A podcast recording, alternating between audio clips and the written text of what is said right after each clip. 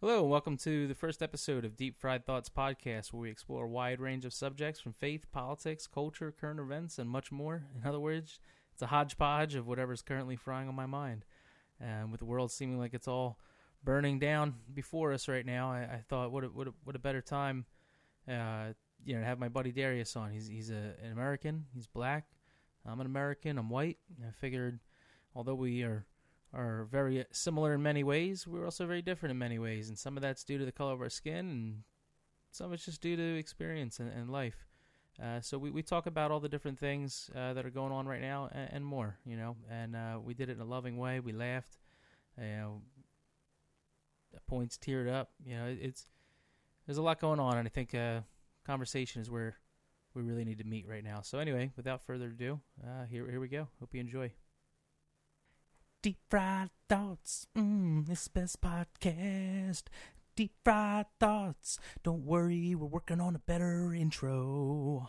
So, uh, so today I got a, a guest that is um, somebody I, I have a lot of respect for. Somebody who really, no matter what the situation, anytime we're we're together, I, I constantly find myself just laughing, whether it's at myself or something he says. Just a very, very solid guy I've known since how many how many years have we known each other now? Oh, Started man, working at Sprint together. Sprint. It was uh 2009. You, I think you got there 2010. Yeah. Oh, dude, that was long because I started my job now, Yeah. the trash business, 2013. So yeah, Yeah. might even Like been earlier. 2010. I left to work for. Uh, left to go to Apple like 2011. Yeah, 2010. I think it was. Yeah. Yes. Yeah, it's, it's funny. It was like a huge gap in seeing you or anything. I mean, I seen you on social media, and then you know over at Ali's shop, just seeing you pop in. Yeah, last like, time I saw you, you didn't have the beard or Yeah. the long, glamorous Viking hair. oh, that was that was corporate Carmen. You had you were looking actually you looked like Bam Bam Bigelow. you look just like Bam Bam Bigelow. Yeah, it was funny, I, dude. That was I was bald for a long time. I I thought I was gonna lose my job multiple times at Sprint. Were you there when I uh, I decided to shave my head completely Yes. bald and get my head tattooed? Yeah, that's that's the Bam Bam Bigelow. Yeah. look. That's what you became Well, Bam with the head tattoo, I was- right? I, was looking to get fired. man. when they fired me from that job, I got on my bike and I rode right over to the uh, right over to the tattoo shop. I said, "I'm done, dude. I got my knuckles done." About ten minutes after. Yeah, you guys were uh, you guys were like the original uh, fixed gear bike guys. I never understood. I remember the day you came to the shop with your fixed gear bike and your. I was like, uh, "How do you? s- Where are the brakes?" and you said, uh, "Funny story. I almost died. I almost died yesterday, or something." Uh, you said you had to like you, you had to like jump and hop and skip or some shit and Yeah, lock yeah, your you leg gotta, like, oh god, Apply your own pressure, the back brake. dude, Dude, I was cr- I was way too fat for fixed gear. Dude, I remember one time I was riding right. I was flying home. Some car pulls out, and I go to stop it, and the sheer weight of myself and the bike going to stop, the chain literally exploded, and I was like, "Oh man!" I was like, "All right." I look up, and I stopped literally right in front of the door to the bike shop I go to, and I was like, "Well, that was convenient." And walked right in. It wasn't long after that I put a front brake on. Uh, I see your Destiny uh, figurine. Do you play Destiny? I used to before they betrayed me with a horrible sequel. Oh, so you're an original Destiny guy. Yeah. Oh, you're a real gamer. Yeah, I love Respect- Destiny. I have a little bit more gamer respect for you now.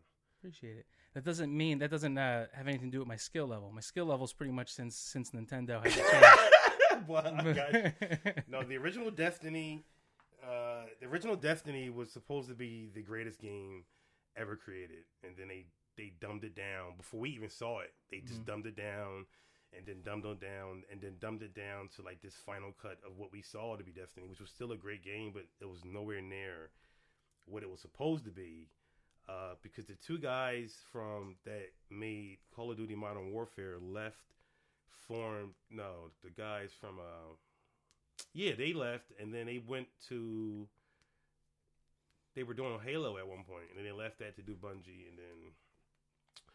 Uh, it's fucking, it's crazy, dude.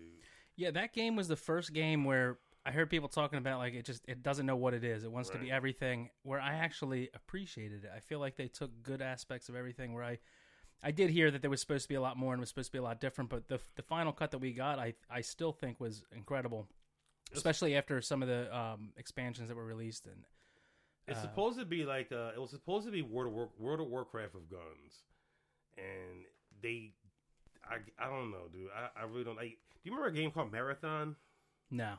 Dude, this is old game, but these two, the, the guy, the Bungie before they made Halo made this game called Marathon. I just had the ridiculous amount of gamer knowledge, but they made this game called Marathon, which was like the first person shooter that wasn't Doom back in the day. And then from that they went to Halo, and from Halo they went to Destiny. Uh, but yeah, the, I I played, I did play one serious campaign in the original Destiny, or like one fight, like one serious uh, dungeon or whatever they call it, and it was just amazing, dude. But then I, I don't know, they made a sequel for no reason at all. Yeah. well, the thing that pissed me off, man, it was so funny because I was I was so into. I mean, I was listening to multiple podcasts a week just talking about Destiny, like Uh-huh. trying to find out new metas, this and that, trying to get it all first, and you know, listening to what was coming out with the sequel, and then you know, people kept saying like your loot is going to explode. And you're gonna lose everything you've worked for Yeah, like four did. years on, and I was like, you know what, I'm alright with that if they do it right. And I- right. I remember when I popped in Destiny 2, like you see them coming over the horizon, Yeah. they start gunning you down, you watch your stuff explode, and it was, and then they they pull up for anybody who's been playing it for years, they actually pulled footage and and like still shots from your years of gaming, and it would show you pictures of you completing certain things and the people you completed it with, almost like your journey as a character. Really? And I was like, this is epic, like this is so cool. And then the game started, and I changed my mind very quickly. I don't remember that at all. Yeah, it, it Uh, was sad. Isn't he from the sequel though? Right?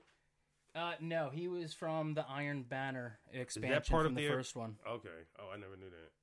Yeah. Oh, so when they said Iron Banner's back and it was a big deal, I didn't understand what it was why it was so, such, such a big deal, but I get Yeah. it now. Yeah, I've been gaming since like Pong, dude. I remember the day I saw Pong for the first time ever, and I got like Pac Man, like, um, I got Pac Man like a couple years later.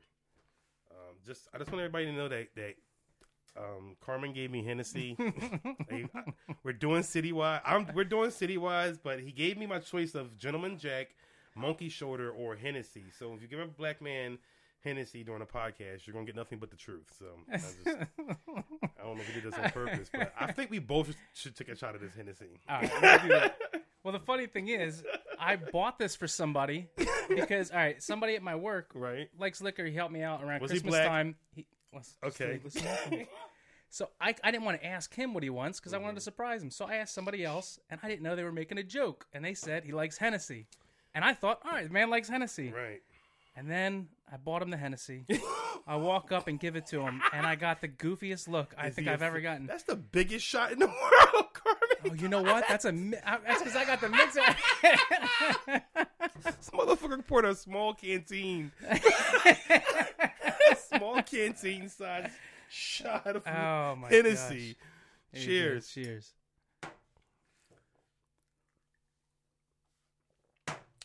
So I learned something on my travels to Europe. They say when you cheers, you're not supposed to technically tap the glasses because the tapping of the glass is To the table or to the glass, like to each To each glass? other. Okay. So the reason they do that is because back in the day, the, the all the cups were made out of wood, and uh, if you were like the toast was a was a, as, as a way for like enemies to like have a truce, and then if you visited their land or if you guys had a meeting or whatever, then you would take everybody would take the their cups and they would smash them against each other to prove that they didn't try to poison each other. So Ah, that means cool. that your drink slips into their drink. Gotcha. Everybody's drinks purposely to slip into each other's drink, and that way you know that you can trust that's the people cool. that you're drinking with. Because Yeah, back in the day, poisoning somebody was like the easiest way to get rid of your, you know, have have a true Fit, like, like it's like the uh, the Red Wedding. Uh, Game of Thrones. Game of Thrones. No, I have the books upstairs that I'm never gonna read. But every time I see them, I tell myself someday I'm gonna read them, and when I'm done, I'll get to enjoy the show. Well, there is no seventh seventh book yet, right? So I don't even know. yeah, well. I have them up there. I just haven't opened them. Oh yeah, the dude, You I don't think there's a last book. I don't think he made yet. And then Game, HBO said, "Well, I listen. Fuck Game of Thrones. They they took ten years of my life, and and just gave us the shittiest fucking corporate sponsored ending to please people. Like when is since since when does HBO please people? I, I'm so You know, that's actually one of the reasons why I never originally jumped on board and watched it because of how good I heard it was. hmm One thing that I've seen multiple times, and I've only experienced a few because I pull myself back early, is when a show starts out amazing or you know builds up and it becomes this big nationwide or worldwide phenomenon show, only to be the most disappointing ending. And I don't want to invest my time in something. So it, to have that happen again. So until something's done and I see the people still talk about it the way they did early on, I'm not going to give it my time. I mean, today nowadays I'll, I'll binge stuff like here and there, and I'll just drop off. It's if it because in but I feel like in the beginning stuff, they want to they want to draw everybody in.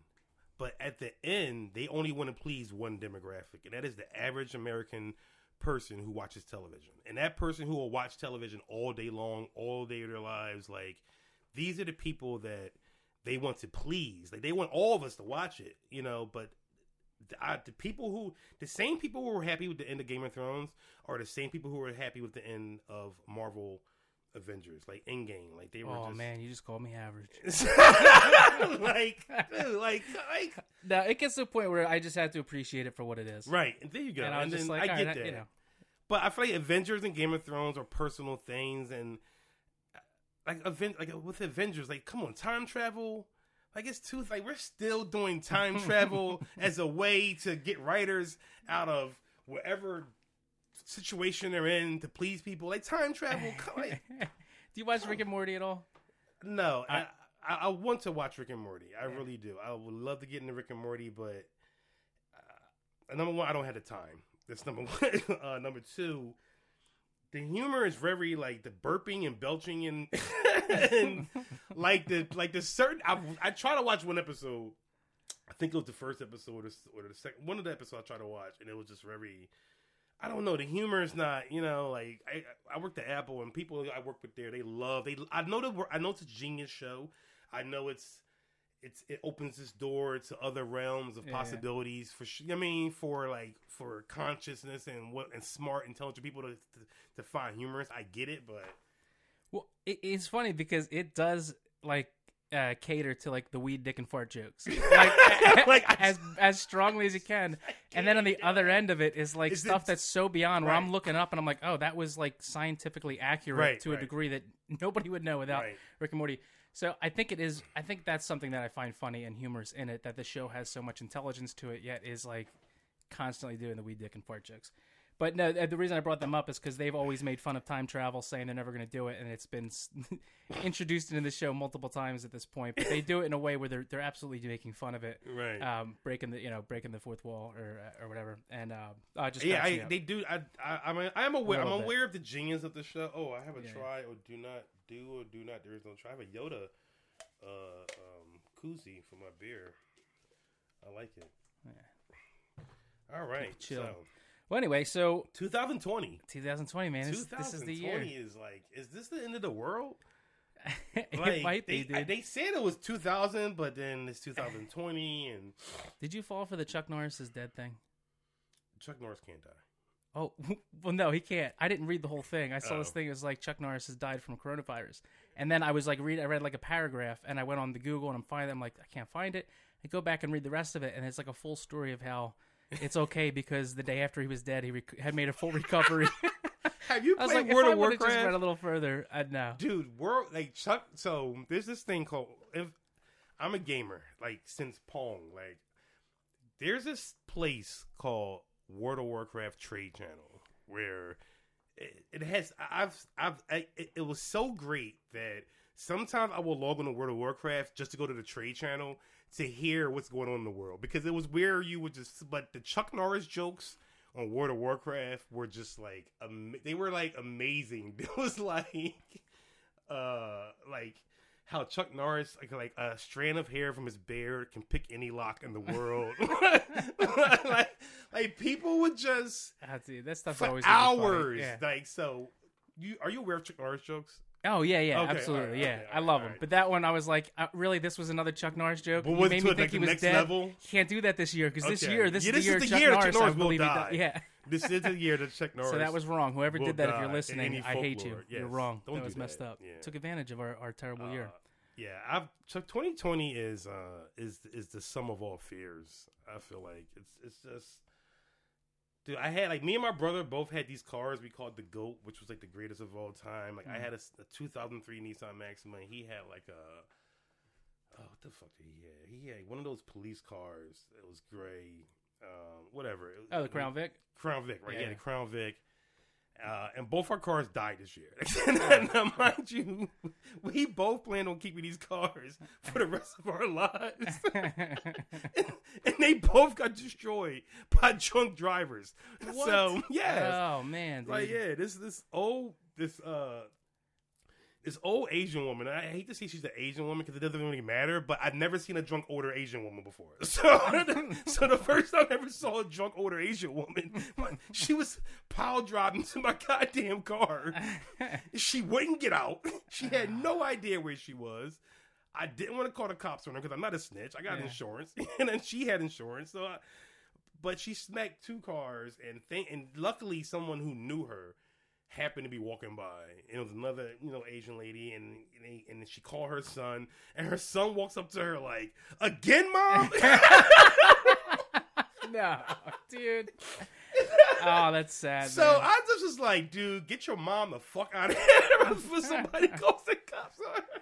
dude. And so I never, you know, I that's you know whatever. I and I was, I, but it was a relief. I was kind of like I was kind of relieved because well, older cars, older cars just get worse and worse every three months. It's like every three months there's something new, Mm. you know. And so whatever. It's a Dude, the truck I just bought. Thank God the guy I bought it from is my boss, and he was good about it. I was driving home and the motor blew. Six sixty five hundred dollars. So luckily, So he, he- your motor blew. motor blew. There was an issue with it when I bought it, but I was getting it very cheap. Oh, see, Carmen, you can't. You can't. But at this point, he didn't make the money that he wanted to make off the truck, okay, and I put a lot more money into the truck than I wanted to. But in the end, he didn't have What to put truck is it? sixty five hundred dollars into it, and I got a truck that now will last me much longer than it would have. Uh, it's a 2009 or 2013 F150. oh, okay, F one fifty. Jesus Christ, the truck of short bed. America. Yeah. The truck of I lived in Colorado for a long time, and uh, once you pass Chicago, you're not allowed to drive anything but a F one fifty. Between Chicago and Los Angeles, no, between like Chicago, I mean Chicago, and I want to say Arizona, you're not allowed to drive anything but a F one fifty. And every now and then, like, listen, I know a lot about white people. Like, I went to school with them all my life. Like, I lived in like, I like, I lived in Colorado. You know what I'm saying? And like, so when I, when you're that first white guy to trade your F one fifty in for a Japanese truck, because they all eventually, they all eventually, like, Well, eventually, you want something that's gonna last. right, like, so, but like, it was like it was. I lived in Colorado, and it was and everybody had an F one fifty, and so every now and then it would be that one. The one white guy that would just drive down his white block with his rest of his white neighbors, and he's got a Japanese. he's got like a Toyota Tundra, all of some shit. And his neighbors are like, "What the fuck?" And they gave him hell for it. And then, like six months later, another neighbor is traded his truck in for like a Japanese. You know what I'm saying? It becomes this thing. I swear to God, it's this war amongst the neighbors because you don't drive an F one fifty any fucking more. And I don't. I, it's, I'm new to it. I didn't. I didn't know anything about the beauty of an F one fifty till I got there, and then it's like, dude, like, but there's this whole thing in America. It's this whole thing about you know, like, staying American. You know what I mean? And being American. What what it means to be in the Midwest to be an American. You know what I'm saying? And does it mean to be an American that you have to drive an F one fifty? Like I get it, but like the F one fifty is like the only good truck they make, isn't it? Like Honestly, I don't play fanboy with that stuff. I've had multiple F one fifties, so that's why I went with it. and wanted it. okay, But it's crazy. Like the old F one fifties I had, man, they drive like they drive terrible. Right. Like you, you know, the wheels constantly, you're constantly like jerking it back and forth to stay in the lane, and like you, every little bump is bouncing around. This thing drives better than than you know most cars I drive. It's crazy, and and that's that one's like seven Well, years it- old. but you have a newer one, yeah, right? Yeah, they're uh they're they've they've remapped they've remade those cars because at first, at first they were still talking about not making them anymore, and it was this whole petition. They, it went crazy and shit. You cannot make the F one fifty. I think all they're doing is trucks now, right? Yeah, I think Yeah. so. Because well, because they really Or they want to hit that by a certain Ford point. owns a bunch of car companies. I think they own Jaguar and they own they own a bunch of car companies. So they don't they themselves don't have to make cars anymore. Yeah, they that they've got sense. cars into so many different Yeah. companies, you know. And um, but yeah, they're a conglomerate now. I think. Do they own Volkswagen now? I don't know. Yeah, Yeah. they, they're Ford is Ford is like Coca Cola. They're not ever going anywhere. Like they'll find a way to serve aliens. It's funny Like, not to go yo- back not to go back too far. When you're talking about drunk drivers, it reminded me. Do you remember that motorcycle I had? The that one I uh, what the heck was it? The um the Sportster I had. No, I had I missed car- I missed motorcycle Carmen. I'm new to motorcycle Carmen. All right. Yeah. I got this around the end of working at Sprint, Okay. and I'm it reminded me of the drunk driver thing. I remember uh, I had a flat tire and some damage to it from a trip. I needed I needed to get a tow down to the shop, and uh, the You get a bad truck front tire. a, a flat back A f- tire. Or yeah, my rear was flat. Okay. So a tow truck company comes up with a pickup tr- or like a flatbed pickup truck kind of thing. I think I heard this story. And I'm looking at it, and I'm like, I've never seen anything like this. Apparently, it is a thing where they'll like um, the flatbed will lift up like 90 degrees and then lower down to the ground. You put the bike on, and then it lifts the bike up like 90 degrees where the bike's suspended, right. lowers it.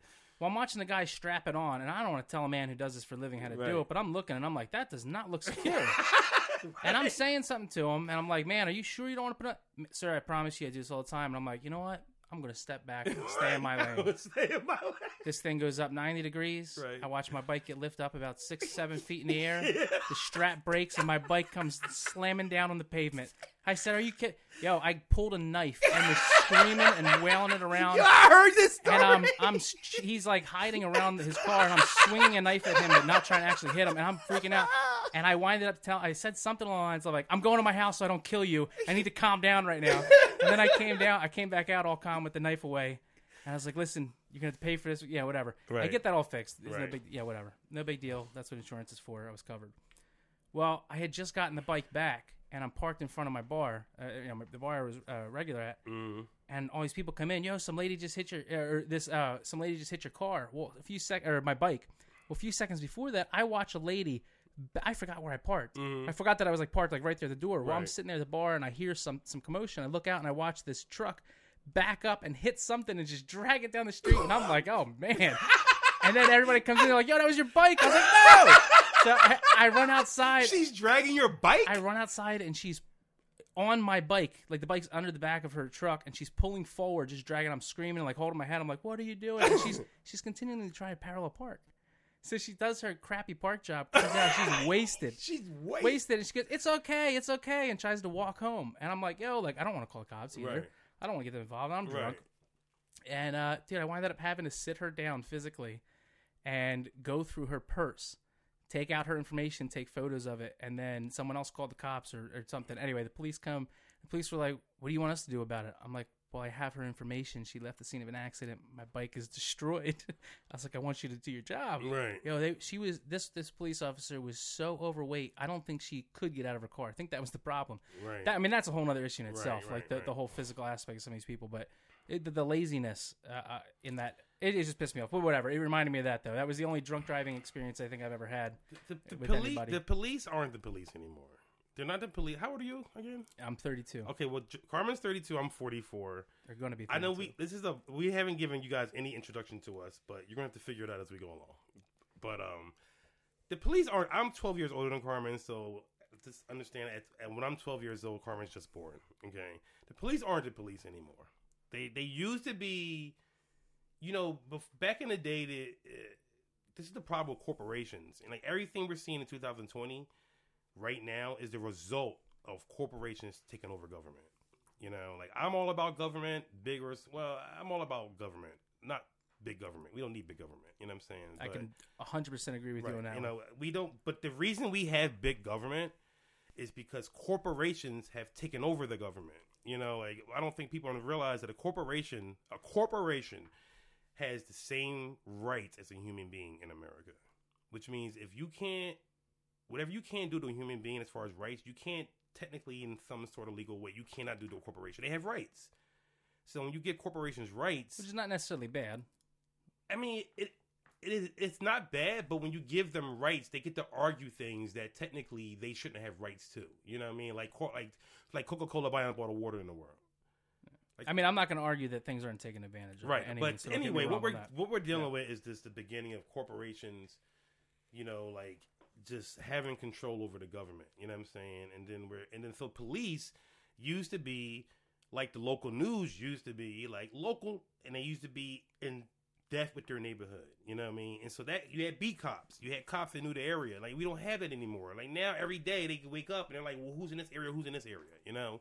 Because now you, as a cop, you can't even live in your neighborhood anymore. You know, like if you you can't mm-hmm. serve where you live anymore. Or if, I don't know if that was ever a thing or not, but Like we're like police just aren't police. Like every cop, every you're like the fourth person I've heard this week have a situation with the cops and they showed up and didn't do anything. Oh man, that's not the that's not the last time that ever happened. You know, And we're gonna get into to the other situation because it has a lot to do with what's going on now. right? In fact, let's let's not ignore what's going on. Yeah. So, like right now, you know, we were talking about 2020 being terrible, and the whole reason why I, I hit up Darius is because you know I've been I've been quite silent on um, social media, which I really only have um, Instagram at this point. Me too. I'm all. Facebook. Facebook is very Dude, dangerous. horrible.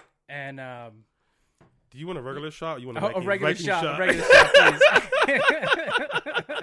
yes, but I only have one shot glass, and that's the one for like mixing martinis. I swear his shot glass like the size. It looks like a mini canteen. it's the it's the mixer. It's the like what you do to size up when you're making a drink. right. Cheers. Cheers. 2020. I hope we make it. What you saying? Oh. Anyway, um, so anyway, I've been pretty silent, but I've been watching people and seeing completely polar opposites. I mean, the same things you'd expect. Mm-hmm.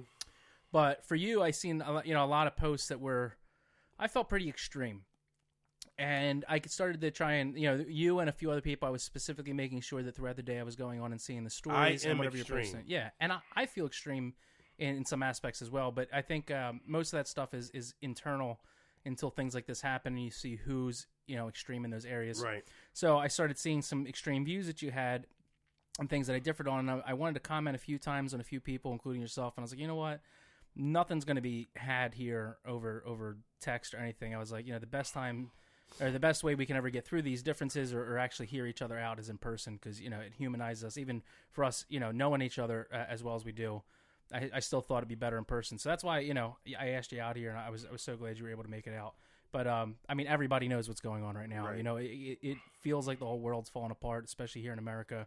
Which is Yeah. which the news is designed to do. Uh, I I agree with you, and we will definitely get into that. Um, but yeah, so one of the things I wanted to you know, talk to you about is you know what's going on. I want to know your your position. I mean, I'm right now it's it's being made to be a black and white issue. I'm white, you're black, Yo, and they're- I wanted to know your thoughts on that. America's going to So- use black versus white to. They're going to push us against each other to keep any progress from happening. This is the corporations. Corporations do this. So well, then I guess that would be my fir- my question for you then. Like, do you, so do you think? I mean, you already answered, but if you can I don't expand more, think- do you think this is a black and white issue? What what's what The what's foundation of what's going on right now, the explosions in the streets, the rioting, Eh, the looting, it's not. the, It's not. It's not. See, the, I, the, I the feel like murders. I feel like there is. There's two. Diff- I feel like you have two. You have two different kind of white people in America right now. You have white people like you who you, you can push your own agenda for whatever it is, but you're not racist. You know, and you're not racist, right, Carmen? I mean, I, I'm told I'm racist a lot these days, but I don't think I am. No, you're not racist. like it, it- you, you have view like you can't. Like, white people. Like, like, this is the thing, right? White people have enslaved black people, but the white people who enslaved us are they're the white people who have enslaved us aren't the white people that were here. They, they aren't these people. They aren't they those exact people. You know, but Do you think that we're responsible though for what those people did? do I feel like no? I don't feel like white people are responsible, but I feel like that's that's a rough question. Well, let me I don't. I ask don't. you I don't feel like a- you're uh-huh. responsible. You're not responsible for slavery, but you are responsible to have empathy or sympathy towards towards black people. The fact, the fact that black people were slaves, and for 400 years we worked for free to build this, to build the most powerful country in the world. Mhm.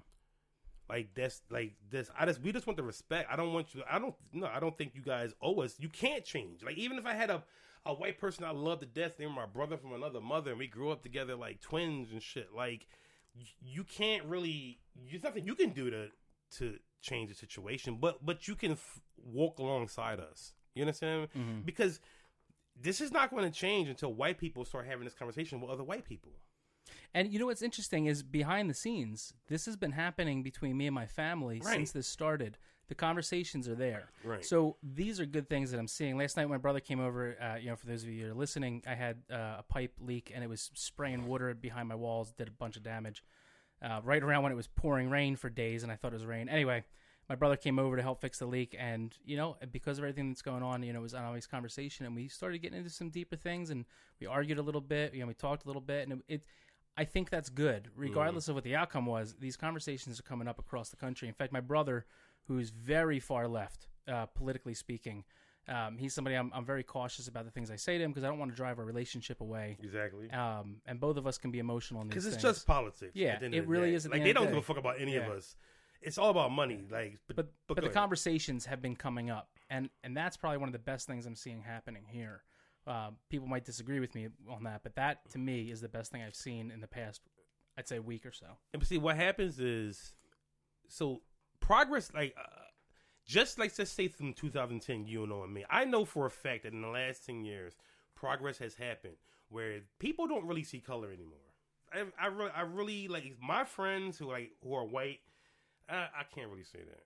Like, we we are trying our best not to see color. We're so diverse in our activities and what we do and our music and our whatever it is that when you're with people that who are white or black that you love or hear about, you don't see really see color. Mm-hmm. We fight every day to push past this, but you know what fucks that up?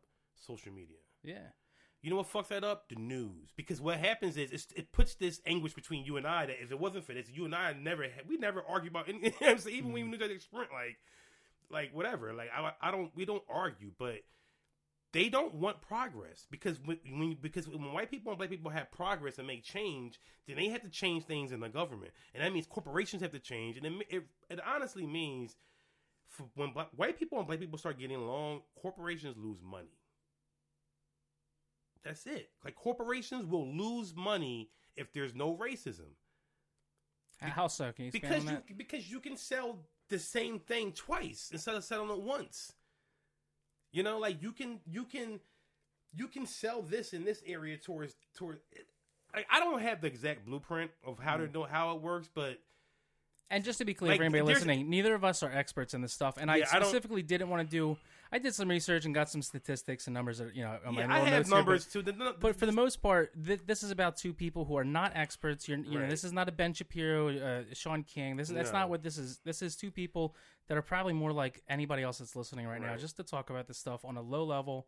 Because And, these are uh, the conversations that you guys are having in your basement, at home, in the barbecue. Like none of us are pro Yeah. are, are pros, but we, but we. I think really this is about talking to each other and getting information instead of getting it from the internet. Mhm. Because internet is bad now. It used to be cool. I remember Prince said he said a lot of things, but he's one thing he said was he said the internet is dead. He said the internet died years ago, and I understand what he means because the internet used to have this innocence to it before. I think it was Beer.com when Beer.com sold like back in the day, you can get URLs, and corporations didn't give a fuck. You could buy Disney.com, and Disney didn't care. But once Disney started caring that somebody else had Disney.com, and once Budweiser paid two million dollars because some random motherfucker in Arizona somewhere bought Beer.com and held on to it for years until Budweiser came to this man and bought paid two. Once the internet died, once it got like that, it doesn't make a difference anymore. You know what I'm saying? Like we just we have to stop. We have to realize that the internet is not a good place anymore. The social media is not a good place. Facebook, like Facebook's employees walked out on Zuckerberg because he will not. He will. I mean, he, he does. It's not about censoring, but Facebook is not public internet. It's private. Mhm. Is you can't have public opinions and views go through a private anything where they can help, when they can change the rules anytime they want. Yeah. You Well, that's the sad part is because the internet is dead in aspects because like all right like what you're talking about corporations these pe- these places have gotten so big that there's only a few places to go. And it's easy. I've heard people say well go start your own. It's not that easy. Right. it's not that easy at all. And there are people starting them up every day. And once you get to a certain point you're bought out. And who's going to say no to those giant checks? That when that that social media money comes comes flying your way i don't care how strong you are there's a big chance And there's a lot. There's a there's like a billion dollar industry. Yeah. If you want to be part of what's going on today, you have to be aligned with these few companies, and they are all seeming to have similar views, whether it be their actual personal views or what they're trying to push to, to gain money or financial gain or power gain. You know, that's what we're all suffering from. So that, that censorship is, is kind of crazy, man, uh, to think about. censorship, Instagram censorship, and Facebook censorship is is so. Let's let's let's all right. So let's number one. You know, like I don't think there are enough black people working at Facebook or Instagram to step up and say anything's wrong or in, as far as injustice. We have to rely like when it comes to stuff like that. When it comes when it comes to Silicon Valley, period. Like the black, I'm not going to say brown because it's a bunch of Indian people. working in Silicon Valley. But there aren't enough black people in Silicon Valley Valley for them to be forced to not take a side. You know, like we there aren't enough. Like Zuckerberg and Instagram, they can censor whatever they want whenever the hell they want. And Mhm. right now, Zuckerberg's actions are leaning right. You know, and this is why his employees walked out because you're leaning. You're you have to stay neutral. I don't care. This like if anybody can stay neutral in this situation, it's Facebook. Facebook they they designed social media culture. Like Yeah. Facebook is social media culture. How do you feel that they're leaning leaning right? Maybe I'm missing I, I something. mean, I don't. I I'm, not on, I'm not on Facebook anymore. Yeah. I'm just going by what their employees are saying. Okay, because know, like- what I've seen as somebody who's Like you're not Facebook anymore either, right? no, Right. I got rid of Facebook when it, it's funny. I've always had. I mean, I feel like we both left when we both started arguing on Facebook. It, it, well, I when arguments started being like the norm on Right. Facebook. Uh, so what happened was, um, so when I knew you first, like I, I had walked away from my faith. You know, I'm a Christian, and um, you know, I, I love my faith. It's it's the most important thing in my life. And I, Um, I remember and you being a, a strong man, a man of strong faith. Well, I said that, but my actions didn't show it. Right. You know, I really I had walked away from it. I see that now. Uh, I walked away from the lifestyle. I back? should say I am. All right. Yeah, You look good. in a dirty way. I- I- No, you had listen. You have to be. You have to be dirty monk, drunk Jesus faith these days. You have to like the smart. oh, Like uh, what's his name from Robin Hood? Wh- Who? Uh, the, the drunk, the the drunk preacher. Oh, um, I know you're talking about. I Right. You of have to be the drunk preacher. You have to Well, that's be. not. Well, that's not Yeah. fully what I mean. What no, I I don't know that's what you mean, but it's like it's not stopping you mean. from taking shots at Henny with me right Yeah, now. yeah. No. Right. So, but you still have faith. Yeah, yeah. But I my do. dad is a pastor. He'll never take shots at Henny with me. Yeah, you know, it's funny. I know, you know, it's funny. A lot of you know, a lot of people are against drinking, and I, you know, but a lot of people in the in the faith are also against tattoos and a lot of other weird things. No, you know, I, no. I read the I that's read the religion. yeah. See, that's not faith. That's religion. So I read my Bible and I listen to it almost every day in my in my truck. Uh, I remember you went with your I- your uh, your spiritual. Yeah, trip, well, right. so what happened was all right. You so, almost die on that trip. I- dude, that, man, you're bringing up all sorts of stuff. So that's actually what changed my life. So yeah, I was I was out there and like honestly, I was sad, man. Like when me and you knew each other before, Right. like I was always doing something to, to laugh. Right. I was always smiling, but dude, I was miserable. Everything, you know. And this is this is a story we all have. I We've really- all been you're through right. this. You're right. You're just You know, admitting to it It was the saddest time I've ever had in my life. I, you know, I've been dealing with depression my whole life uh, to a degree where it comes on, and I don't know why. right. Um, and I just all of a sudden want to kill myself, and I think it's going to be better if I kill myself. And end it. Suicide is real.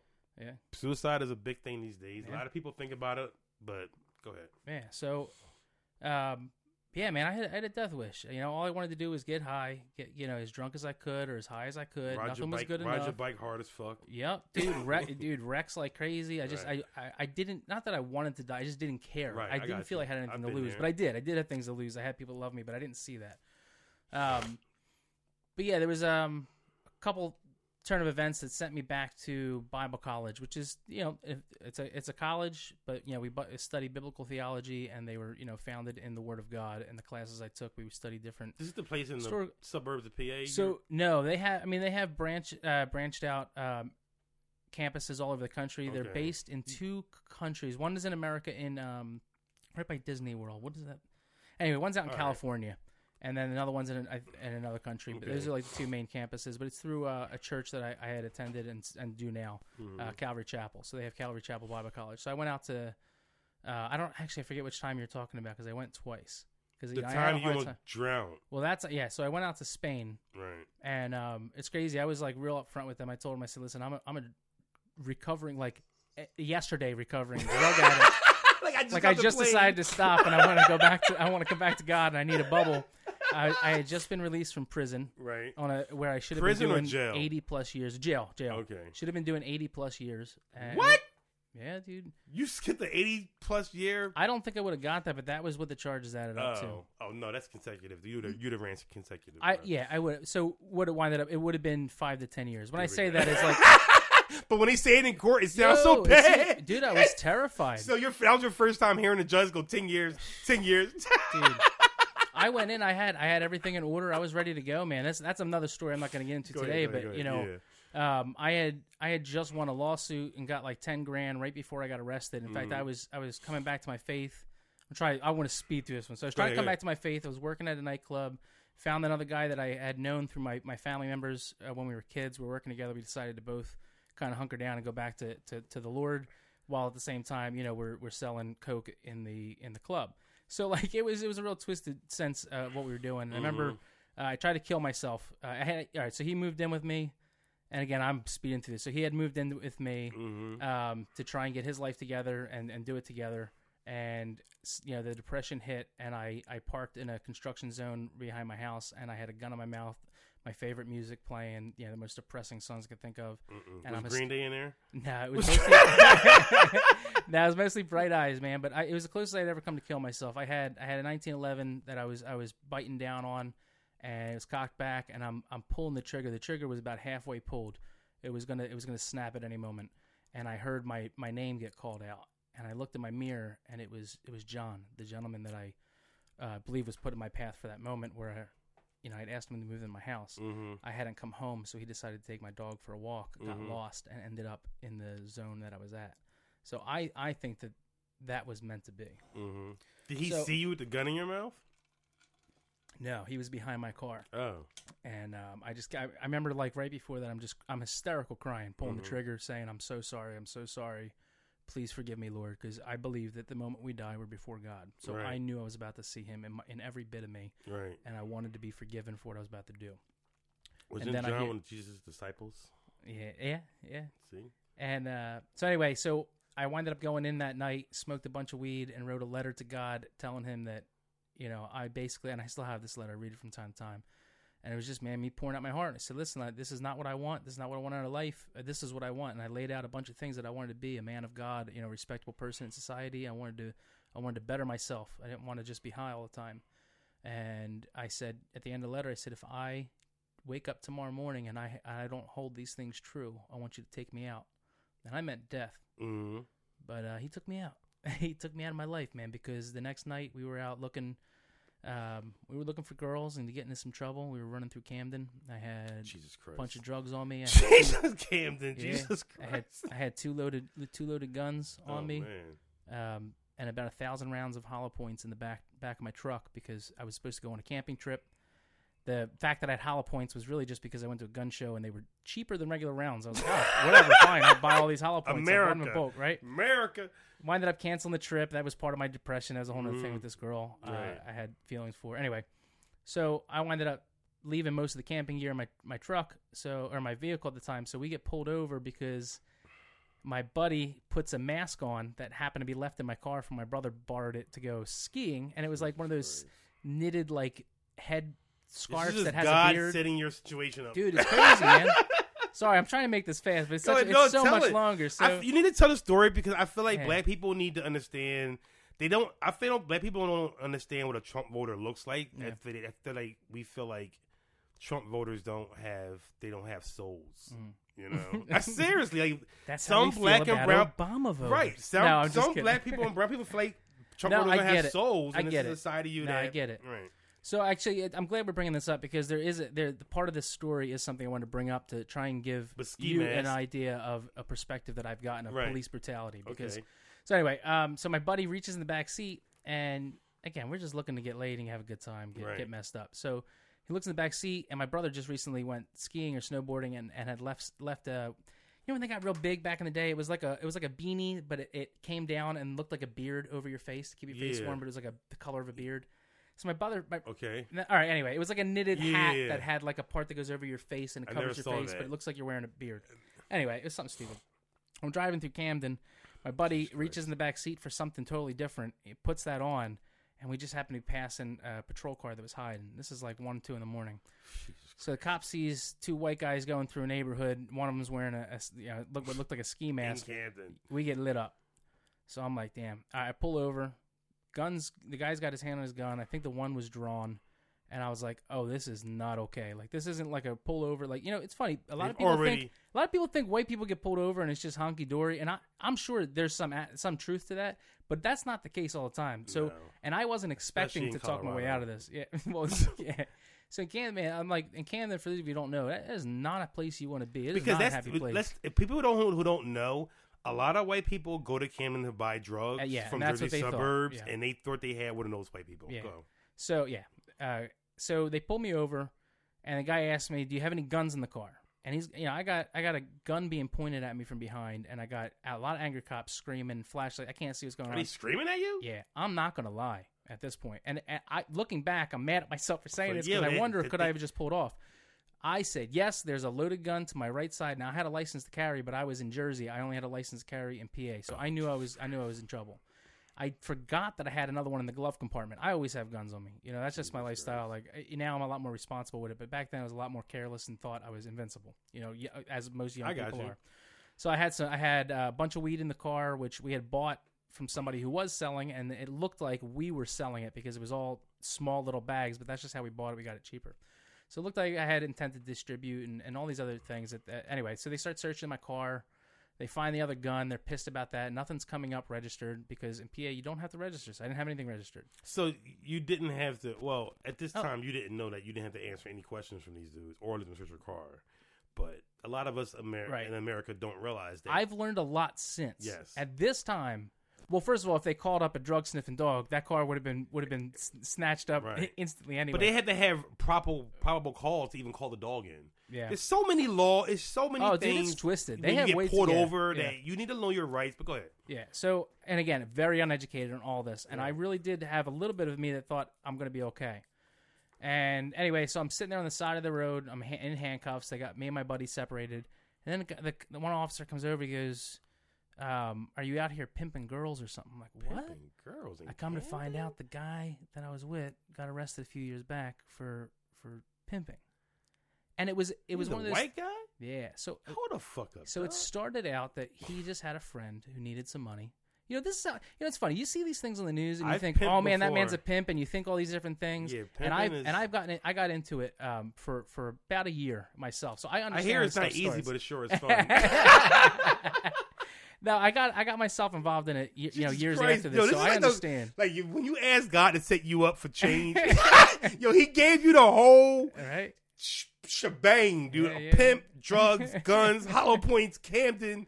Yo, this Like, is oh, this was Dude, yeah, this, this is yo, this is the worst of any black story I've heard. this is worse of any black guy I've heard being put over in. Camden. So in my anyway, life. so I'm sitting there. They tell me this, and I'm like, damn. I kind of find out later he had a girl, you know, a friend of his that needed some money. She was afraid to go out to these people's homes alone, and he was just driving her around. And then it, it kind of grew from there, and he got got in trouble. So, and again, I mean, that's I'm not saying that thing that's all right, but if you but ever get pulled over for you being think. a pimp, don't admit to it. That's all I'm saying. Well, they when they looked him up, they found his charges. So I'm, I never knew that about him. So anyway, so I'm I'm like, oh riding man. around with a pimp. So they start asking me, they're like, your gun fits the description of this and that. Are you? Did you just put? Did you gun just to the Yo, I knew that was How BS. the fuck That do you was fit BS. How does a cop They said that we raising a gun on the scene? they said that me and him and my gun fit a description of a guy that was going up and down that street because that's where all the hookers are, and he was putting a gun in their mouth and robbing them after they serviced him. So I'm like, absolutely not, wasn't me. Whatever. Long, uh, long story long, um, I get hauled off to jail. Hold They- on, they- kind of stop your phone. Yeah, yeah, Is yeah. this God of War? Yeah, it is. Should I buy this game? Do you have what, what system? PS4. I'm gonna hook you up before you leave. Okay. I need it back. Okay. But I, you- you're, you're I leaving saw. here I was with gonna. This is his kid, right? It's one of the greatest games I've ever played. Okay. I, I was gonna. buy- I was like, you know what? Let me ask Carmen tomorrow before I Yo, buy it. It's unreal. It's amazing. Okay, it is, go and I got it right when my son was born. Anyway, It's funny that I see this because I, I, I, I'm just, I obsessed. knew what it was, but I was Yeah. like, all right, go. great gamer game, shit, gamer, yeah, yeah. yeah. So God. anyway, so I go to I go off to jail, and dude, there was this moment. I remember sitting there on the side, and I realized I'm not going to talk my way out of this. And you know, it's funny. Like we reach this moment at some point. I think I, I'd like to assume all of us do, where we become adults, and I think it happens in a moment. I think I'm still waiting for that moment. so, I remember sitting there and thinking to myself, I'm just this young boy, and I had all these flashbacks of me as a child and all these good things that happened to me, and I thought, you know, to myself, they don't see that. They only see what's right here, and what's right here is not good. And I had this moment where I like that. they they didn't know me. They only knew the situation, and I was being judged on that and not who I was, which is what a lot of people in this country face. And it was the moment I also realized that I was going down. So as I get hauled off, there was a lot of other issues. I winded up having to confess to um, assaulting uh, these women, not having. Oh, Here- hold on, not having. So here's here, here's the thing. All right, so I'm jumping. I was sitting in a cell, and it was, or, you know, in a little holding cell. It was me and my buddy. They had handcuffs on us that were way too small. My hand, my buddy's hands were turning blue. Like I never seen anything like. I mean, and, and um, we're yelling out to them like I'm trying to, you know, I, I'm trying to figure out the situation and trying to get more comfortable. Like what they were doing was a, a low level of brutality. You know, they these cuffs were not made for a guy of his size. You know, they have the stuff for for bigger guys. They weren't using it. So I'm calling out for my phone call. Anything I seen in the movies, like you know, where's my phone call? This and that, and I'm and they're just, they're just getting pissed off. So finally, they come out and they pull me out of the cell and they ask me, "Yo, we know you did all this stuff," and they start saying all these things. And if you admit to it, we'll let your buddy go. What? Yeah. So now, uh, people that are going to hear this, This happens to a white man, yeah, listen, ladies and you're- gentlemen. You're probably not going to agree with what I did, Mhm. but I I don't regret it. Okay. I loved this man very much. I knew that he could better his life. Uh-huh. I thought to myself, I've screwed up so many times, I don't deserve anything else. right. And I thought, if anything, none of this is true. I, once I get out of this and I'm away from these officers, I'm going to start blabbing like anything, like Right. more than I ever have. I'm going to tell Right. the truth. I don't care what they have on recording. I'll tell them what they did. So I let my buddy go, and I go in and I admit to raping uh, women. Um, also, I mean, they were literally just pulling out and just kind of trying to close off cases that they hadn't solved with What putting my name to it. Fuck.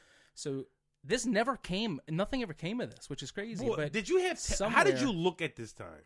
I was bald, head head to toe, covered in tattoos, um, and I was, you know, dressed in like, you know, So they don't know. They, they think they have like a meth head junkie. What they don't know what they I, had. I don't know what they thought, Right. but they knew that they had someone This that is didn't know his crazy. rights, and they were trying to take advantage. So Wow. somewhere in a Camden police uh, facility is me admitting to assaulting, raping um, women, uh, prostitutes with with my gun, and all sorts of crazy stuff. And I had to admit that my buddy wasn't part of it, and I don't even know if he knows all this because we lost touch right after this. I think he had a lot of shame with what happened, uh, and he kind of just buried himself away from me, which is a whole other sad thing in itself. Mhm. Uh, if for whatever reason anybody knows knows who I'm talking about and you know him, tell him I'm looking for him, man. I I, I want to hug him.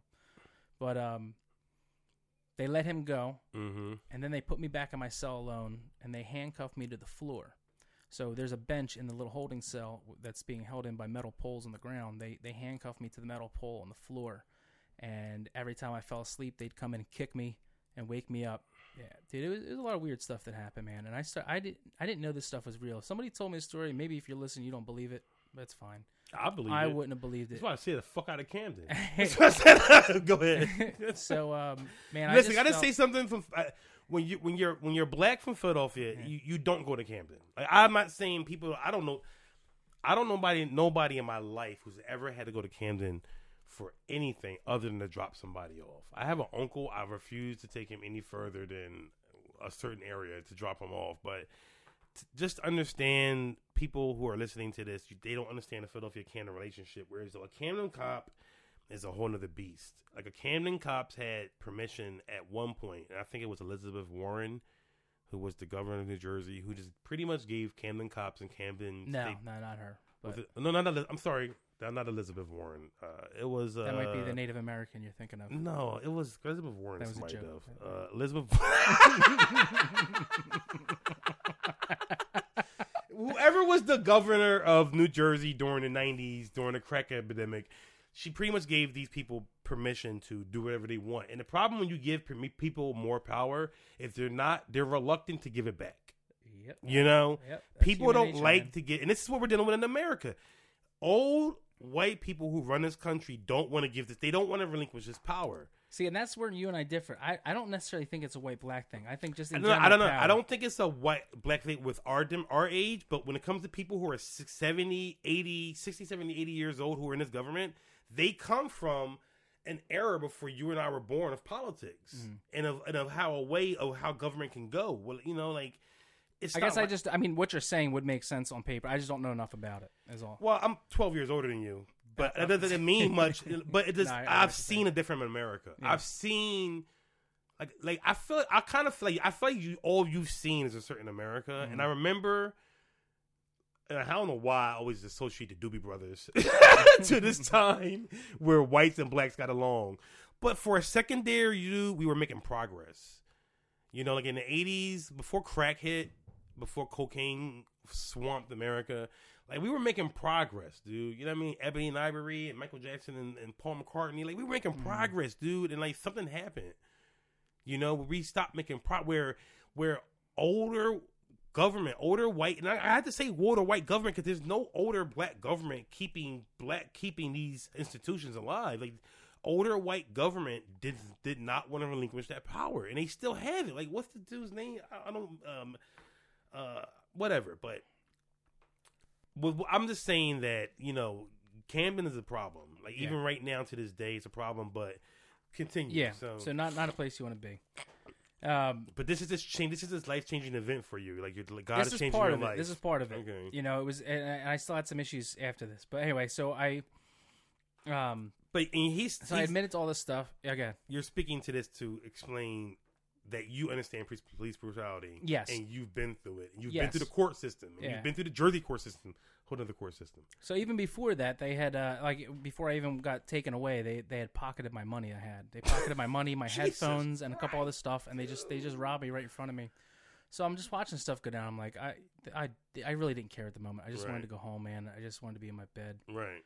Um, so anyway, so my buddy, I, I didn't see him. He's out, and I'm I'm I'm going off to jail, and uh, that's a whole other story. I'm not going to get into, but I, yeah, I you know, did my seven days, got put in the main pop. Everybody heard I had all these ridiculous gun charges, so I was pretty much like you're covered uh, in tattoos. covered in tattoos. So I didn't really get too much crap there, even being white in a Camden prison. Which, uh, you know, whether you're racist or not, when you go into prison, there is a there is something about that where you. I didn't do it, but I saw where it almost tried like you're you're you're almost forced or pushed in the direction to side with the color of your skin, right. and oh um, hell yeah. I, I hate it, man. I hated every aspect of it, but I tried to stay neutral with everybody, try and just stay low and, and do do my do my, my time there until I can get out. But um, How long were you in jail? a few months, Really? yeah, and I had the money to bail myself out, but I wanted that money. I wanted that money. But um, anyway, You stayed in jail and you had money to get out? I would have stayed in there for years for that money at that moment. But what happened was I realized that I wasn't going to get free from, you know, the charges. So it wasn't worth hanging on to that money. I figured money's going to come and go. So after a few months or, or however long, or no, maybe was it a few months? I don't remember. I've done I've done a few times in jail. I've never done prison. I've I've been in jail a few times. Oh wow. Anyway, so I I've never done more than ten days. no, and I've been whatever. It's just I get it, bro. Might have been. Uh, I think it was less than that. Might have been around a month. Anyway, I'm so lucky I guy. eventually, I eventually called up my family and I said, "Listen, just bail me out. I got the money. I'll, I'll, I'll pay it off when I get out." So they signed off on my bail bond. My bail was like one hundred and ten thousand. Ten percent was like eleven grand. Anyway, Right. So I was like, whatever. I just lost that eleven grand that I had just won from a lawsuit like two days before I got locked Did you up. get it back ever? I didn't actually put it through as my bail when I got out. I, me and Ali ran off to Vegas with that money. oh That's yeah, what happened there. I, I ran when I got out. we dipped. So anyway, so I I experienced Ali police tell brutality in me that, that moment. story. No. Well, Ali. So anyway, a couple. I, I wound up getting out, and a couple days later, Ali and I are stuck in traffic on Vine Street, going back into the city. And I was like, "Man, you ever see the Grand Canyon?" And he goes, "Nah." I said, "Man, we should just drive there right now." He's like, "All right." So I go to go, and the, the, my car breaks down. That is a sign right there. Literally, like a second after the car stops. We had to call a tow truck. We caused like a major uh, backup uh, in traffic over the bridge coming from Jersey to Philly. I get the car fixed. We pack up a little bag and uh, a little box of food in the back, and me and him just hit the road. And I learned a lot. You know, Ali is another another individual who's black, and I learned a lot, man. I, and again, I don't know if I'm right on all this, but I got pulled over a lot. when you were that trip. driving, Yeah, and I wasn't speeding. I wasn't. Me and Ali, who's black and, and I'm white, Right. we got pulled over a lot for some weird stuff. I heard the story. I remember. I remember. So you go ahead. There was moments where I, I was screaming out of my car, "Oh, look what we got here! Can't drive a black man through the." I mean, I was I lost it at one point. Right. I don't know if Ali told you this. I was out of my Nah. car. I 'cause remember knew you they guys were pulled us over for documenting that. this. So Yeah, when yeah. Facebook first came out, Yeah. you guys were like one of the. You guys, like you and Ali's trip was like one of the first times that I realized the possibility of Facebook because it was the first time that you got to document anything on social media Mm. Yeah. and people actually follow. Like, Twitter was out, but it wasn't Facebook. Like we didn't pay it any mind, and uh, I think Puff Daddy made Twitter. Twitter was like a. Do you remember Twitter? Sprint introduced Twitter to us as a way for people in the company to talk to each other, Vaguely. and then vaguely, Puff Daddy got on early it, and then it became this Yeah. this whatever. But I remember you and Ali's uh, uh, whole trip was just like Yeah, it, yeah. It got to the point when we got pulled over. I was just making. I was like, "Listen, sir, I know, I know you don't want them in your state. Like, don't worry, we're just passing through. I'll be out of here soon. The quicker you let us go, the quicker I'll be gone." I mean, I was Ali was probably crapping himself at that moment, but I was mad. I was mad. Was Ali wrong. came back from that, that trip in those states a changed man. I'm just going to tell y'all right now. Yo, we went in. I forget. I'm not. You know, I'm not going to say where we're at because I just remember where we're at. I remember going in one one time at like six in the morning. We're going to get a McDonald's breakfast.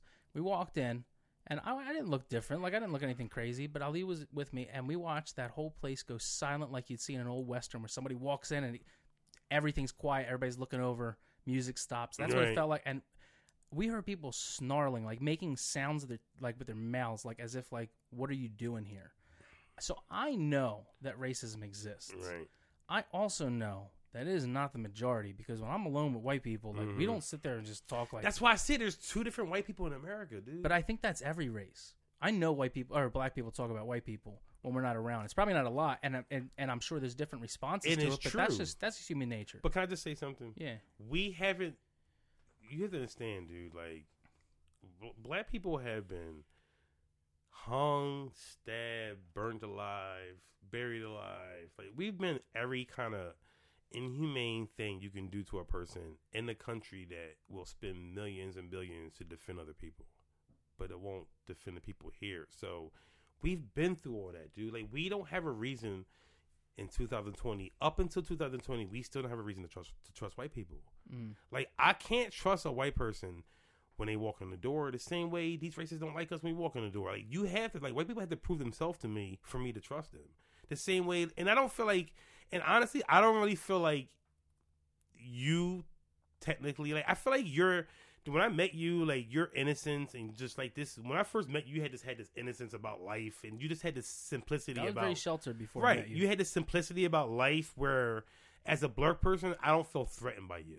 You understand what I'm Mhm. saying? But you know, we had a manager. You know, uh, we had a manager at Sprint who I felt threatened by because I just was like, I don't know, like.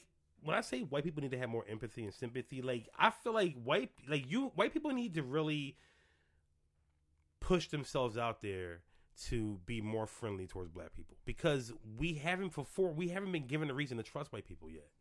You know what I'm saying? Like you don't have to kiss our ass. You know what I'm saying? But understand that when we walk in the door, like we feel like you're we you have to prove to us that you ain't racist. Like we don't have like we're going. We, I don't think like we assume like certain vibes and energy you get from when you walk into a room from certain people where you like if I walk into a room full of fucking hippies, I don't you know what I'm saying mm-hmm. like I'm not gonna I'm not gonna feel like I'm not gonna get that movement. But if I feel like if I walk into a room full of people who never went to school with a black person, like we know, dude, like we feel that shit when we walk in a room because they look at us different, or it because they don't know how to speak to us. They don't know how to walk up to us and say hello. I'm I'm I'm Carmen. You know, like they don't do that. Like mm-hmm. do that shit.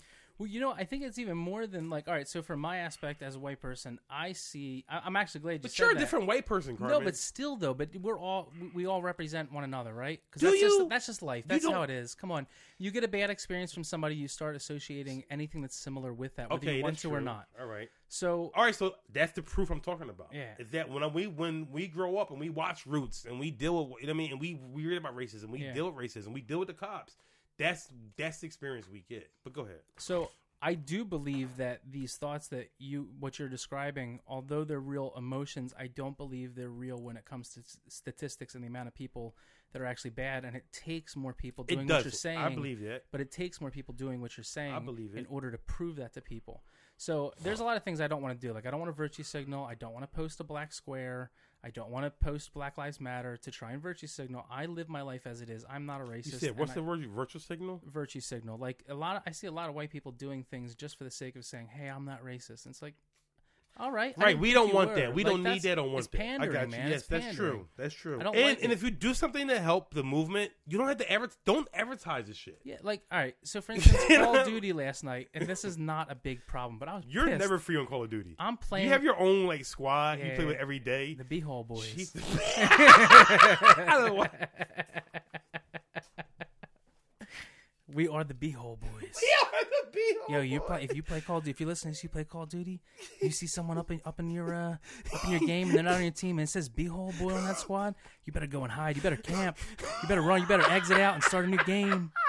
I'm coming for you, Beehole Boys. got this whole spill. No, I just made that up on the fly.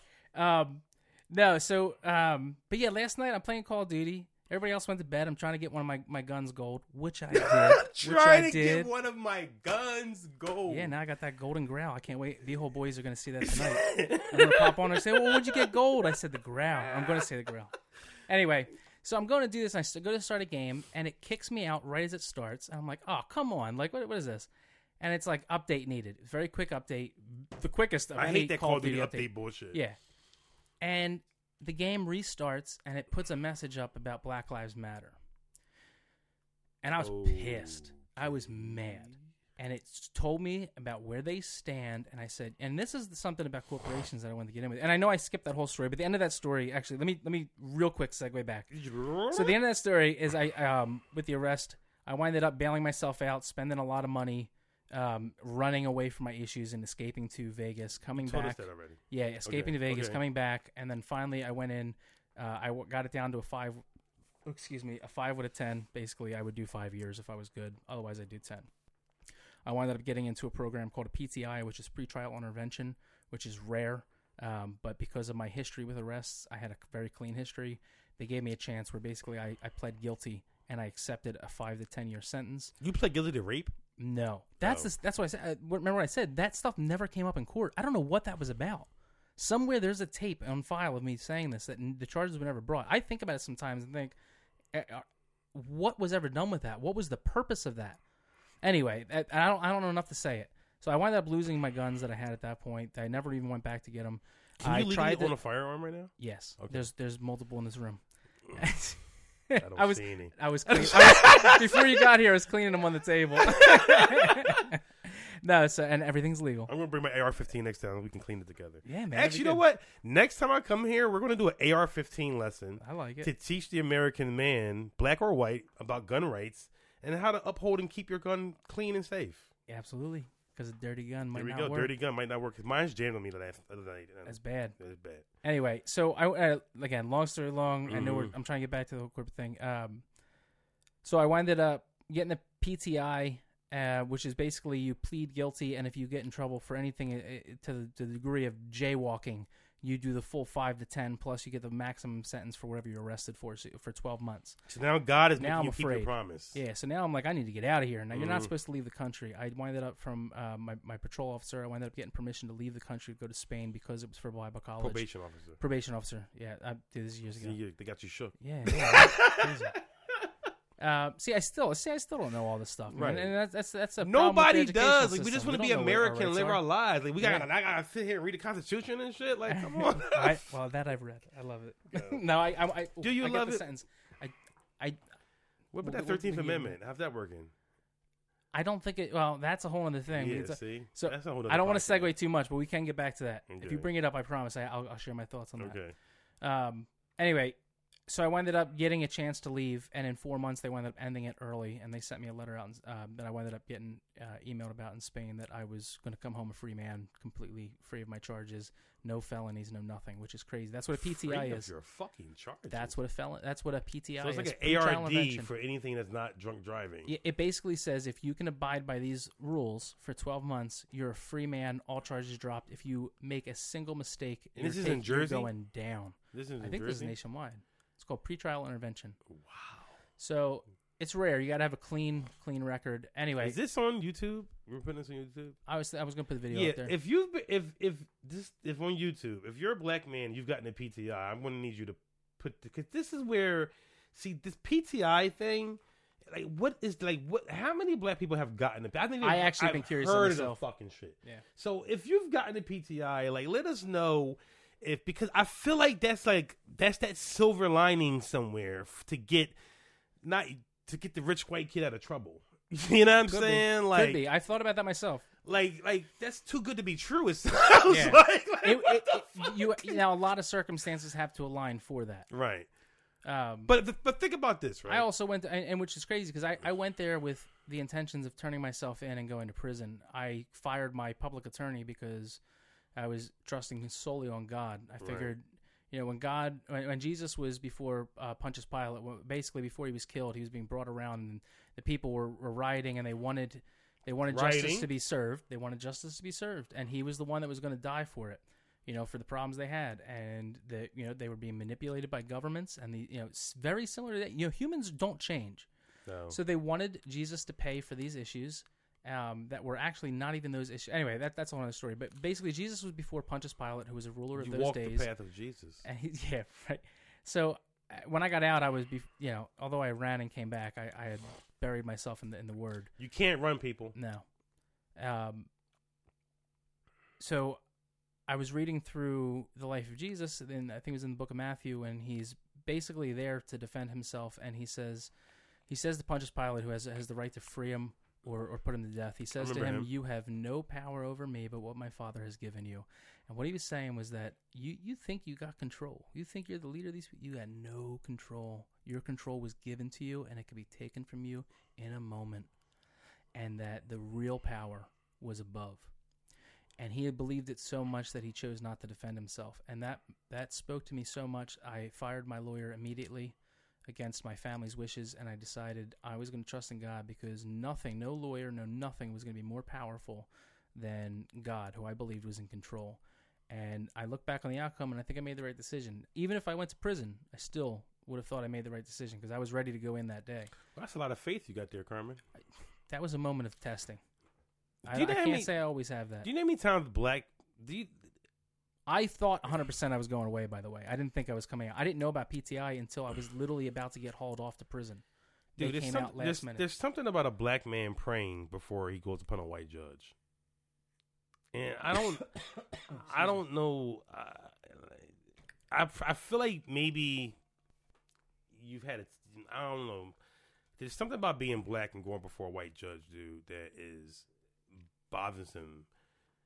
It's I don't know what it is, man, but there's something about being black and going before a white judge and praying and then praying to God. You know what I mean? And it's like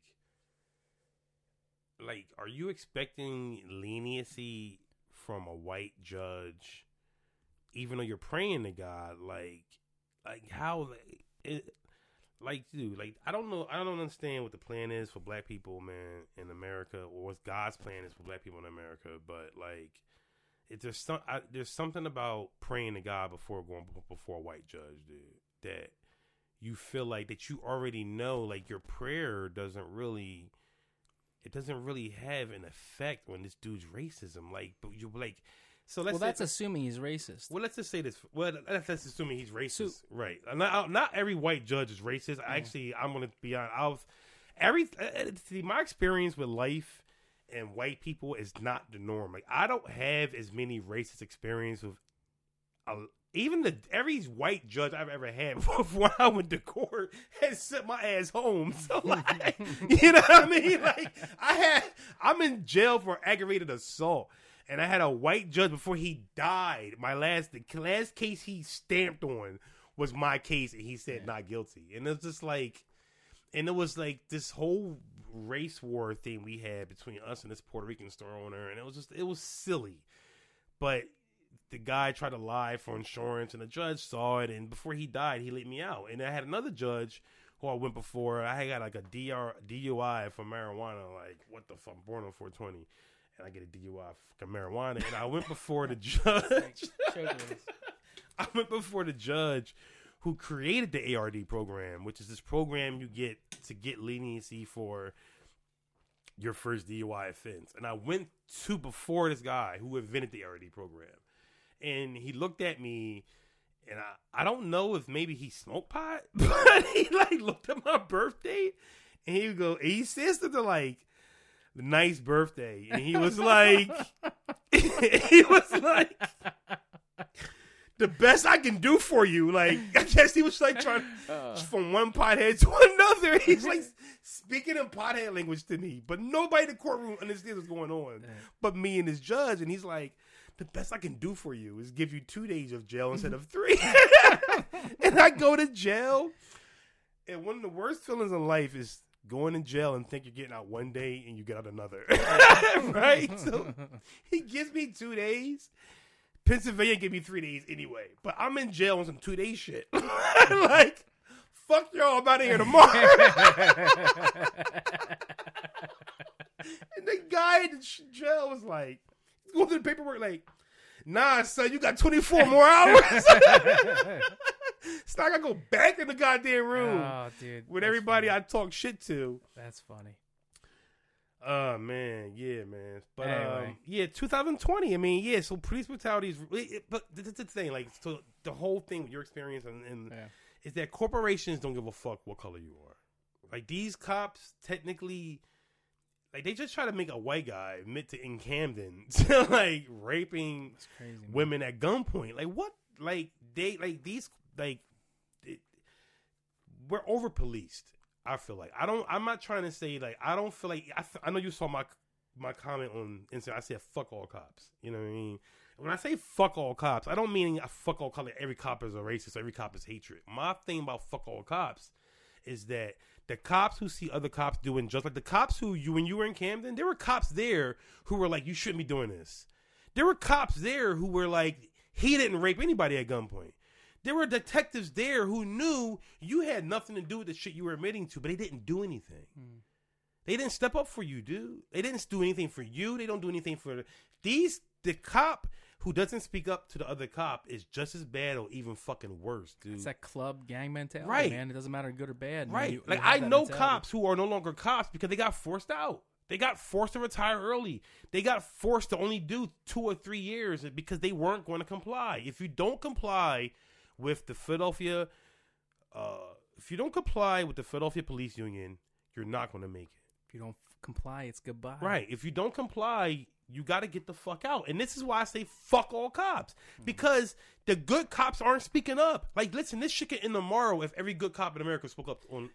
But You know what I'm the saying? thing. I see from my perspective, what I'm seeing is I am seeing good cops stand up. Now, I did. We didn't see it in the case with George Floyd. Well, I will But also say the them, good not news. propped up. Good news is not advertised. Good news is not shown Exactly, in the news. man. Good news is not shown on the social media. And the and the progress we're making towards racial relationships is getting better, but it will never be advertised. They will never advertise. Like even our this podcast. Like if this podcast is making change, do you think somebody's going to pick it up? Like who? Like who's going to pick up the change? Like who's trying to push it out there? Do you think? I don't even think Revolt, who is owned by Puff, like is this something that Revolt would want to pick up? Even though that's not, I'm not, I'm not going to say that. I will say that Puff is Revolt. Like Puff is doing this thing. Have you heard of Revolt? No. Pu- Revolt is uh, Puff Daddy's um, platform. It's his media platform Okay. and it's, it's called Rev- and like uh have you seen Drink Champs? So what we're doing right now is we're No. doing our own version of Drink Champs. We're being sponsored today by Hennessy. Hennessy sent us that check. At least give us like twenty five dollars to cover for like the electric bill or something. But Drink Champs is this show that Noreaga. Are you in the rap? I am, but I I thought I was until you started saying all these things I don't know anything about. Yeah, Capone Noreaga. no, but you didn't know you didn't you don't know about D Smoke, so I don't know. I know Maybe- about D Smoke. All right, well you didn't say anything back to my message. So maybe you don't know about rap. But no, Nori had this show called Drink Champs, and people come on the show to get trash and they just tell stories. Those are funny. I've seen a few right, like that. Like right. And so it's like and everybody does it now, but it's like. It's letting your guard down, man. But That's it's like who like who is going to push the like who's pushing the agenda for change? Like not everything on social media is just like fight and argue. I haven't seen a white guy and a black guy on, on ex, do any except for like run the jewels. I haven't seen like white people or black people come together on media and try to create any kind of Mm-hmm. change. You know what I'm saying? Like you know like.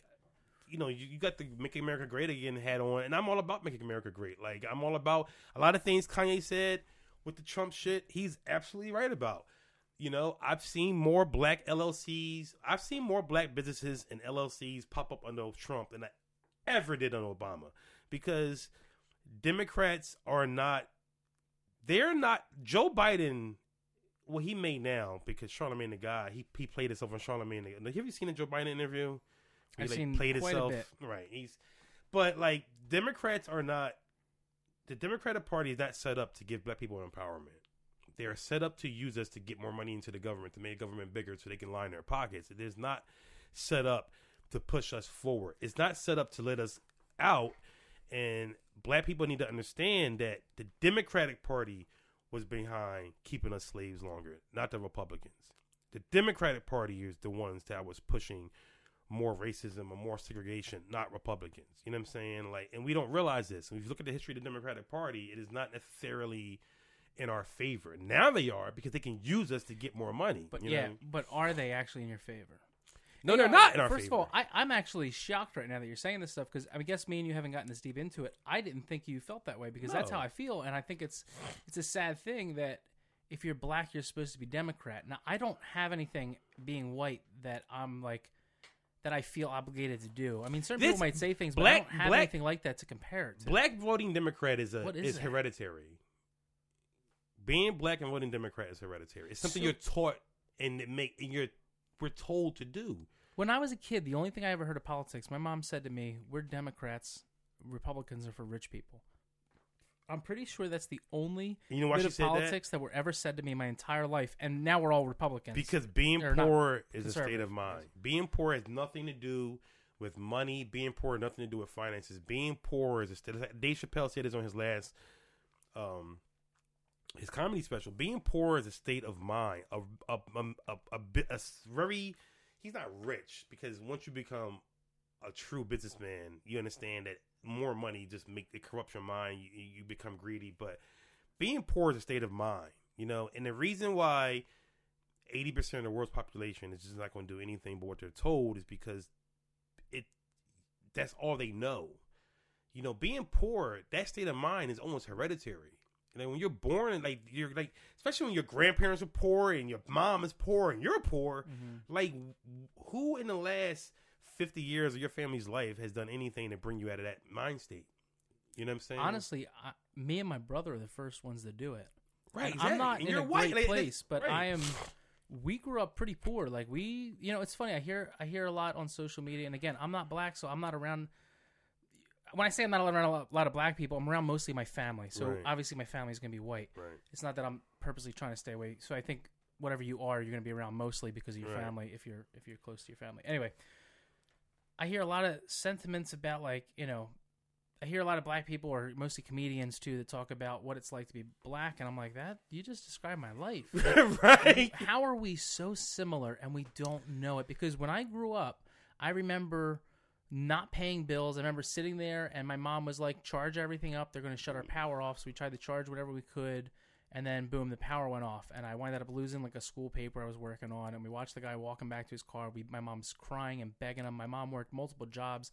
Sometimes the neighbors were watching us because my mom needed to pick up an extra shift overnight where she just you know, just got done before. Now she's going back into work, waitressing, and then she's trying to put herself through school. I remember waking up in the morning, watching my mom drooling over her textbooks, trying to become a dental assistant just to make a little bit more money for us. And like, I'd see her in the She morning, become like one? passed out. She did, yeah. There we go. And she's, and, but even all the work she put into, like, and it's nothing against her or the work. I mean, she still struggles. And I don't know if some of that's from her mindset It's her mindset. or it's because what she went into was just a step up and something she was able to do at that time rather than something much better. It's like if you have a poor mindset, But- a little sidetrack, but if you have a poor mindset and someone gives you fifty thousand dollars, you're gonna do with that fifty grand what anybody with a poor mindset is gonna do. You're not gonna invest it. You're not gonna do this. You're not gonna stretch it. You're not Mhm. gonna continue your same lifestyle for the next year and flip that money until you have a hundred grand next year. You're, you're not gonna. You don't know how to do it. You don't have the mindset to do it. Like being poor, it's a state of mind, and and I feel like the people who voted for Trump and put Trump in office, even like yourself, like they just don't want to be poor anymore. Well, And there's, a, there's a lot of re- I'll explain to you. I'll tell you exactly why I voted for Trump. Trump was the first time I ever voted in my entire life. In fact, the third time I ever voted was two days ago when I voted for. Like, but was small- it the promise that he gave you? What was it? when I saw when I first saw Trump? I was in a Burger King at on my lunch break grabbing a, grabbing a cheeseburger, and I saw on the TV they had playing in there, and it said Trump is running for president, and I thought, nice, and I thought exactly what everybody else thought, a, a wrench a wrench in the system. He's not. I thought he's not actually running. He just wants to go out there because he. I believe, and I still believe that he does care about America. I know that he's different from a lot of us, but I believe at his core he does care. I think that a lot of things he does are right, and a lot of things he does are wrong. But at that moment, I thought this man really cares, and he's not actually running. He's going out there to try and push everybody and troll them and be this like Do you think he's a in the system. Not a chance. Not a chance. I I hear it all the time and I don't get it. In fact, I don't understand why the black community isn't his largest supporter.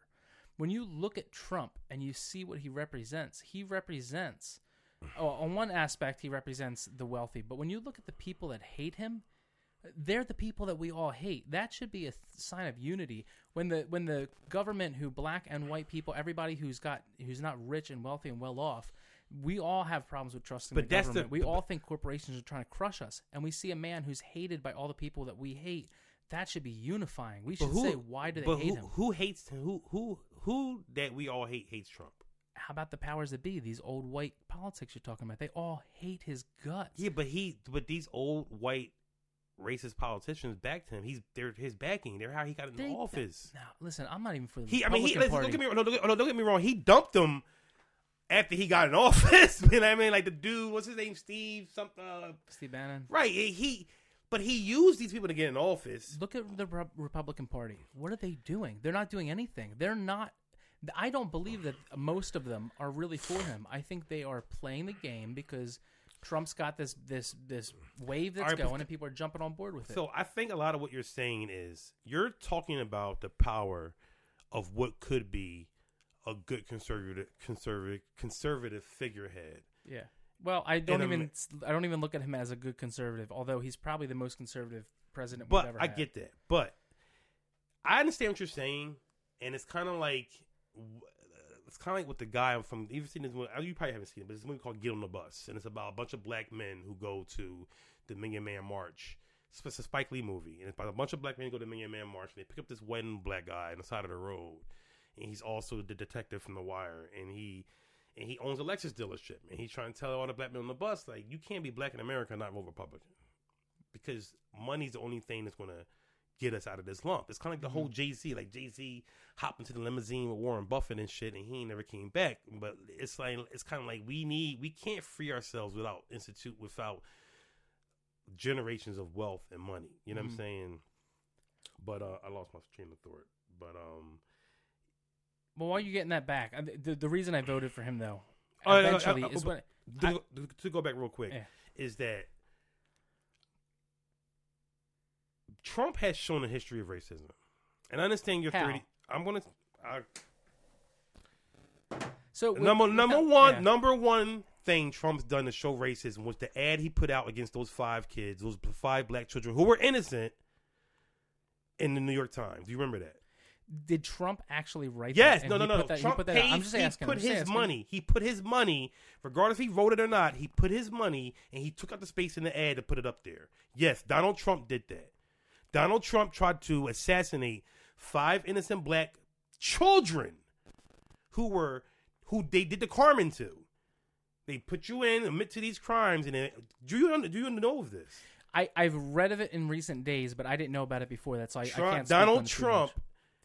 Incited race, and Donald Trump tried to incite racial violence in New York. Donald Trump tried to condemn five innocent black children to jail for the rest of their lives when they hadn't even been to court. Donald Trump tried to circumvent the American justice system in the New York Times by putting an ad out in the New York Times. Well, That's racism. Here's well, here's the thing where I don't see that as racism. I all right, I'm basing this off of a fact that I don't know the the details of the story, but what I can say is that a lot of things that all of us have done, we can look back on and say, "Man, that was wrong." okay. So if that was done, we don't know his intentions. If he truly look at all of us now. Look at what we're posting on Who social had- media. We're already we are condemning all these different people that we don't know the, the the truth about. And I'm not talking about the George Floyd case. That is probably the most cut and dry case we've ever had. They're all cut and dry. Some of them are not. The hands up don't shoot. The- When if the you fi- details if you- came out when- about that, man, when you go outside with the rules, when you go outside the rules of what it is to be a police officer, when you go outside the rules, even one single bit, we can't go outside the rules of the Constitution.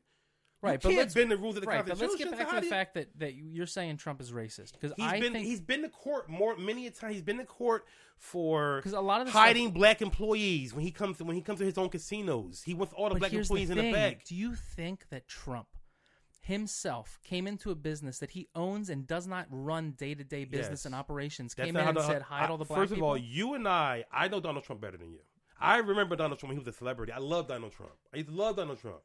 I remember Donald Well, I Trump. remember all that. I remember a lot no, of this but he, but this was in the '80s when he was popping, and he was like, like Donald Trump. Let me tell you how Donald Trump works. If you don't know himself, Donald Trump has he is Donald Trump is where Steve Jobs got the the savviness to handpick every single detail about every single store that Apple owns. Steve Jobs picked out all these things, and particularly, and so did Donald Trump. Donald Trump handpicked every single detail of the Trump Casino. When you walk into the Trump Casino, if he saw, if he saw a cover plate, a, a, a, receptacle cover plate that wasn't to his liking, he got every single one in the hotel replaced. He didn't yeah, hire somebody to do that. that's that. how CEO no, goes, man. You walk in, you, you don't no, like no, no. something, you say most it CEOs, gets changed. Most CEOs aren't there. I mean, I get that, but he's he's particular. Well, what I, He- what I think we're getting sidetracked with is we're we're talking about Trump as if you want me to think he's a good guy, and I want you to know right now, I I you to think do not think that Trump You want me to think is he's a some upstanding citizen. Oh. I I do not think he's the. he's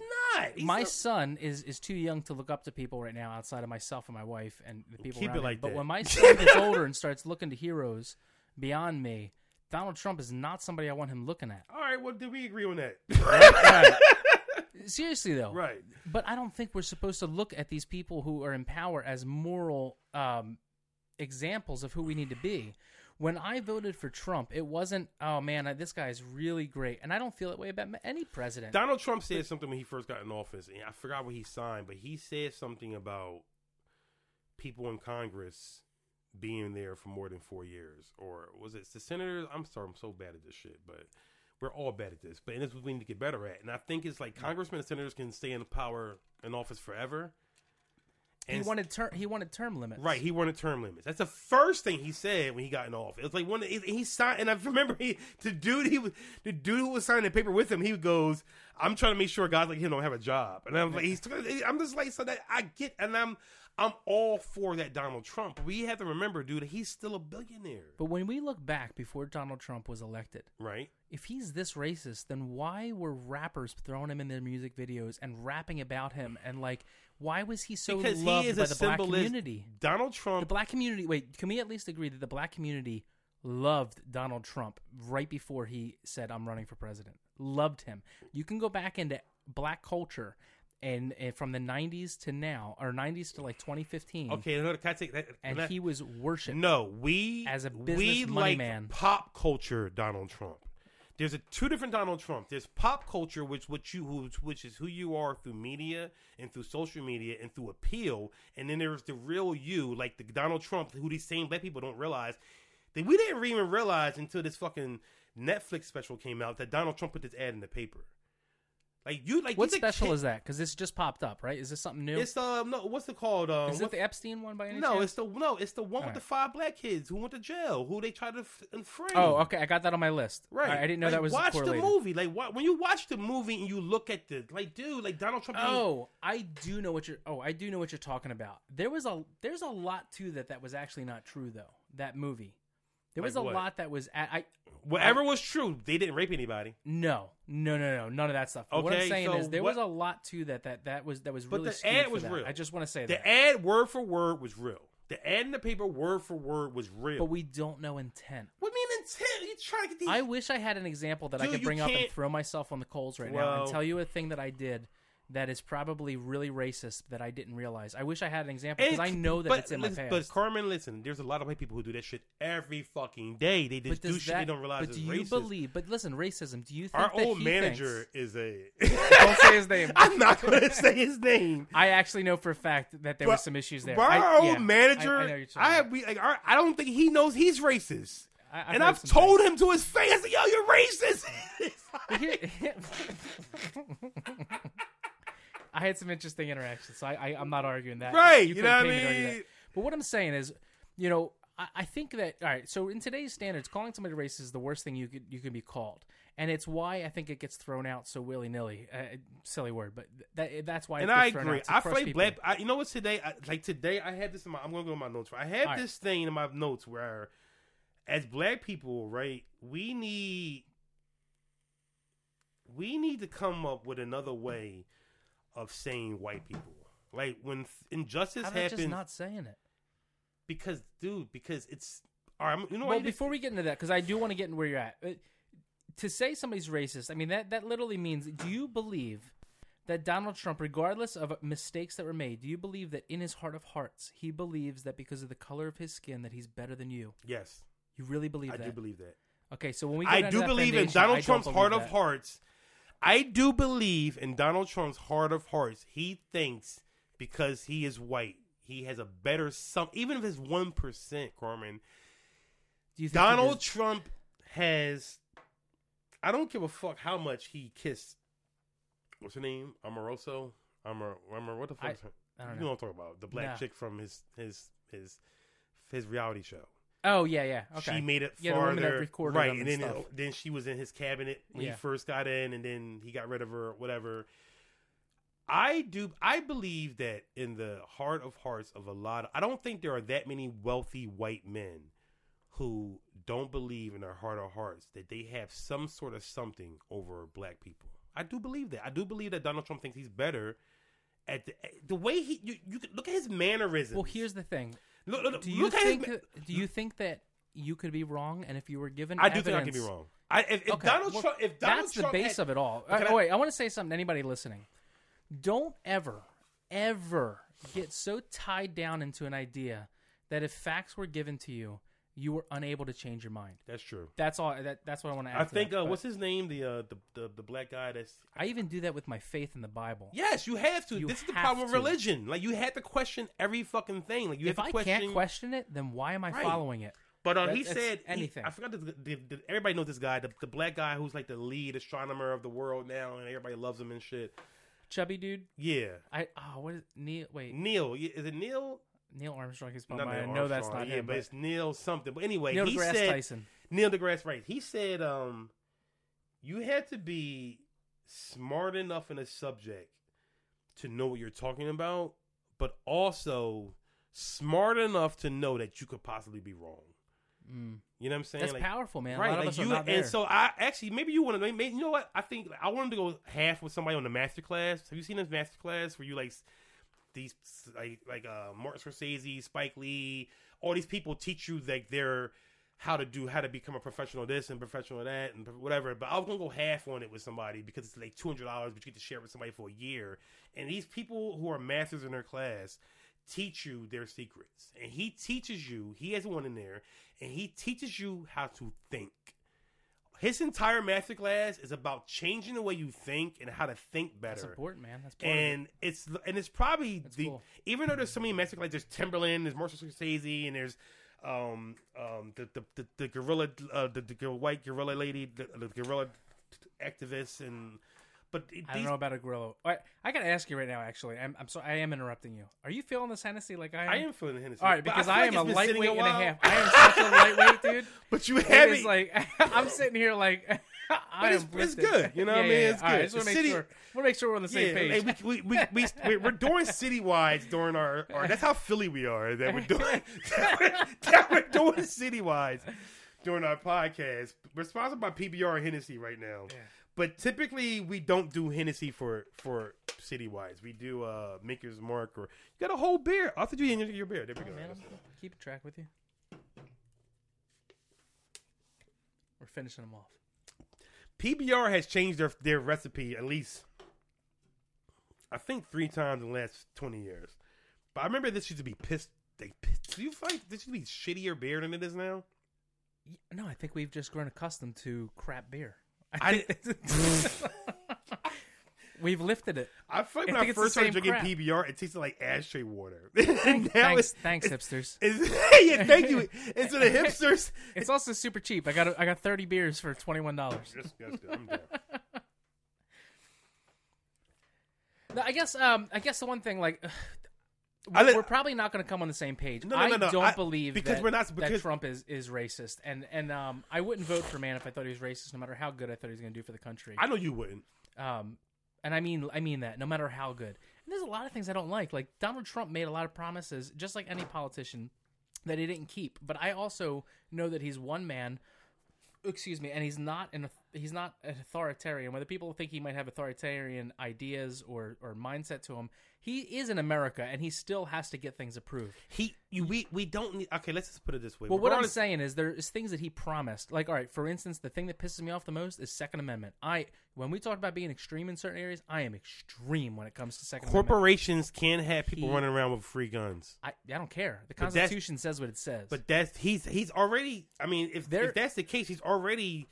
The fact that I can't cross a bridge where I've already been, you know, by the Constitution and you as well, given the authority to own guns, there's no reason that going over to New Jersey, because we live in a tri-state area, we we travel over state lines daily or, or regularly, that I shouldn't be able to bring my gun over there.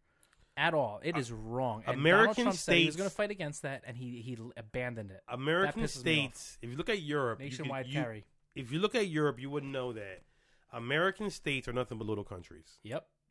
That's all they are. They're just little countries. Like you can't have a you can't have land as big anywhere in the world and just except for maybe like in areas of Colombia in South America where they're where they're because of resources they're trying to do the same shit to them, which break these shits up in little states. But you but they're little American states are little countries. And when you pass and it's nothing proves that more than passing between the border of Pennsylvania and New Jersey. Yeah. It's they're complete Polar opposites. But my cousin who lived in Florida, and I think Florida's a Commonwealth also, and I think every Commonwealth state in America kind of shares shares the same jurisdiction, even though they're not right next to each other.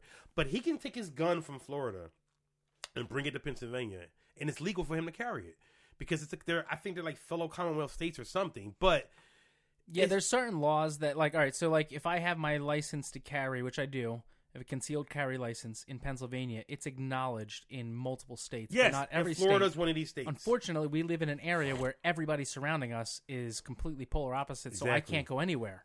But I can't utilize But it. that's what makes you. That's what makes Pennsylvania wrong. Pennsylvania because you have to understand that the relationship Pennsylvania has to Delaware doesn't exist. Like you have Pennsylvania where there's no tax on food and clothing and things like that, and then right next to it, it's a state with no tax at all. Yeah. You know, so where I buy so- all my expensive stuff. Right. So so I've lived in Colorado where if you go to you know Kansas, it's a whole other world. If you go to Wyoming, it's a whole other world. Mm-hmm. Like we have even though the thing between Pennsylvania and Jersey is kind of weird, it's not as bad as other states, dude. Like mm-hmm. some states are at war with each other. Like when Colorado got weed, it was dude, and then the states around it didn't have it, dude. They went to war with Colorado about this weed. So honest, I get what you're saying, but our tri-state situation between Pennsylvania, New Jersey, and Delaware is a lot easier than Oh, I'm sure, but that's something that pisses me some- off daily. Yeah, it Trump- does. It is. Trump has abandoned that completely. So I, I do want to say I'm not I'm not Team Trump. Like the you can't do that. You can't put your faith into a human being because we're all fallible. You can't prop these people up and expect them to be perfect at every moment. So I guess what I'm saying is i i what I'm really trying to drive home is the fact that if Trump made a mistake, we're- we're hanging up on this one thing, and no matter how bad it is, I don't believe that he. And if that's all true, and he did something that was so racist, and, he, and his heart was in it in the wrong way, I don't see that man as our president. I don't see that today. I see a man that's pushing for the black community, who's pushing for prison reform. Is he? has- Yes. What did he do to push for president? Put, He's put me D. He's passed more prison reform than any other president since we've been You know, alive. we need In fact, some. We maybe need a ever. third person here to fact check. well, you know, anybody out here, I will, I will lay my life down if I am Yes. wrong on that. YouTube, YouTubers, please, if there's some sort of proof to Now, Trump it's and not- prison yeah. reform, I need you to put the link, link us. He recently did. In fact, during all of this, he just signed something else into law where he just put in more money in the black colleges, more funding than has ever been given to black uh, colleges. So here's the thing: you can have disagreements about things, or it's not good enough, or it's this or that. But what I'm seeing is, you know what? You could say whatever you're saying, but you can tell somebody, uh, you can tell by who somebody is by their actions, and the actions I see Donald Trump taking are not racist. And I will say, I will say also, I will agree with you on certain things about Trump. Um, there are a lot of, I'm going to say a lot. He's 50 50, but there are things Trump is doing that are good for our country. And you wouldn't know that. You, but if you, if you didn't branch yourself out. and enough. and I will agree that the media is controlled by Democrats. The the, the media is very left. It's not. You can you have to give more conservative views when you do. You have to. You need more equality when it comes to conservative uh, views in the media, and I feel like uh, uh, it's the media is bullshit. And but also we need to realize that, like the government, the media is a corporation. It's, it's controlled by corporations now. Even nobody nobody even had an uproar two years ago. I think it was two years ago where local news stations in America are now controlled by the corporations. Where there used to be this thing where it was very, it was very, it was a very big thing for corporations to not have control of local news. They can control the newspapers. They can control you know the internet they can control a lot of things but they didn't have control over local news and, now, and at least we can rely on local news to give us the mm-hmm. truth That's all I grew up on was local news. right now Now it's it's so different. I've heard, and if somebody on even know when that YouTube, like YouTube, like we need our YouTubers and our people to jump into this and and, and show and then help us. You know, but I I was reading somewhere that where local news is no longer controlled. It is now controlled by corporations, and I think what's his name, the guy that controls all the goddamn news in the world. I know who you're talking about. I can't think of his name right now. Um, yeah, but that that, that guy, uh, Rupert Murdoch. I think I think that's yeah, it. he that's now what I'm thinking their about. whatever company he's with, they now control um they now control all the news down to the local which means that someone in some boardroom, some person, some stockholder can say can put their opinion into a stock meeting or a board meeting and say how they feel about something and then that change can come down to your local news level. So whereas though that reporter who's actually trying to do his job at local news level is being told what he can and cannot do anymore.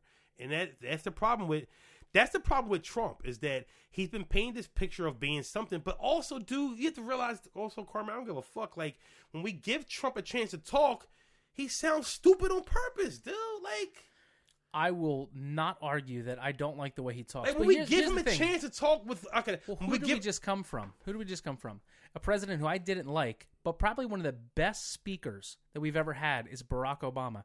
That man could sell salt to a slug. We all know that reference. That is the, the epitome I'm of that. not fucking with anything Barack Obama tells Yeah. me as a black. But what man. I'm saying is, we came from a man who was reserved. He was he was the he's a he was the pacifier. cookie cutter. He was a pacifier. but he was a cookie cutter politician, and people liked that. He wasn't cookie now cutter. we have 'cause cookie cutter never had a black president before. no, but cookie cutter as far as the way What he we spoke. right? Okay, So now we have a he man, speaks so well.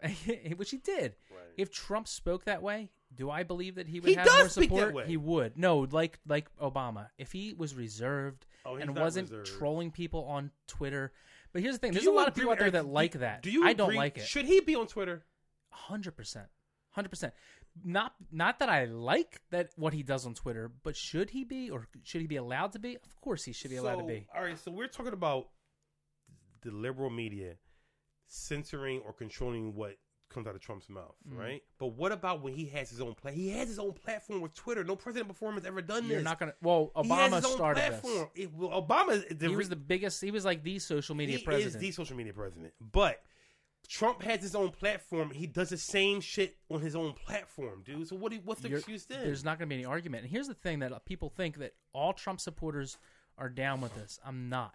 And when I talk to my family members and my friends who are Trump supporters, most of them, not all of them, do not like the way he handles his social media. Now, that being said, as somebody myself who does not like the way he handles it, I'm not saying I, I don't believe that it's 100% bad that he does it because a lot of the people that support him are supporting him because of those aspects.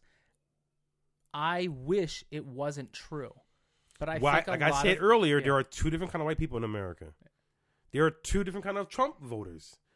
You know, But I Like, don't. But the, the I, f- I feel like you're more educated. I feel like you, I f- between your faith and your experience, I feel like you're more life educated than a lot of Trump voters. One thing that Trevor Noah said about Trump voters, he said that they're not the most, they are the least experienced, not educated, but just least, like most of them, a lot of them don't leave the fucking country. Like they're the a lot least of ex- black people don't leave their ghettos. A lot of black people don't leave two blocks that they grew up on. Like that's Whoa, why, I- the, why gotta be g- g- ghettos though, Carmen? oh come on, that's what I lived Does in. every ghettos. black person live in a ghetto? Uh, the ghettos that I Alright. lived in are are, are Well- primarily black, well, and that's that's, I true. don't think that's by choice. Because we didn't get what none, I'm- we didn't get none of those housings they But- gave away in the fifties and the Right. sixties. But what I'm saying, the reason I brought that up is there's a lot of people out there like that, and we can make our judgments from the outside. I couldn't fathom not leaving my block for years. I don't understand how people could live like that and be so State of brought in- mind. Yeah, it's a state of mind. I, I can't fathom it though. I'm not there. You So- were there at one point, weren't you? when you were you were content? Like you didn't know you were mm-hmm. poor until you realized you were poor, or did you always know your whole life you were poor? I had always had friends that had more money than me, Oh, okay, I did. and I did. yeah, we, that money never affected we me. We were all poor. Yeah.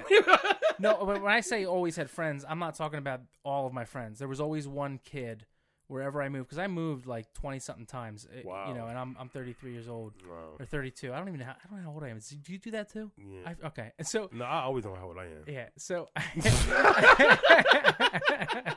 Once you, As soon as I hit at, 30, I at stopped 32, caring. you're just like whatever. Uh, but yeah, then you yeah, start whatever. once you get closer to 40, you're like ah, it's coming. Like No, but what, I'm saying is, I, I've always, I've always had people like I've been a chameleon, and that's not a good thing. But I've always been like whoever I was around, and I think as though, although that was bad, what it did was give me different life experiences. it's great. Uh, it's great, but not. I don't think that's the way adults should live their life. You should be grounded in, in something rather than being tossed from every wave that comes by. Yeah, but that's It's I don't fake. think It's fake. I feel like the that's the problem with Well, I'm saying for me, I was. that's fake. the problem with white America. Is that white? Is that what I want to say? No, no, no. Listen, dude. Listen. The best, the greatest thing you can do is travel. Like you're like Which when you leave the done. country and you go to Europe and you realize how big nationalism is when you leave America and you come back here and you realize how weak our nationalism is because of racism. Mhm. Like if if if China came here tomorrow, if China bombed America tomorrow, black people and white people would be the best of fucking friends. like you know what I'm Yeah. saying? Like it's all about nationalism. Yeah. Like na- Yeah. the only thing that matters, I'm gonna tell everybody right now. If you haven't traveled, the only thing that means anything on planet Earth is nationalism. And when I and when you're in Europe, and first of all, the American passport is one of the most powerful pieces of paper in the world. The American passport mm. is it will get you anywhere you need to go with the least amount of hassle. But when you go to Europe and you see how much hassle they give each other, because Parisians don't like Germans or German or or they've never forgiven Germans. You know what I'm saying? There's a mm. lot of people in Europe who never forgive Germany no matter what the fuck they do. It's only been 50 years. Ain't enough saying that I'm saying like, like people who still remember their grandparents who are who are dead from the Holocaust, they're still mad at Germany. So when you go so I've I've experienced I was on a train the bullet that that train that, That goes 300 train, miles an yeah, hour, the bullet crazy. train I've been on that. It's wild. and man. it gets you from Paris to Germany in like two fucking hours. And at the second this bullet train passed from Germany, from Paris to Germany, as soon as it passed the border line, these officers came on a train and they started harassing everybody on that train that wasn't Paris, that wasn't uh, uh, uh, German? French. You know okay, what I mean? okay. and they they were I, and and I've seen this in Colorado. I've seen white people harass other white people. You know what I'm saying? But this is why I wanted to change. This is why I feel like we need to come up with another term besides white people because once because nationalism has nothing to do with the color of your skin. Mhm. Like when I tell you when you go to London and you go to Europe and when I tell you that not everybody of course, but there are people in London a lot of them don't see color they see that that's a fellow Londoner or whatever the fuck they call each other and shit. But they don't see that. They they do see it, but they put the fact that he's from London, or he's from the UK, before they put the color of his skin. Mm-hmm. And remember, and understand this too, black people, that when we were slaves in America, people were free in, in the UK. You know what I'm saying? Like they like. So like we were the last people to like abolish slavery, besides I think maybe Canada in certain areas. I'm on to y'all Canada, but like they don't see they put their nationalism first. There's this whole thing in Paris about the Brotherhood of Parisians, and it's and when you get over there, you read and you understand more about it, and it's like it's like embedded into their constitution. Like the Brotherhood comes first. The Brotherhood of Naturalism comes first. The Brotherhood of Naturalism comes first in Europe. The Brotherhood of Naturalism comes first in a lot of places in the world. But when you come to America, because we're surrounded, because we got so much water on both sides of us, and below us, there's Mexico, and above us, there's Canada. We don't have to share our land with that many. You have to fly to get here. So the nationalism in America is kind of weak until somebody fucks with us. You know, 9 11, Why do you think that is? I, I didn't know until recently and through social media that and I and I again I hate separating white and black, but I do see a lot more in the black community that and also just in general and a lot of like what we would call like um I guess millennials that all have this idea that nationalism is bad. And oh That's his I hope somebody's alright. That was some, I heard a loud thump from upstairs. Yo, you hope can tell somebody's all right. Carmen's a father because he could tell his son fell. Just- Phone's on airplane mode, so if he's not alright, that's not my problem. but yeah, like But because nationalism is portrayed as this bad thing, and it no, gets associated nationalism with racism, Nationalism is the only thing that matters. Nationalism is the only thing that matters because nationalism is what how you separate separate what is what in times of war. And do you think that you can be a nationalist? And and uh, I am We're this all person, nationalists, but can you be a nationalist and have empathy for people who aren't part of your nation? Because a lot of people don't think you could do that. A lot of people on, think that that once again? you, Can you be a a- lot of people, from what I see, they push this idea that if you're a nationalist or you believe in America first or you believe in all these things, that you all of a sudden are in this cookie cutter um, aspect of life where you love your country and you hate and have no empathy for anybody else that's suffering, and that couldn't be further from the truth for anybody I know You mean as far as them having empathy for people outside of America or in America? outside. First of all, we're America. We don't. We're not the same. the- Nationalism doesn't. For America, the thing about Americans and nationalism is that we've we've spent so much of our time since we became independent saving everybody else's fucking ass. Is that it? We're nationalism. America doesn't like nationalism because we get we we charge people to protect them. So we can't. We don't hate. We don't hate the way they hate in well, that Europe. that might be as far as the laws go, but I'm talking about everyday Americans, people that you face day to day yeah. in your community, Yeah. and the people that I face day to day in my community. Mm-hmm. Do you see what I'm talking about, where nationalism is viewed as bad? Where I don't even think they know what nationalism is. I mean, Americans don't know what nationalism is. They don't. They, the ones who leave the country, and I don't, I don't mean you go on vacation or Aruba or some bullshit. Like I feel like you need to go to Europe, and you need to meet people, not just Right, you people, know, right. Meet the people, talk but you with them. have to. I feel like you need to go to Europe because the only Europe is the only place where you can swing through that many countries in one time in one trip. You know what I'm saying? Mm-hmm. And you experience it. So we don't. Uh, nationalism doesn't really mean anything to Americans until you fuck with us. You know what I mean? Like no 9/11, like there- black people, white people, got lovely. We like we love, but only because we hated somebody else. So I understand what you're saying. Like, does the hate have to be there in order for us to get along? Like, any of it, yeah. Because right now we're 20 years out from 9/11. but we're 19 America, years dude. from Like, we're the, 1911, we're the we're the most. or from 9/11. We're, and I feel like it, it's just completely disintegrated. All the unity that we had is gone. but and- also, America has why? also tried to keep push this terrorist thing longer than it needs to exist. Like, listen, dude, it's none of our fucking business what they do over there in their country.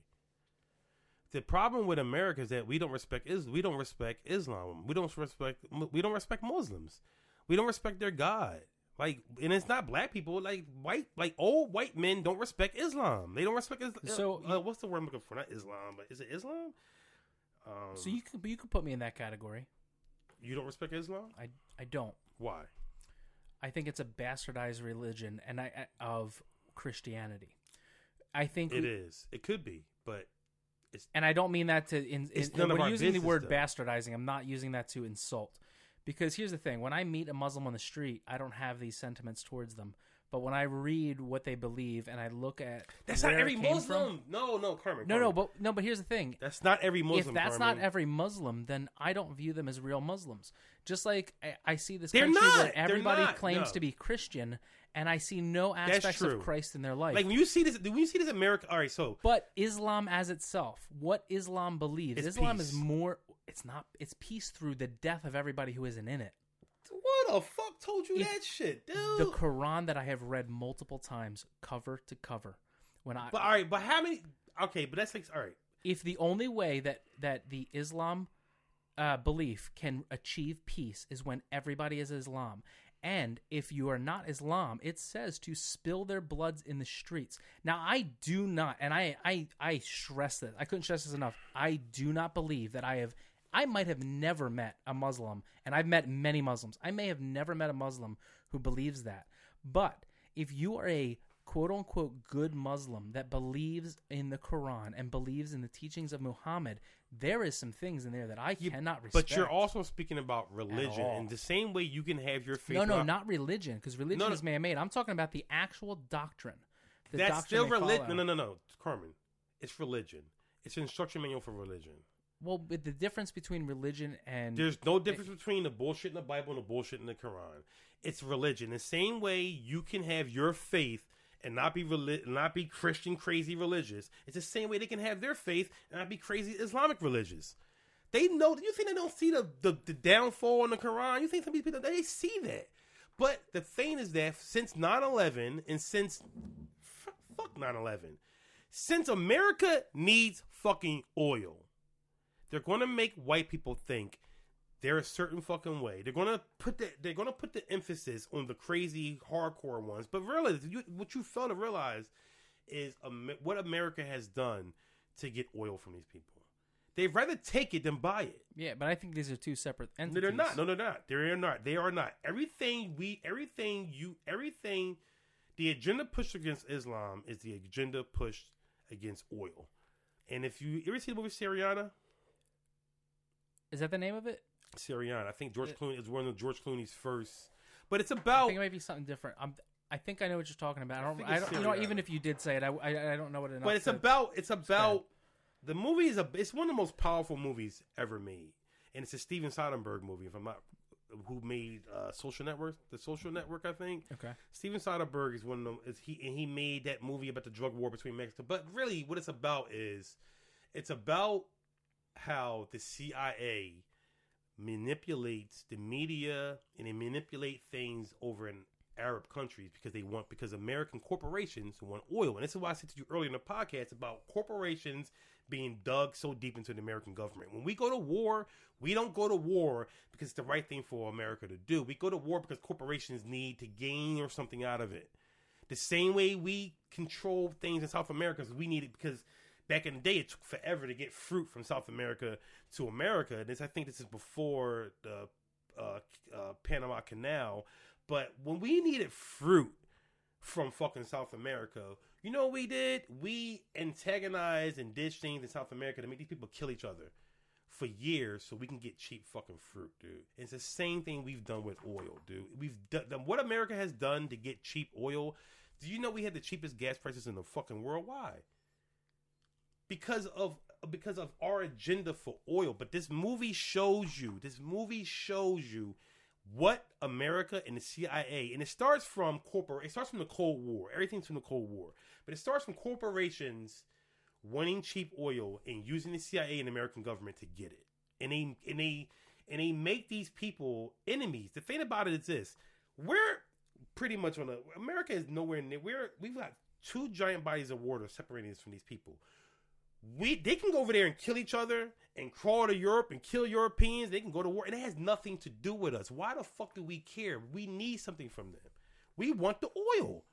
We want cheap oil. If we didn't need oil, would, would we care what they were doing over there? No. Hmm. Before the Well, they, I, I get what you're saying, and they need a reason to have the American people drive that to say, you know, hey, we want this and get on board with it, and so they add these different things. It it was fine when America. It was a fine when America could get cheap oil from them. But what the, what they did, and what what, and I hate to say what white people, but what I feel like when it comes to finance and American dollar and the Federal Reserve, there's nobody behind it but white people.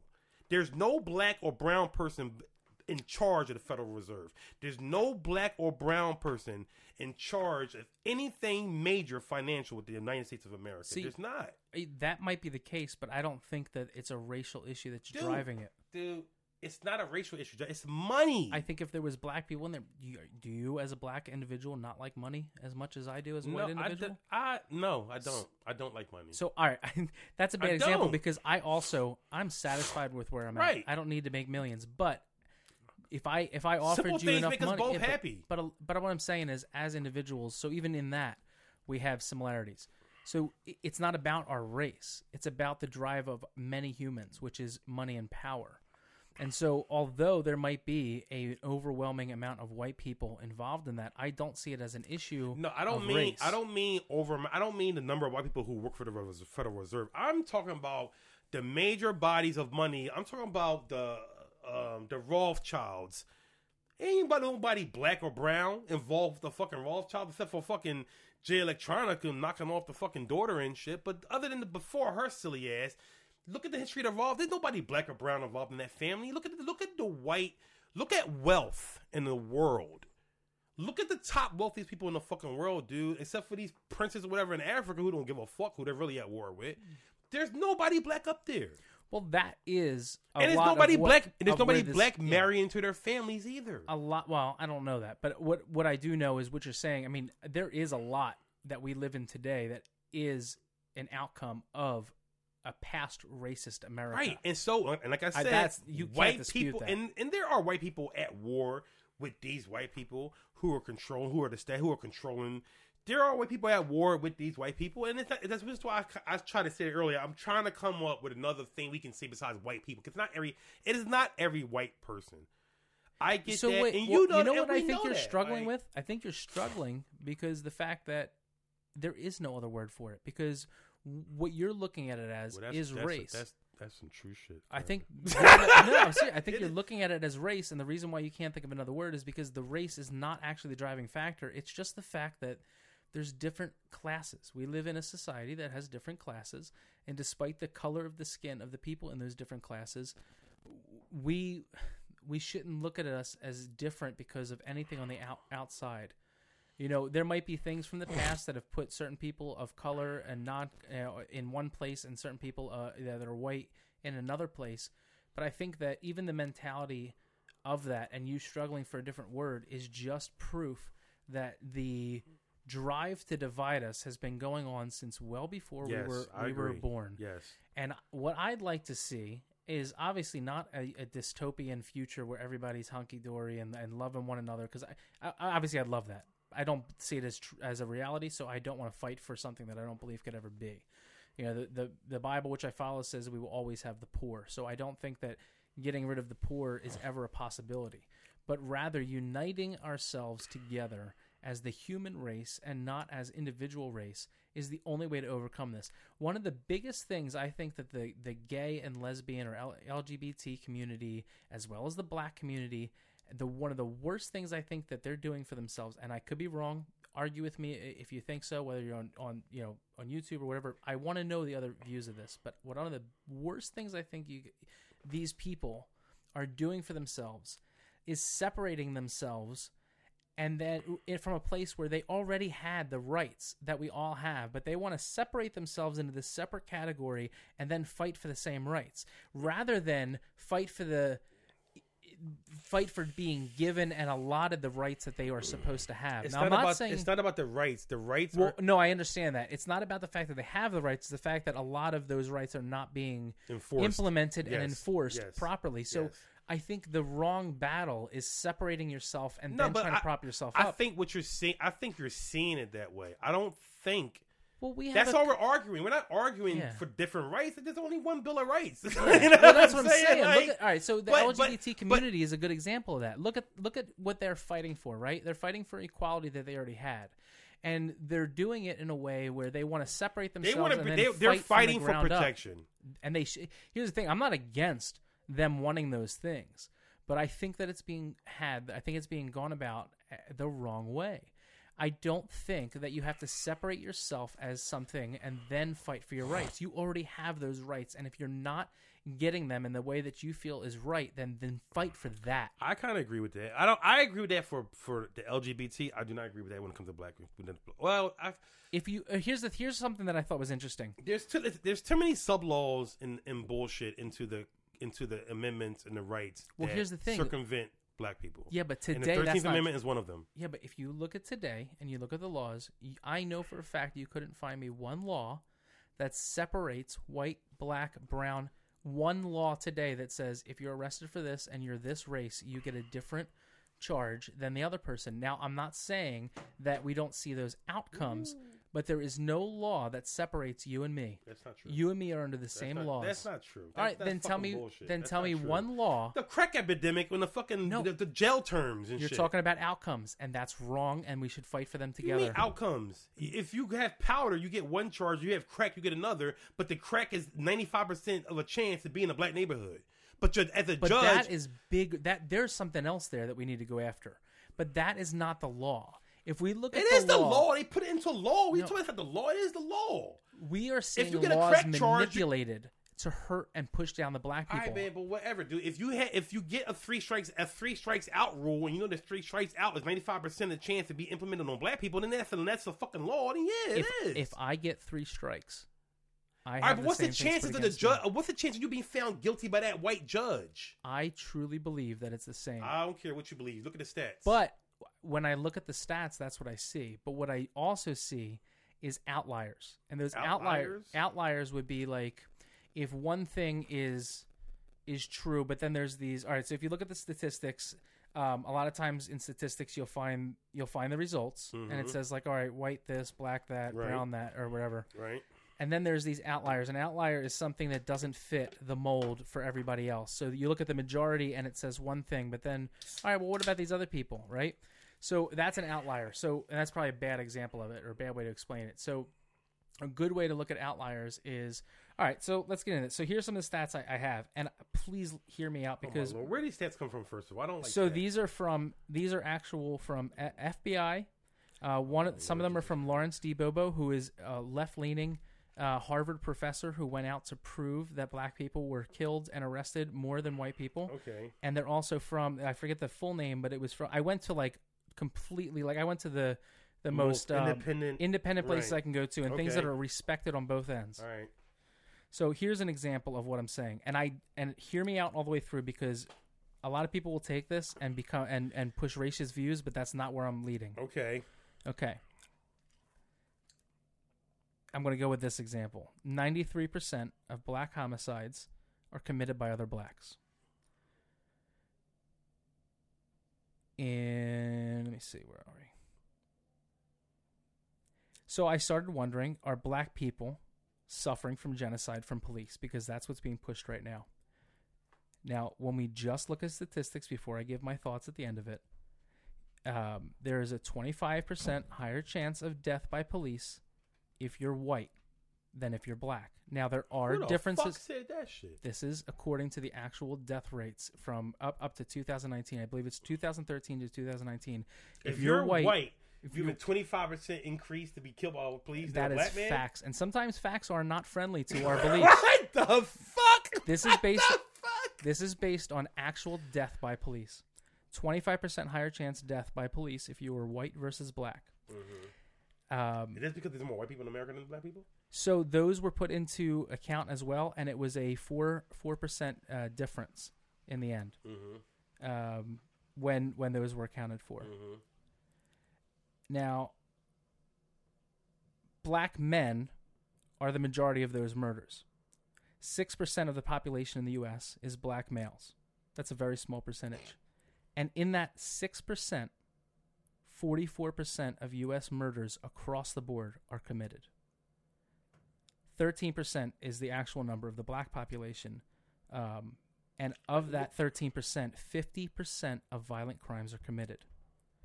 Now, there's a lot more stats I have here, and I don't want to go into because you- I feel like here's you- what I'm saying. Here's what Yes, what agenda are you pushing with these stats? well, this is where I this is where I want to get to because these are hard stats to look at because they could be used against black community by racists. But what I see here is the idea that black people are being killed in droves by police. The fact that that or the ideas and That's agendas that black it's not well that's what not I'm, enough- that's what I'm trying to get to. Percentage of the black population being But that- killed by police. But right now, as we sit here today, there are people rioting in the streets across the country, destroying, looting, and I'm not talking about the protesters. They are separate. dude, But the people that are doing that are believing that they're being killed in the streets for all these different things. Now, there is a lot of things that we can go into and say, hey, this was wrong, that was wrong, this person was gunned down wrongfully. But when we look at the stats overall, the genocide that is being claimed is not there. So hey, hey, Carmen. First of all, stop, stop. You're getting these views from black people from other white people. You ain't getting. You ain't. hey, I'm This glad is- you're sitting down with me talking to me about this shit because you're not. You're not sitting down talking to anybody black. So all I've done the past week when I was looking at these things is listen to black leaders in the community. Carmen. That's first of all, all num- I've number looked one, at. First of all, number one, dog. Let's put it this way, okay? When you talk about get, when you said something earlier about black people in ghettos, we were placed in ghettos. I'm you not think arguing We, you that. think we want to be put in ghettos? No, well, so, actually, here that let me actually finish this because that's actually what I'm driving home. Is what I want out of what I'm about to say is the end of this. I want to show a reason for unity where there is no black and white issue. Well, not there is no black and white issues, but that black and white people and all races should be united against what is a real problem, which is corporations Well, but they're- but big they're government, not gonna, and but they're gonna things. put it. They're gonna first of all, this whole George Floyd thing was created. Okay, George Floyd incidents happen every fucking day in America, but as soon as we come out of the coronavirus, magically George Floyd is thrown onto the platform as something else for us to get angry about. You know why they did this? This George Floyd shit was created. This whole shit happening right now is you think it's a revolution and that we're no, this is planned through some algorithms, through social media, and I, I know you guys don't want to think you're controlled and you have more control over your life than this. You don't. You don't have no control over your shit, dog. Once you have children, your your shit is a wrap because you want your kids. Children are the easiest way to control people because you want your kids to have a great life, especially if you grow up poor. You don't want your kid to go through that bullshit you went through. 100%. So you're going to do anything you have to do in life to keep things normal, just to have some sort of compl- complacency or just normality in your fucking life. Because when you're poor, you don't have stability. So you just want your kid to have stability. Fuck if he has the, the whirlpool in the, in the backyard with the toys. 'Cause I'm pretty sure your kid has more in life than you ever. You know what I'm saying? Like, Different life. Yeah, he'll never understand. but they Yeah. use that against you. And and these Trump voters aren't bad people. They just want a good life for their fucking kids. Mm-hmm. And they want somebody because even though uh, you know Clinton wasn't necessarily bad, I mean, but While Bush more, fucked shit while more up. black people were incarcerated under the Clinton. I don't yes, I don't understand. And, and Joe and- Biden has a, Yeah.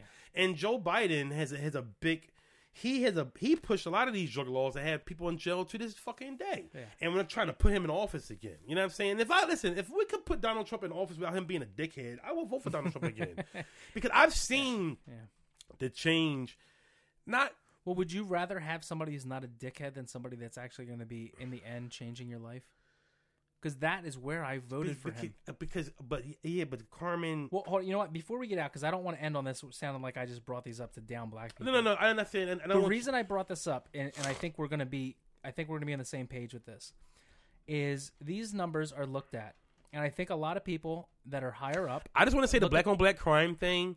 I know white people love to bring up black on black crime, but black on black crime is a result of crab in the barrel mentality. It's a result of us being are you reading my notes? Because that's where I'm No. going. That's where I'm going. You gotta let me get to it's, it. Just, it's, it's, it's just that's what it is. Yeah, it's like you so- put us on top of each other and shit. Like, come on, like it's only one well, fucking this piece is of chicken. this Or is what I say was chicken, saying didn't mean earlier. but it's only one piece of. It's only one plate of food, Yeah. and like we're all trying to get to that plate. Like, Well, that's what that's the point I'm trying to drive. When you look at these statistics, you can go one of two ways. These are facts.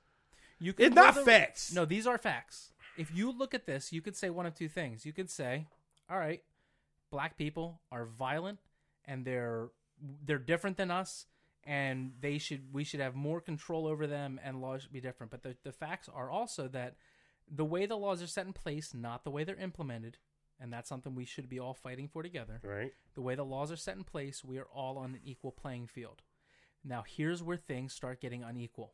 When you look at these numbers, what I see is not one race that is inherently has some kind. I don't think you have a gene that is violent and causes you to commit. Yeah. M- m- have you ever have you ever killed anybody? You could tell anybody. Nobody's listening. No. Nobody's listening. I'll- I paused it. I paused I, it. think about it all the time. And me too.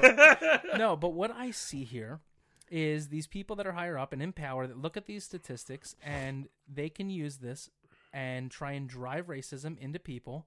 Uh, but what what really I think we're seeing is what you were saying about when you made the comment about the ghetto.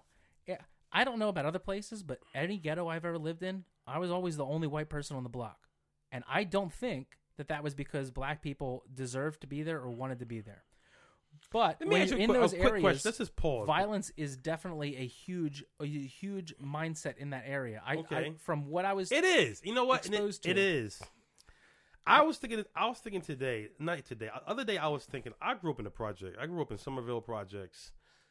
Uh, Where's that 20th and at? Champlost up near us. It's actually down the street from like, like your your where you are to Whiting University is Uh-huh. where I was to LaSalle University. okay. So I grew up in the projects, literally one, two, three, four, five, six blocks from LaSalle University. right? So you would think that coming from the projects and being you know university, I would have a easier way out of. And I don't, I don't want to say a ghetto because the projects I grew up in weren't they weren't it wasn't hood, but the mentality was hood.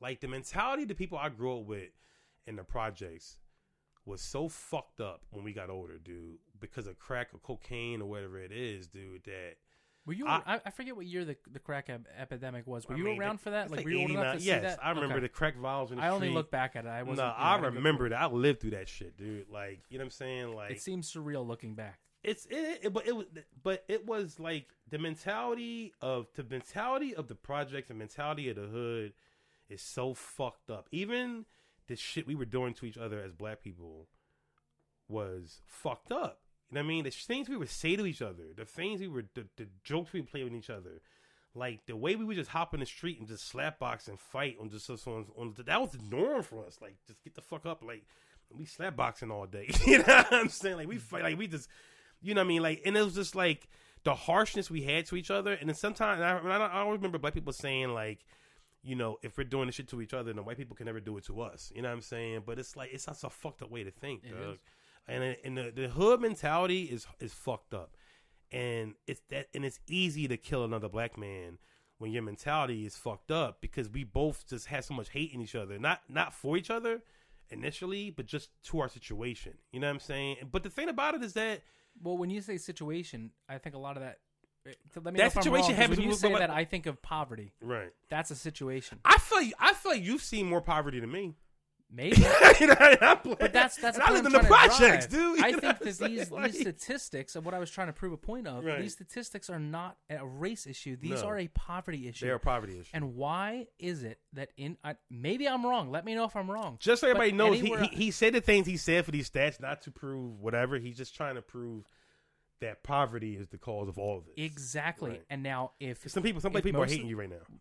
well, then I hope you're still listening, and you can hate me listening. Here's the thing: facts aren't always easy to look at. But if Right. you if you're not courageous enough to look at the facts, right. then you're not courageous enough to make a change. I had an argument with a black person today on Instagram about about well, she said something about police aren't needed in our schools. I said no, they're not needed, but we need them right now. yeah, because I if, if I was a black parent sending my kid to a black all black school in the hood right now, I want fucking cops there.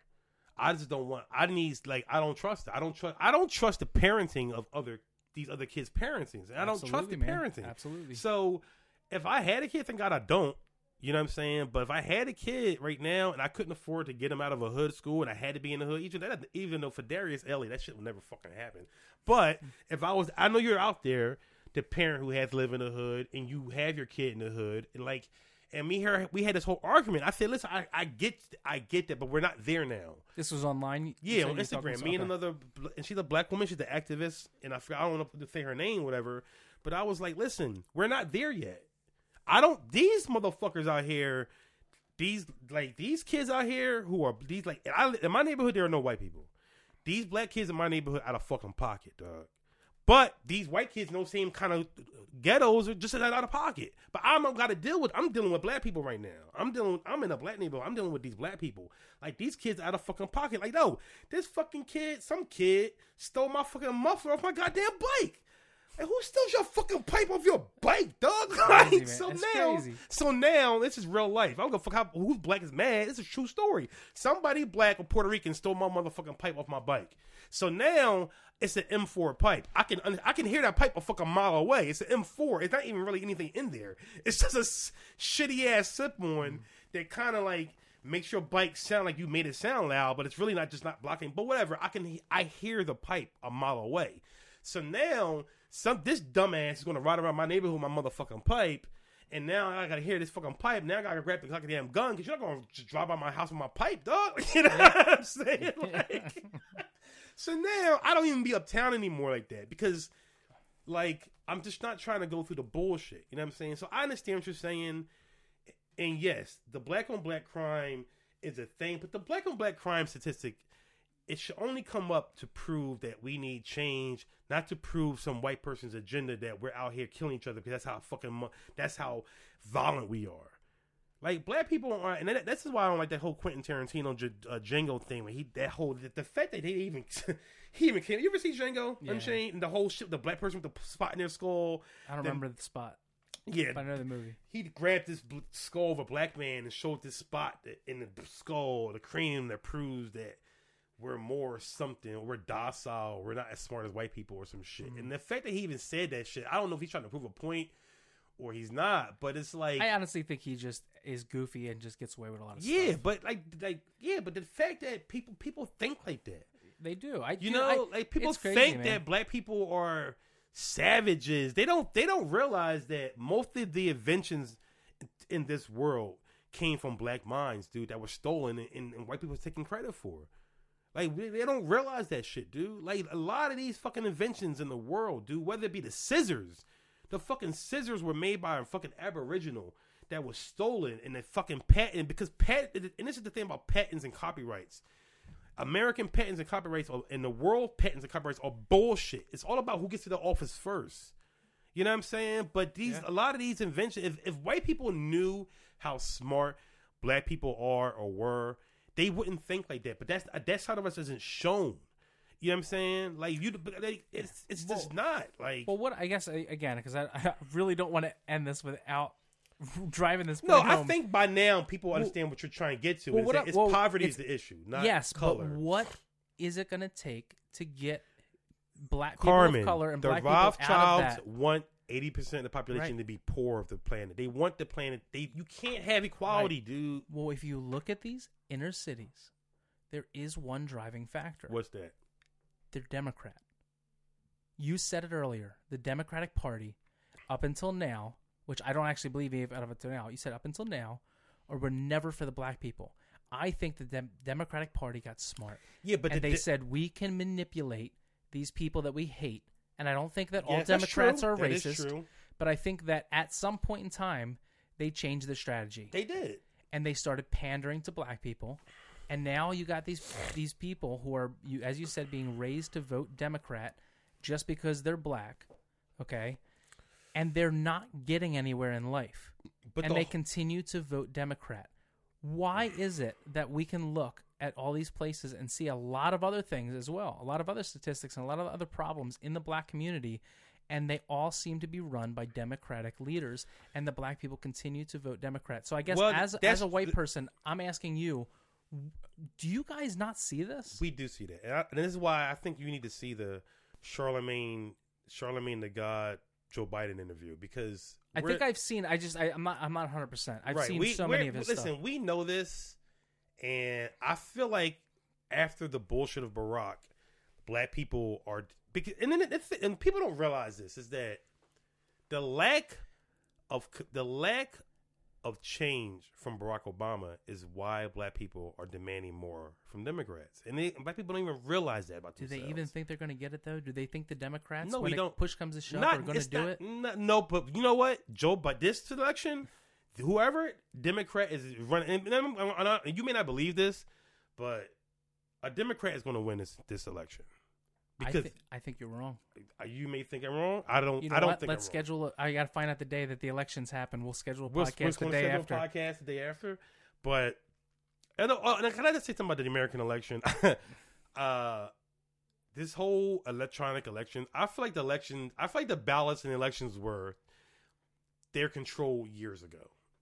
I don't. Ha- I'm not setting I don't stone on believe that, in but our- I don't, I don't- trust any. I I don't, don't trust believe- anything. Yeah, I don't believe our I don't believe our voting p- process. I don't believe once we went electronic, it's a wrap. And I and I think now they do the the paper ballots. Yeah, when they I just voted two days ago, it was paper. it's paper ballot now.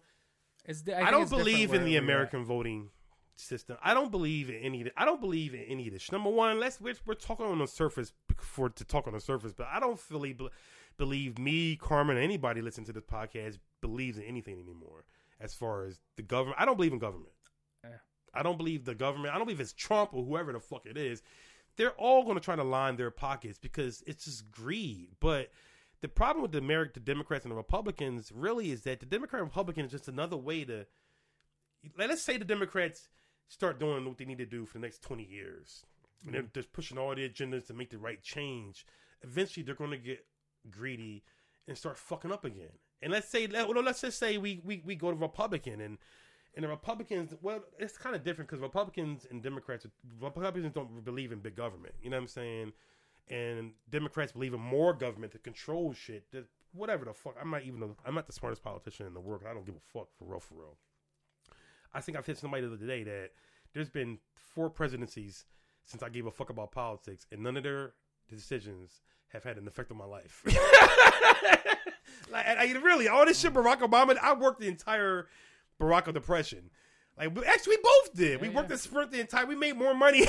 like, everybody was broke. We yeah, yeah. worked at Remember that shit? Yes, you did. We were the only ones making money in the city. If you didn't work in cell phones during that 2008, whatever the fuck, you weren't making any money. That money was good. Right. We made. That I made money on technology my the entire new depression. I don't know. I didn't get an unemployment check for five years like everybody else. Like we worked, we made money in sales. I made money in sales. The iPhone and the fucking changed my whole shit. So thanks to Apple, I was not broke during it. So I don't know. But whatever Barack Obama did for eight years had no effect on me or my bank account. Not one time. Anything Trump is doing right now has no effect on except for maybe me getting products cheaper from China.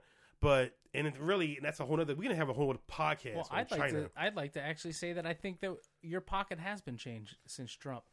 The, if when the country wins, we win. A lot of times I see these people complaining about Trump's only here to help big business. Trump's only here to do this and that. The big business thing is weird to me because who do those big businesses employ? If a big business is doing good, we're doing good. When Apple was doing good, you just said that we were doing good, and that's a fact. When big businesses are thriving and they're making billions, the the bad aspect I see of that is that what happens in the long run when we look back is that the separation between the inequality of wealth becomes very, very real and Amen. starts getting very separated. Amen. And I don't like that. I don't know an answer for that. I'm not even going to try and solve that here. I don't like it.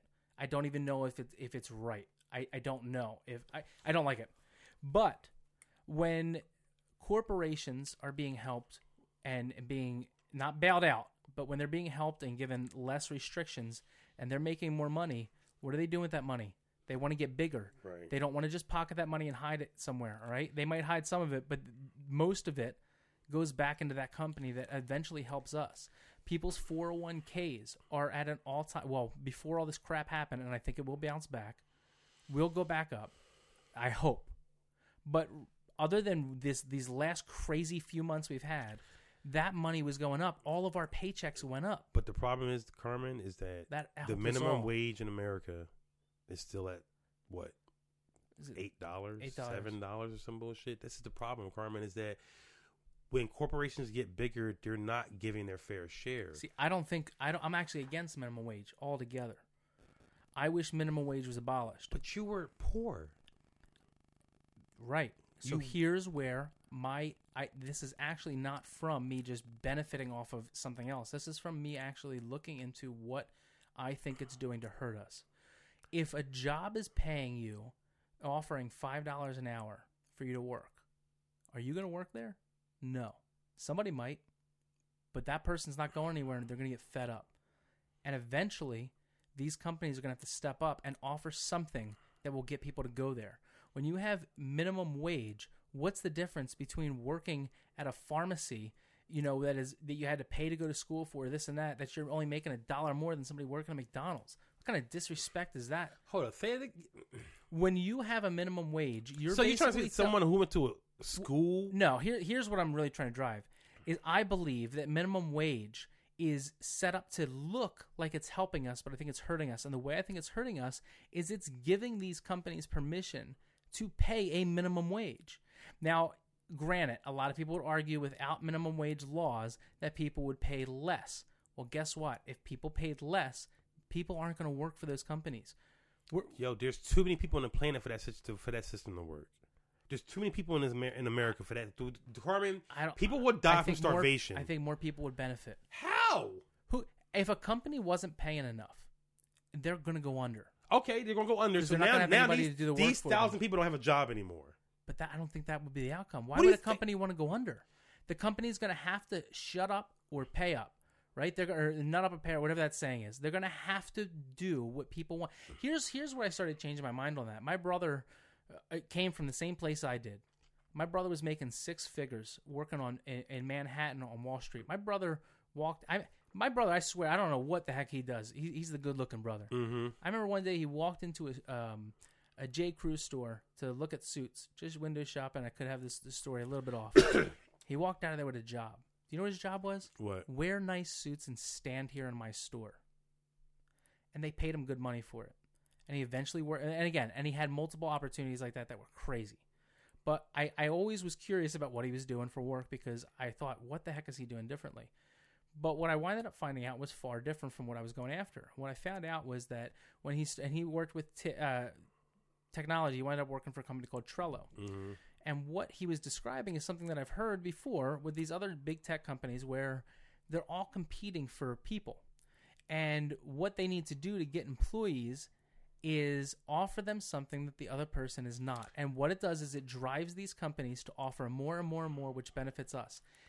Are there going to be road uh, bumps on the road along that? Yes. Are there going to be people that take advantage and try and keep people down with really disgusting wages? Yes. They will not last. They cannot last in a society like that.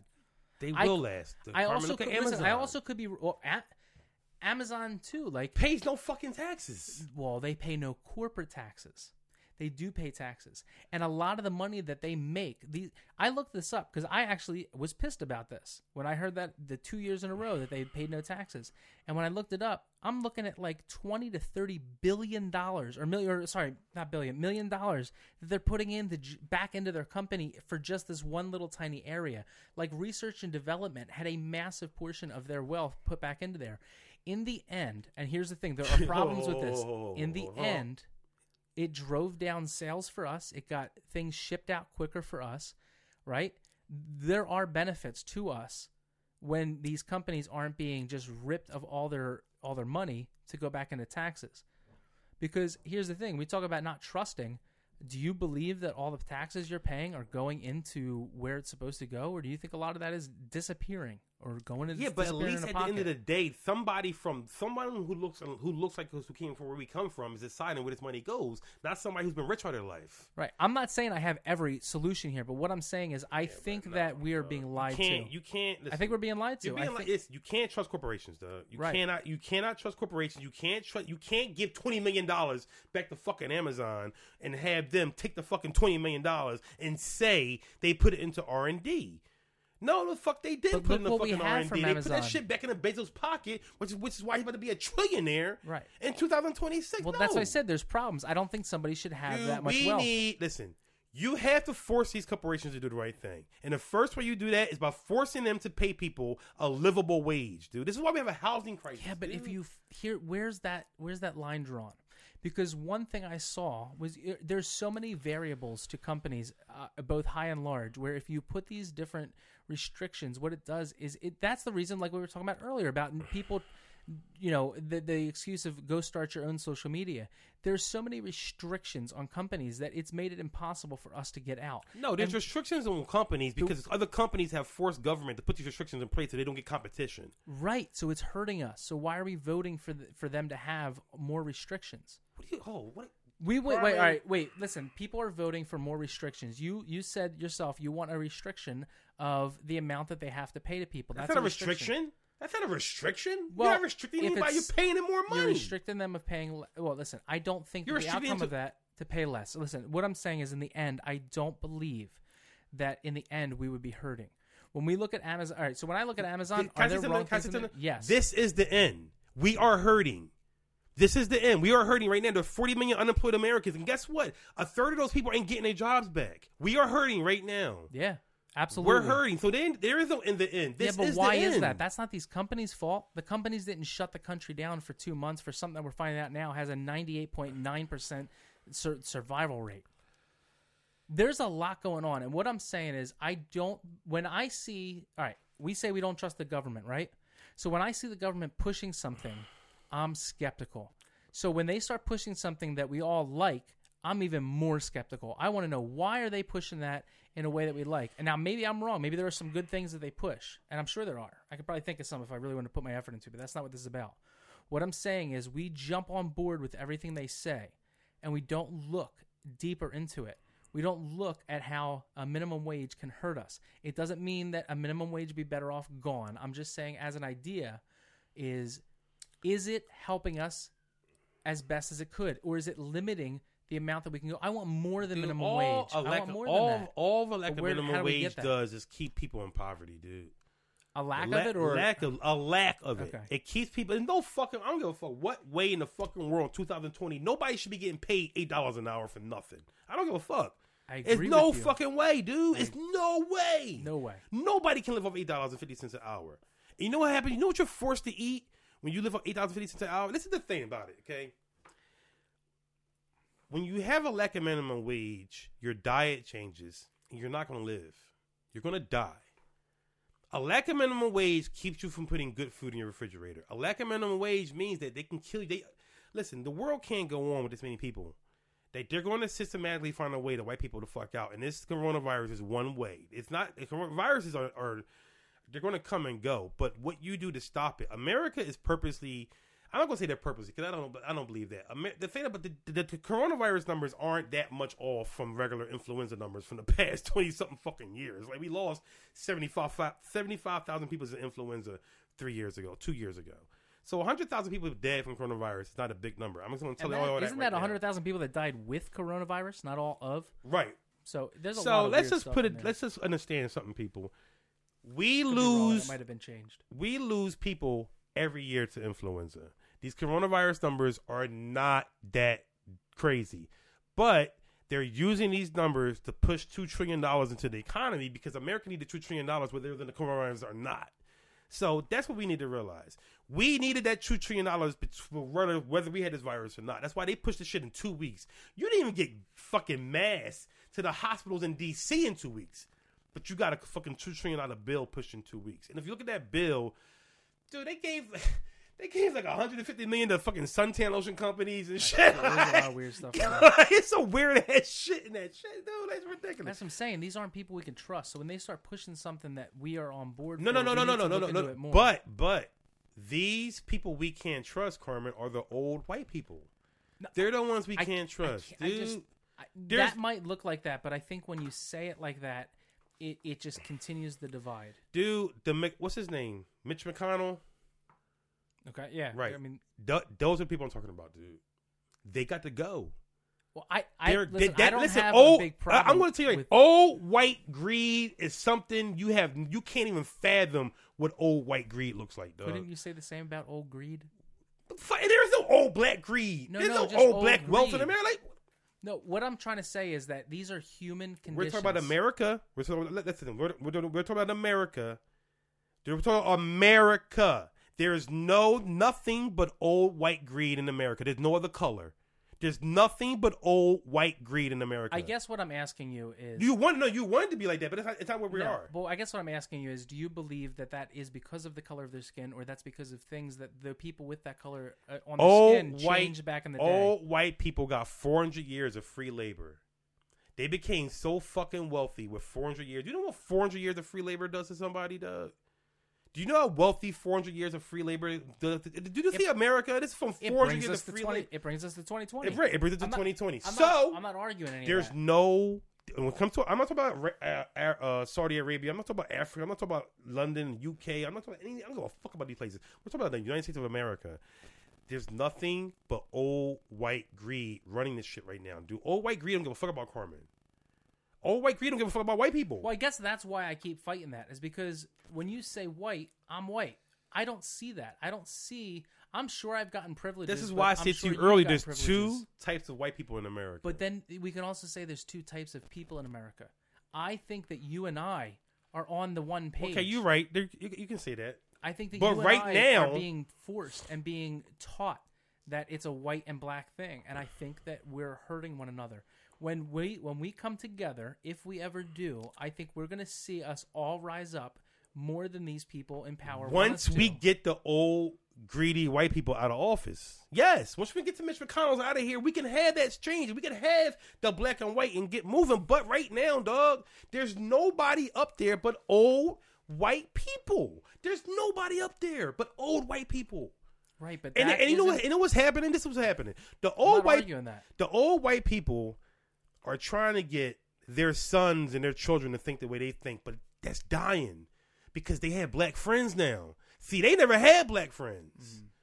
That's actually good. You know, I, I'll I'll bring myself an example of that. My father, when he died, um, he had a, a much different mentality on life. But when I was young, and I almost didn't want to even bring this up because I, I love my father. You were He could- he could do- racism. He could do no wrong in my eyes. But Right. when I look back, man, in reality, my father taught me a lot of bad things about black people. Right, None of them stuck. Not a single one. right. okay because i had eyes and i had a mind and i, I saw that the things he was saying were not coming to fruition in right, front of me Right. I, I saw family members who are not like this now and i, I mean that i really don't have any Right. No, it, like the this. change, the change is happening. but the way i was raised is that I, I was raised and i heard a lot of nasty racial comments said to me about black people and oh that i don't you know i don't even want to say because i don't, I don't want to drag I heard them all. But yeah, but- right. But I heard these things and I saw none of them true. But I also experienced racism myself, and I'm saying that the way you're looking at this, and you keep saying white people, you're you're taking an aspect that I don't think has anything. I to do don't want want to say white people.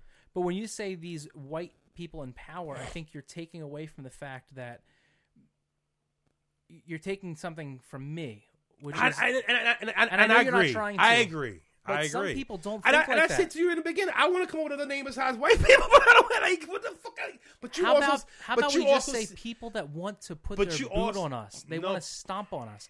The people up top don't want to lose power. How about powerful people? I mean, the reason you have to, I'm saying white people because, because these because they're pushing the racial agenda to keep us separate. right. So then, if you say white people, even though I mean, listen, I say it, agree. I listen. You're if, falling if into we it. can come up with another name, if somebody on YouTube has another name we can come up with besides saying white people, I want to say the other people. I had this whole thing about. So let's. This is the thing, right?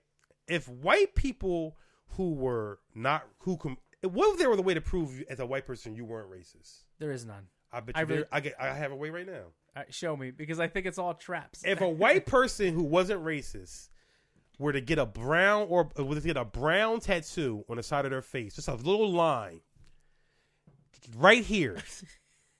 if a black, if a white person went out and got a tattoo, and, I, and, all it was was like, Wait. a, like a long stripe. what am I supposed to? I already got a tattoo there on my face. What No, am I supposed whatever. Let's no, Oh, you. I, no, I don't even get to prove I'm not racist. No, you have to I'm get a only kidding, I'm tattoo. You have to get something that proves the other, that shows other white people what you believe in. All right. So let's say well, every white person in the world who's not racist in America, whatever, got a, got that brown tattoo on their face.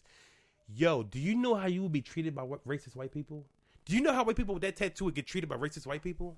And then you would know I disagree with you.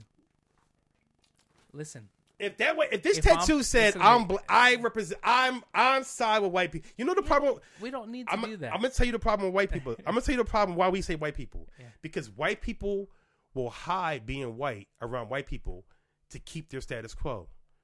They will hide behind that white people. They they, they may not be racist, but they won't speak up. you don't think racists would get that? I don't the think enough- smartest racists would get that tattoo. I don't think enough.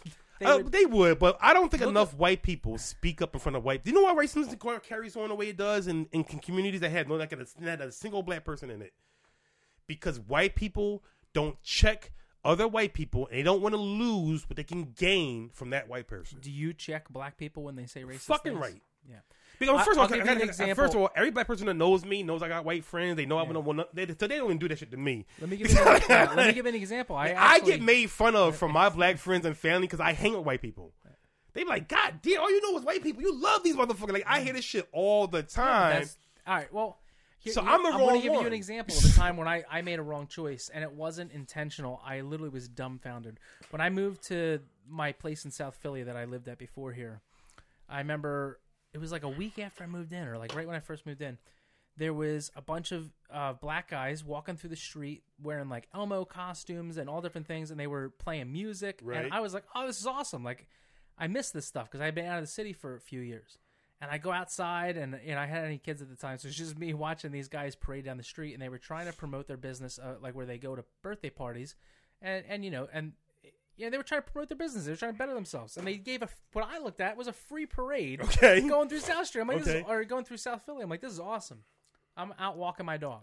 These is watching black this. people. Black people. Okay. In a in a primarily white neighborhood, it's all Okay. Italians. A Dunde? What? Was it a Dunde? No, Oh, I don't know. that's a that's a Black Street What's that? Festival. Oh no, no. This was South literally Street. just a, a, a group of black people that Okay. owned. A, I'm assuming Mhm. they owned a company. I know they were handing out business cards. I looked them up. They they go to birthday parties dressed as as characters from Okay. Sesame Street. Whatever. Oh, okay, I got you. I I'm got like, you. this is awesome. So they're giving a, a they're promoting themselves in a way of like doing a free parade. It wasn't really organized. They just kind of did their thing. How many was it? Maybe like 15. Okay. I liked. I thought it was cool, man. I Right. went out with my dog. I had a big Yeah. German Shepherd, and um, I, I I walk him outside, and there was a white guy that came up to me, and I'm I'm just gonna say what he said. Mm-hmm. I don't like speaking like this, I, but whatever. Say what he say. He said, "I w- why don't you just sick that dog on those niggers?" Wow. And I'm getting I'm getting the same feeling right now, even saying it, because I can hear him saying it, dude. I can almost I can almost get in tears. That's not normal for me, dude. Right. That's not normal for white people to hear stuff like that. I I was so dumbfounded. I wish I could go back and punch him in the face or Mhm. something, or even just you could Did punch you him in look the the way face. you Wouldn't look have right done now? anything. I mean, I, I was bald. Like I feel like bald. I feel like Carmen is the ultimate troll because Carmen has Carmen has this like he wants white people to think he's a certain white person, and then when they think he is, he like checks them. so I feel like you do this shit on purpose. You have this look, and they they want him to be like that American like white. They have no idea he went a cross country trip with a Nigerian. you know what I'm saying? Or American who's in Nigerian roots. Shut up, Ellie. you know you bitching right now.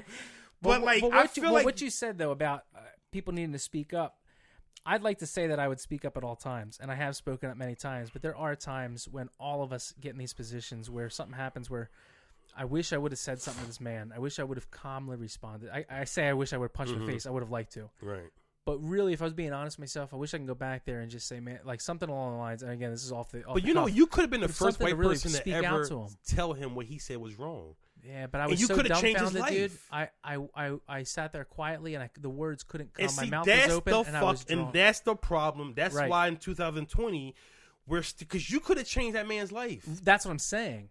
But it wasn't the fact that I was afraid or ashamed. It was the fact that I was so sideswiped by what he said. I, the words didn't come, and I, I'm not making an excuse for myself. All right, well, but you know what? I think this is I a, went, I I went think back this and is my a wife good and I take. talked, and it was disgusting. I think this is a good take for black people. Maybe some I don't I maybe I never I never thought that white people don't speak up against other white people for racism because they're dumbfounded because they're just so taken It's back not normal for by what they like that. heard. So we're making progress Right. because I feel like white people.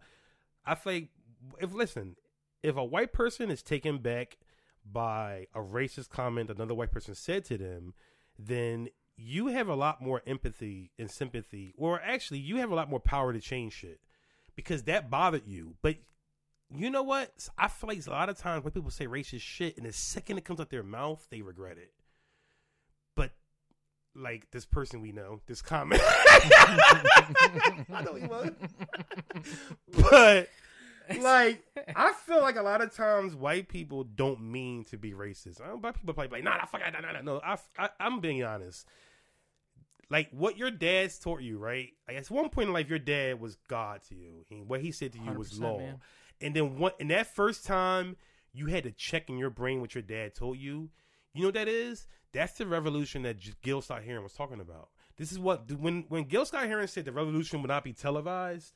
He doesn't mean the revolution will not show on the television. He means that the, ver- the first revolution it takes for you to make change in the world starts in your brain. And the first time in your life that what life showed you and what your dad told you were two different things, that's when the revolution in your brain started. Well, it, yeah, it goes deeper than that. You ready for that? I'm going to tell the story. I actually have things in my life that I could probably argue with you right now. I'd be wrong, but I can argue with you that racism is is the way to go, or that I've been. It, what life showed. You're well, I guess what I'm saying is what life showed me wasn't Not that- racism. You don't mean racism is the way to. You mean that you like taking putting your own first, Yeah. putting your demographic of people first, whether it be me, like the same way like like Asians, like like Chinese or Japanese or whatever, don't let people into their culture. Mm-hmm. It's not racist. That's not racism. That's putting yours No, first. I mean, I'll I'll tell you. the story. I mean, I literally experienced racism at about 14 years old for the first time. yeah, but you, you just said that you feel like racism is the way to go. What did you mean? I, by that? I'm saying from the story I'm about to tell, Oh. I could have also went the other way. oh, I got you. And so what I'm saying is we all as much as I say like I you know I saw life, I saw it as a bigger picture, and I decided not to go the way that I was taught in those as in So the, somebody black showed you racism. The I- I story might be something going. that the story might this story might be something that people could laugh at, but when I was a child, man, it was the most traumatic thing Make I've a long story my life. short. When I went to um, a summer camp hmm uh, when I was a kid, they my parents paid a lot of money. They didn't have the money. It was like crazy. It was literally whenever they had money, it, it went back into us. So it's like that m- poor mentality. hmm Instead of putting into something, they decided to send me off to summer camp for the for the entire summer for two months. I had two weeks home in between. That first portion that I went out there, uh, there was a lot of other people that were from inner cities who were all black, not Mhm. primarily all black, who were paid for by the state to go there. So Was that- this William Penn? I don't want to say the name of it. It was in Jersey Oh, okay. because I don't think that the organization had anything to do with this. And the when I went there, I didn't look at these people as different at all. I, I, I had no racism in me. hmm And what happened and what some of these individuals did to me could have put. They did more than that, man. It was, it was pretty bad. I'm actually Mhm. we're gonna get serious here. So we all shared showers, you know, at summer camp, and I, I wasn't molested. Well, I guess you you could probably put it into that category. It got to the point where I was one of the only white kids in this group, and when this group and I got set up in a cabin together, I was the only. I think it was me and one other white guy in there. Again, not something at my age and my Mhm. experience that I would have ever thought anything of, hmm but something was already taught to them of racism. So The what- black kids. Yes. Okay. So what I didn't see, they saw, which was that we're different. hmm And I woke up one night with a knife to my throat. A knife to my throat. And this is what I'm talking about. Where I've had experiences, man, that are all over. And Right. if I can come out like this, then we can all come out not hating one another. Right. And I was told all these racial things in my ear while I, while I was being held down with a knife to my throat, telling me they're going to slit my throat, you white mother effer. And just disgusting things being said to me Right. and they told me you're gonna you're gonna fall asleep with this knife to your throat. I'm gonna kill you when you fall asleep. Uh, and I was shaking. I fell asleep. Uh, this happened night after night, Night Uh, after night. night after night. Man, I was afraid to talk. You didn't tell anybody? They told me to kill me. I'm 13. I'm 14, 13, 14 years old. Christ. And I remember one night I went into the showers, and it was me and this other white kid, and we go into the showers, and we're the only two white kids, and these there was no uh, no adults in there, and I'm sitting there on the bench waiting for my turn. There's only Mhm. a few showers, and this black kid is standing up on the bench, dancing next to me, and it, you know we're all naked with our you know with our tails wrapped around us, right? Like we're you know locker room stuff. And this kid ripped his tail off, completely naked, and shoved his dick in my face, like touching my face. Smush. I shoved him to the ground and was instantly held down by multiple black people because I was white and because I fought back, and I, the racist crap started flowing. How dare you, you white, you whites, whatever. Mm-hmm. And it was all racial, and I was so confused by all. I didn't understand. I winded up developing shingles. I was so afraid. I don't know if you know anything about shingles. No. Shingles is something that old people get, or somebody in an extremely high level of stress. Mm-hmm. I basically broke out in what looked like pimples, but it was like the, like things bursting under my skin, and it Mm. wrapped around. It became very itchy around my waist. Um, I winded up getting jumped there, and the only other white kid, obviously, you know, I mean, from knowing him, the little bit I knew of him, wasn't racist as well. He put his head down and walked out, and went back to his room. Didn't say anything. And I don't. They could have done a lot to me, man. They, I mean, but, and it was all racially motivated. Now I don't hate any of them because there's no way at 14 years old you got that much hate in your heart Right. that was put in there. It was wrong. Right. The same way the hate was attempted to be put into my heart. Right. And I guess what I'm what the, the point I'm trying to drive home and here and, is and just so you know, like I'm I'm like I'm light skinned with curly hair, so like I've been through not as bad as that, but I've been through some shit like that with black people because I'm not a darker shade of skin as them. You know, but I so I Yeah. understand like the level you go through, Yeah. or like the I understand the experience to a certain degree, but I can't even fathom what. well, what I guess what I'm trying to say is, I, I, the only reason I'm really giving the details is because I want you to understand this wasn't a minor event. This is big. Mm-hmm.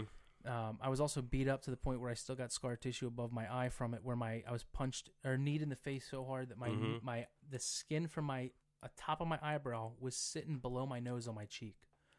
They had to drain my eye of the blood, um, and I still have the scar tissue up there. I can feel it. Mm. I, I was beat up multiple times over the the month or two that I was there before I went home. And when my mom was driving me back, man, we were pulling into the place, and I broke down crying, screaming, "Please don't take me back here, please." Don't. I finally told her some of the stuff that happened, and I didn't have to go back. But I guess what I'm saying is, if you're black and you're out there, this is my message to you. You know, you might say I'm white, I can't speak about this. I just told you my story. I have some bit to speak on this. If somebody who is of a different race or color than you wronged you in any way, that is not representative of the color of their skin, but rather something that was instilled in them and they're wrong. It doesn't make it right. Nothing makes that right. But what we cannot let it do is let that hate that we can have for that person carry on into anybody else. Anybody else. And so the reason these things are coming into my mind right now is because Mhm. I'm seeing this division being put between us. And I'm seeing people think back on different scenarios like what I'm saying, whether it was a higher degree or a lesser degree, no matter what color you are, you can look back on these different scenarios and say, yeah, white people are racist. I can say, yeah, black people are racist. But that doesn't make it true Right. there are good people in this world there are bad people in this world and I, I don't think it should separate us when you were talking about looking for another word for white people Uh, everything you're describing is people of power that don't want us to come up. Right. so that's what we're talking about. We're talking about the separation of power. We're talking about the fact that you know dis- when we look at the constitution the constitution should grant us all the same power. We're all created equally in the image of god. So if we're not getting that we shouldn't watch one group fight for it alone in the streets while other organizations come in posing as them destroying black communities. Right. this is a time where we should put aside the crap that we have, whatever differences or hatred we have for individuals, and put it aside and stop putting it into the majority or or anything like that, and come together, hold hands in any whatever way that looks, and say, you know what, we're all hurting. And if black people are not receiving, if it's true, if black people are really not, and I think there's a lot of truth to it, if black people are being unjustified in any way that we are not experiencing as white or whatever other color you are, Mhm. then we need to come together with that. The the separation, and even saying white people, black people, and again, you can probably argue with me on this. I think hurts us.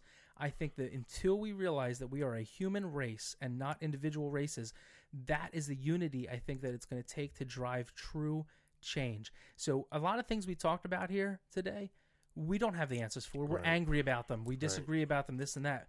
But in the end of the day, we are stronger together. And until we realize that, not just say it, because I can say it, but I don't know if I truly believe it. Mhm. I want to, Mhm. but until we all together believe that and make actions towards it, not just words, until our actions display that we believe it, we're not getting anywhere. All these riots, all these protests, they ain't gonna do nothing. How many times have we watched this happen? And right, Right. now it's bad. Right. And there are people putting a black eye on the black community right now.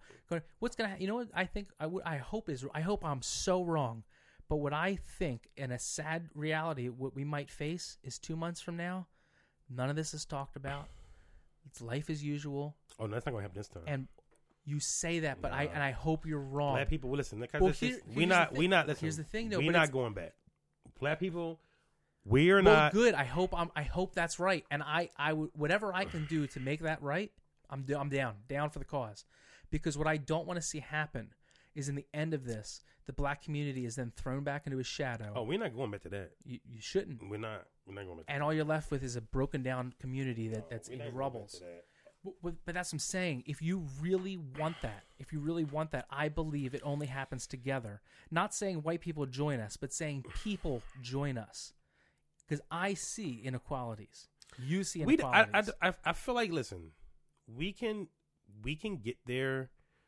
Black people and white people can get there once we are allowed to get up on our own feet and do what we have to do to make ourselves better. Then we can sit down and have these talks. We're not, but all this, you know, all this, you know, Asians have their power and they have their unity, and then this demographic has their power and they have the unity. And then when it comes to black people, like, oh, we got to integrate into America with white people to get ours. No, we're going to get ours on our own by ourselves, and then we can come to the table and sit down and talk to that. But we're not. You're not going to sit here and and try to go ahead and, and blend our rights and and and well and our reparations for 400 years of free fucking labor to build the most powerful country in the history of the fucking planet. No, we want ours first, and then when we get ours, we get up on our feet and we can get our wealth, and we got a bunch of Jay Z's out here. who's not selfish, like the Oprahs and the Quincy Jones and all these other motherfuckers is out here not doing enough. When we get ours, then we can sit down and have that talk. But we're not going to sit down and share our power with people, and then it's like, you know, it's that's the problem. Is like we're the most infiltrated yet the most hated. See, America, see, as soon as we get down here and we start making up songs and dances and this and that, then everybody's along. They want to be our friend. They, they, they, the Kardashians, everybody want to get down. But as soon as we start going through troubles, nobody has our back. So, no. When we get ours and get up on our own two feet, then we can sit down here at this table and have that. But white people need to understand also that when you you can help us and not come along with us. You can help us and have empathy and sympathy and do what you got to do to help push a black gender forward. But that don't mean you get to come with us. But See, that's I guess that's where we're different, man. Like I don't white want People, no, white. Listen, white people been coming along with us all this time up until 2000. They all been coming along with us, and what we have, we I don't want to come along with you. I want to all be coming you, along you together. Are your, you are your own white person, but there are white people out here who they want to and they want to interact into our culture. They want to interact into what it is to be black, but they don't want to. They don't want to give us our own though. They want to. They want to do it alongside with us. No, you can't do it alongside with well, us. do you think that the best way to come up is to pull others down in order to Do bring a yourself black up? child, a black child needs to see a black family up on their own feet by themselves. Oh, I, I, that is a whole other subject that you are right. The black community, and tell me if I'm wrong. You shut me down, I'll shut up. The black community has a major lack, not of examples, but a major lack of We have- people they push because towards. Why? Every black leader has been killed by the American government. a lot of them. Every black leader has been has been assassinated by the American. No, Yeah, but even there even are- when Malcolm X, they try to make Malcolm X seem like we killed it. No, what the fuck out of here. Every black on black, whatever it is, dude, in some way, shape, form, or fashion, it's orchestrated by the hands of somebody white, whether it be us being pushed into the ghettos for the past 50 fucking years, or whether it be, listen, dude, they gave all these white people, all these white families, they gave all these white generations free fucking homes, low interest mortgages, and put us into the projects. They all those homes, all these people got in South Philly and Northeast, they were giving those damn homes well, damn near, dude. They didn't give us that shit. They put us in projects, dude. They made the biggest projects in the fucking world at Queensbridge, dude. Who no, is- fuck all that. Yeah, but bullshit, who is they? dude? I'm is not. they? I'm not going to say. Listen, I think it's politics. it's politics, but but but listen, dude. Nobody black is going to sit there in power and try to put black people in poverty. Nobody black was doing that. There's white people doing that shit, dude. And I understand we got come up with a new phrase, new rhetoric. 2020 going forward, but 2020 going backwards, dude. This is white people that's been doing this. This white people in power doing this, dude. Nobody like look at the Reagan administration. I think we're just looking at the wrong. I think you're looking at the wrong variable. No, we're, we're looking at the same goal, but I you're think looking at the outward difference between you and them, but I'm looking at the inward difference, which is a, a g- desire to hold power. A desire to hold power. It is a desire if to hold- I get up there, if you get up there, you're not going to be like them. So there's something else different. If I get up there, Well, I I'm want to not say gonna be Barack like them. Obama got up there, and he was just like them. Was like he ever Barack different, Obama- though? Was he ever different? He, no, he was he, different as far as what? He was always separated from all of us. He was always at a higher Before presidency or when he became before. presidency? He was always of a different class.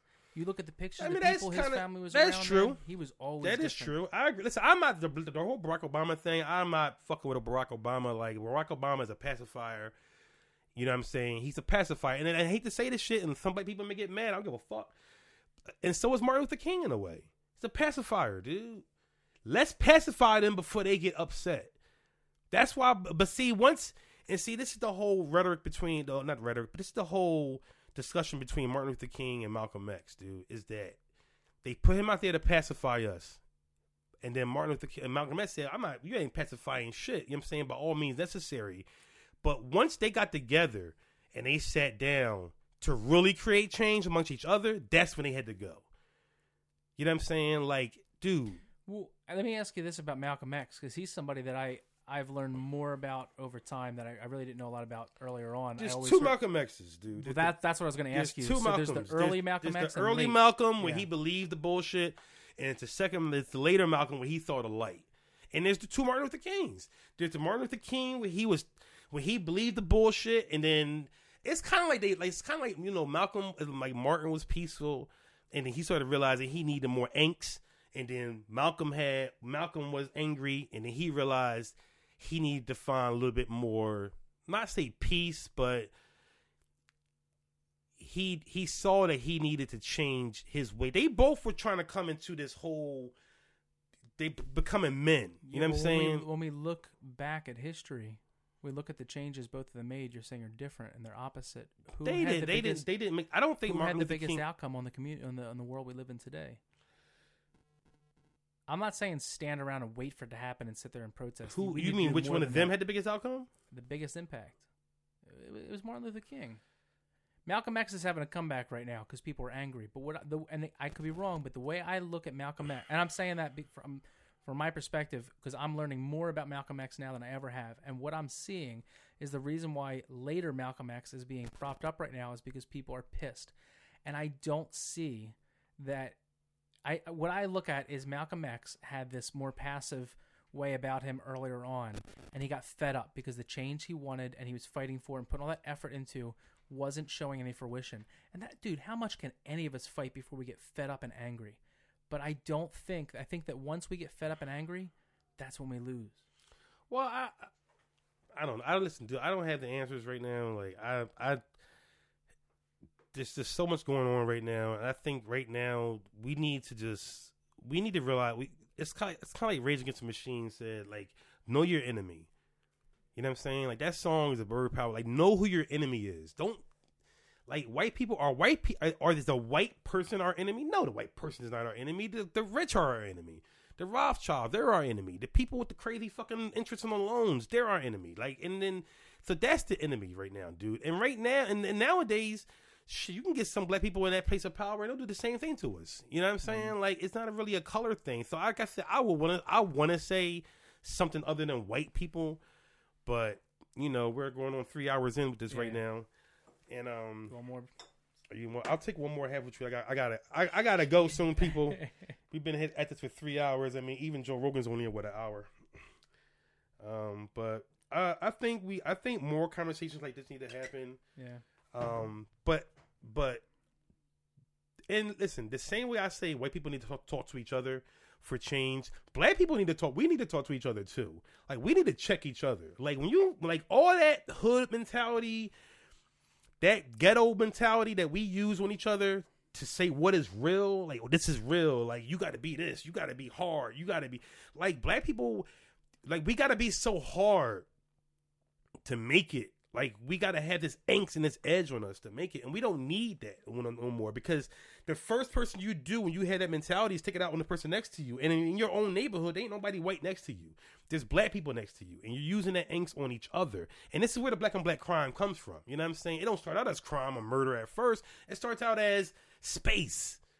It starts out as real estate. It starts out as food. It starts out as resources. You know what I'm saying? When you put resources in here ain't enough for everybody, then it, you're gonna have murder and crime, whether it be mm-hmm. black or white or Puerto Rican, whatever the fuck it is. You know what I'm saying, like, come on, like, look at K and A and Frank and Fishtown back in the fucking day. There wasn't nobody black around there, and they still doing that shit to each other because it's the resource, it's the it's the lack of jobs and this and this and that. So, dude, there's a lot involved, but It is, and We'll we're not going to it change overnight. So here, we're cheers to this. Cheers I got, to I got one last question for you. go. Who? Is it supposed to go down easier each time? What the heck? I don't know. Hold on, I'm gonna tell you one more story before we go. Oh, Uh, when Eric and I just traveled to uh, Vietnam, we stopped in Cambodia for a few days. right. Now you might. Now I'm gonna get some hate. I wanted to eat dog. I love. You're gonna get hate by white I love. anim- yeah, right. When I tell you I love animals, man, I love them. But I eat cows. I eat pigs. I eat all this other stuff. So I was like, all right, you know what? I'm in this other culture. They eat dog.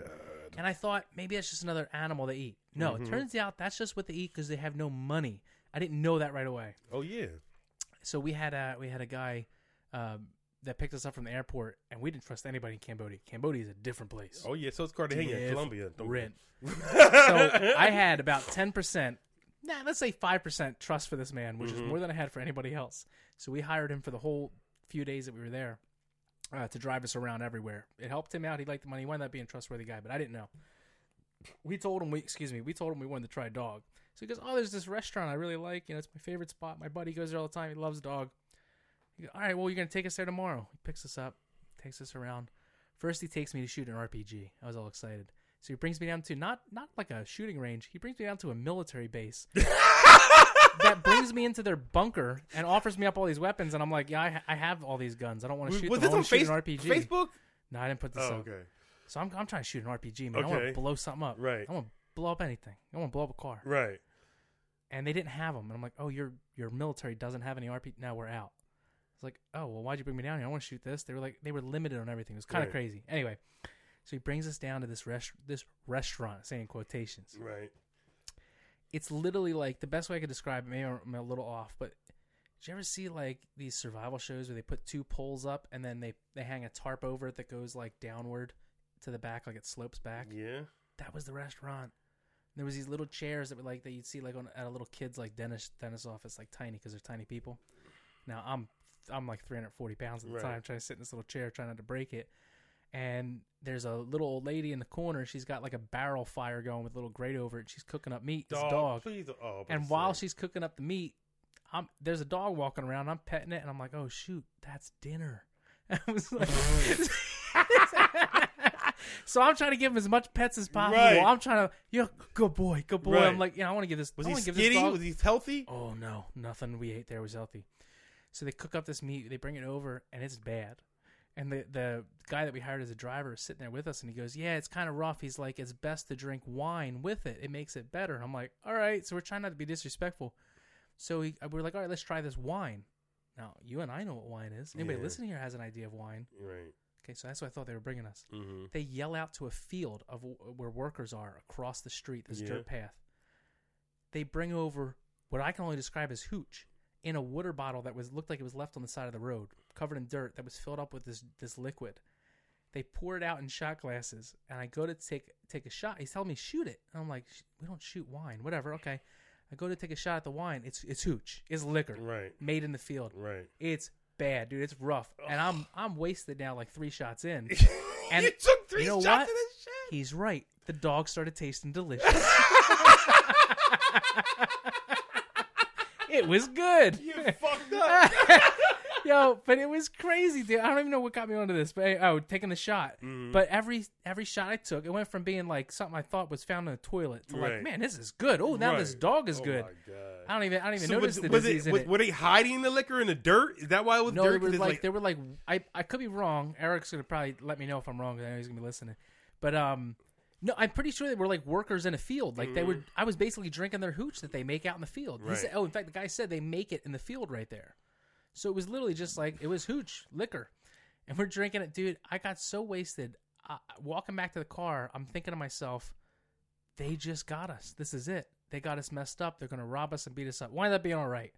But anyway, taking that shot, that was the third shot we took. That was the roughest one. So I don't know what's going on there. But anyway, um, I guess my question for you and ending because we, we have gone long with this. Um, if you're still listening, I appreciate it. Um, in our conversation here, we talked about a lot of things. Now, I have one thing I can think of that I'd like to share, um, and I'm curious if you have anything. What is something during this conversation that maybe you you learned or that changed you or changed your perspective?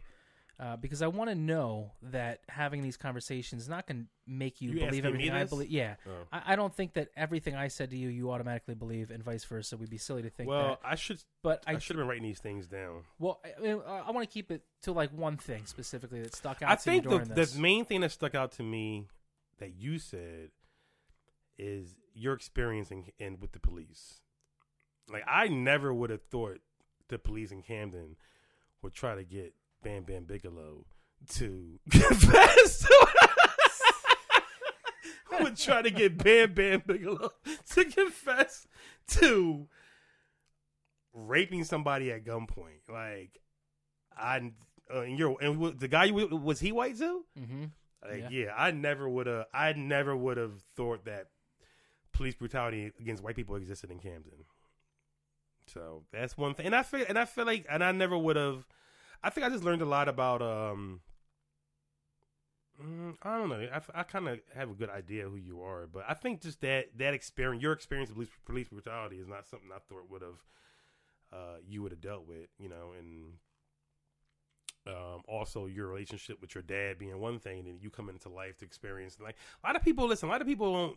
It's hard a lot for a lot of people to leave the imprint their parents give them. You know what I'm Mhm. saying? Especially if Yeah. you think they're God. You know what I mean? And then it's hard to like have that argument with your parents, Mhm. you know, or have that talk with your favorite cousin. And it's hard for white. I feel like it's hard for white people to incriminate someone they love because of racism. I think it's harder for them than black people think it is. Mhm. For you to be like cut someone off who's like you're like cut off a family member because they're racist, or cut off a friend who because they're racist. But I feel like that cutoff has to happen because if they really care about you, then they'll change. They'll they'll think about what they said that's upset you, and they'll come back to you. And the, I I think I told them someone else. White people need to if they feel like they're going to lose a friend or someone they care about because of their views, then that love or respect they have is more important to them than that hate they have. Wow. Yeah. You know what I'm saying? Mhm. And it makes you, it forces you to put love first over the hate. You know what I'm saying? Because Yeah. really, that white person who on South Street who told you to stick your German Shepherd on these people, like you, if you had just spoke up to him and it really like gave him a heart to heart, you, like you, you're capable. I've watched you. I've watched people think you're one person, and you like break them down and shit. And you're like, no, brother. Like, blah, blah, blah, blah. if you had done that, you could have changed that person or changed his view, and then he would have did it to somebody else. And we didn't, we needed a lot, of that shit going on. Because one thing in Colorado I saw, like in Colorado during the MLK parade, there's always more white people than black people because it's Colorado, Mhm. and it's Colorado the first time I saw white people not need black people to be around to speak up for us.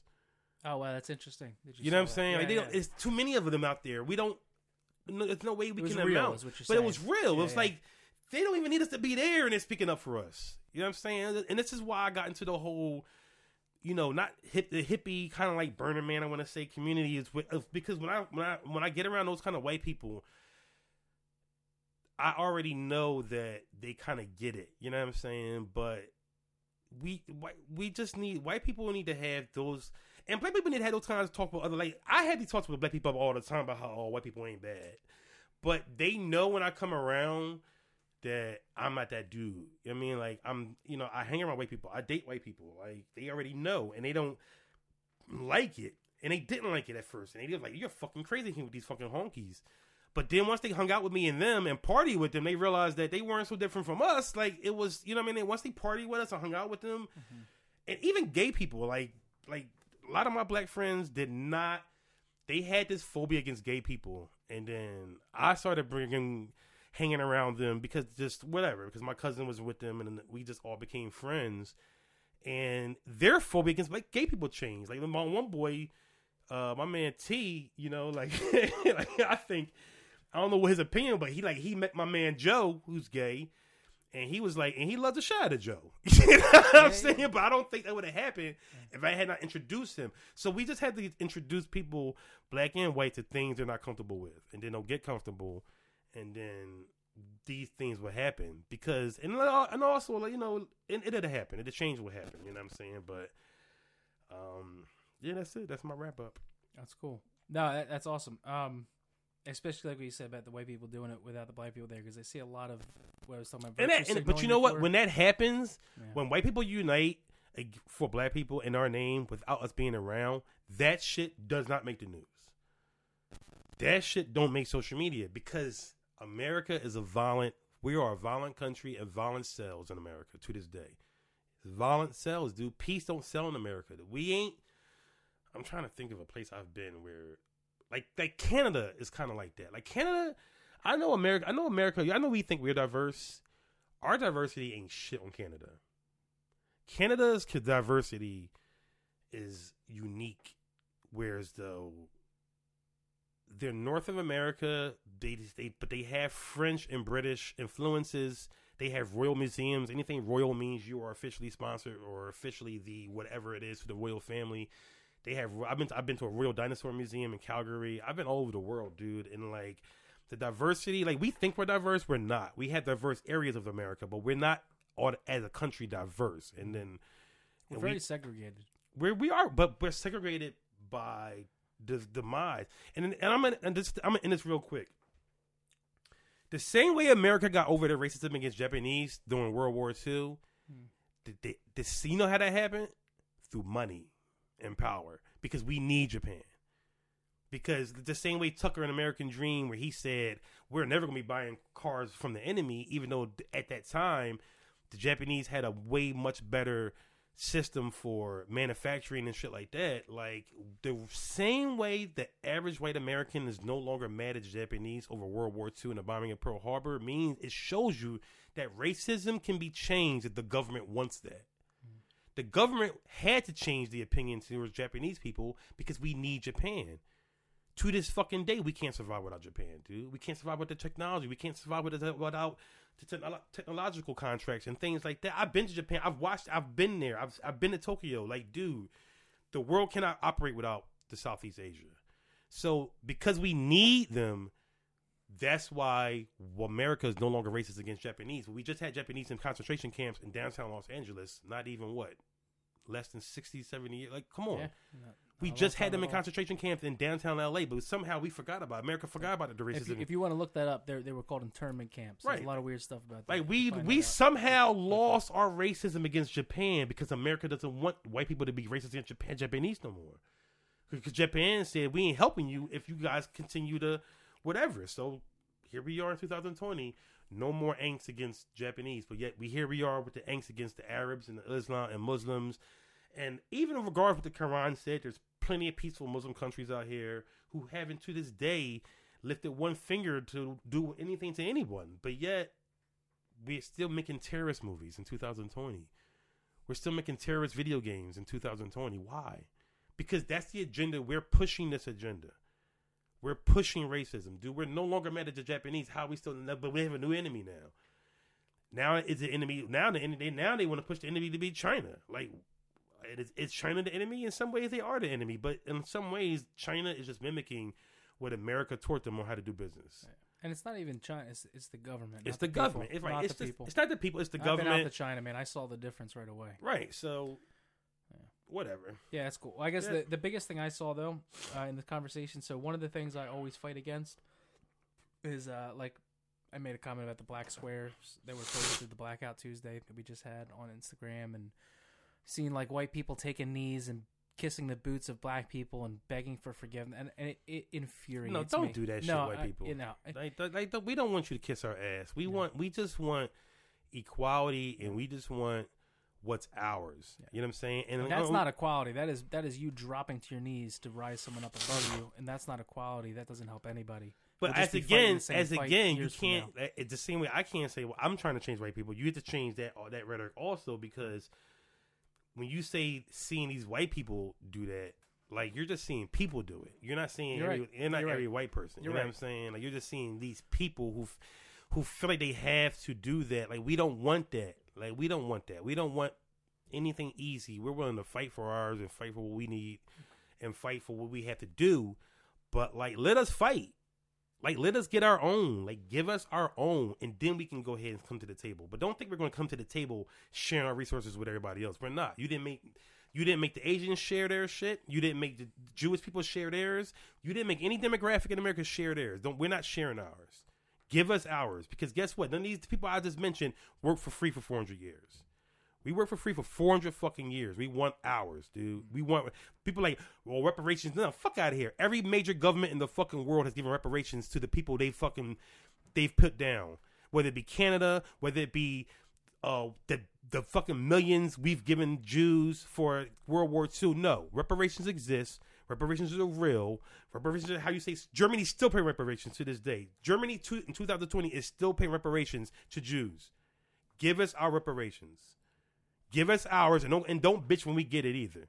And don't try to get us to take our money and put it towards this and that and that and this when we get it either. No, give us ours, give us our real estate, give us our wealth, give us our finances, and we're gonna make it. And then we can sit at the table and we can talk about whatever once we get a fair share. But you're not going to stop, not give us our fair share, and then talk about okay, we're going to sit down and we can have this talk, and you can have peace, and you can have rights, you can have what what is basic human rights.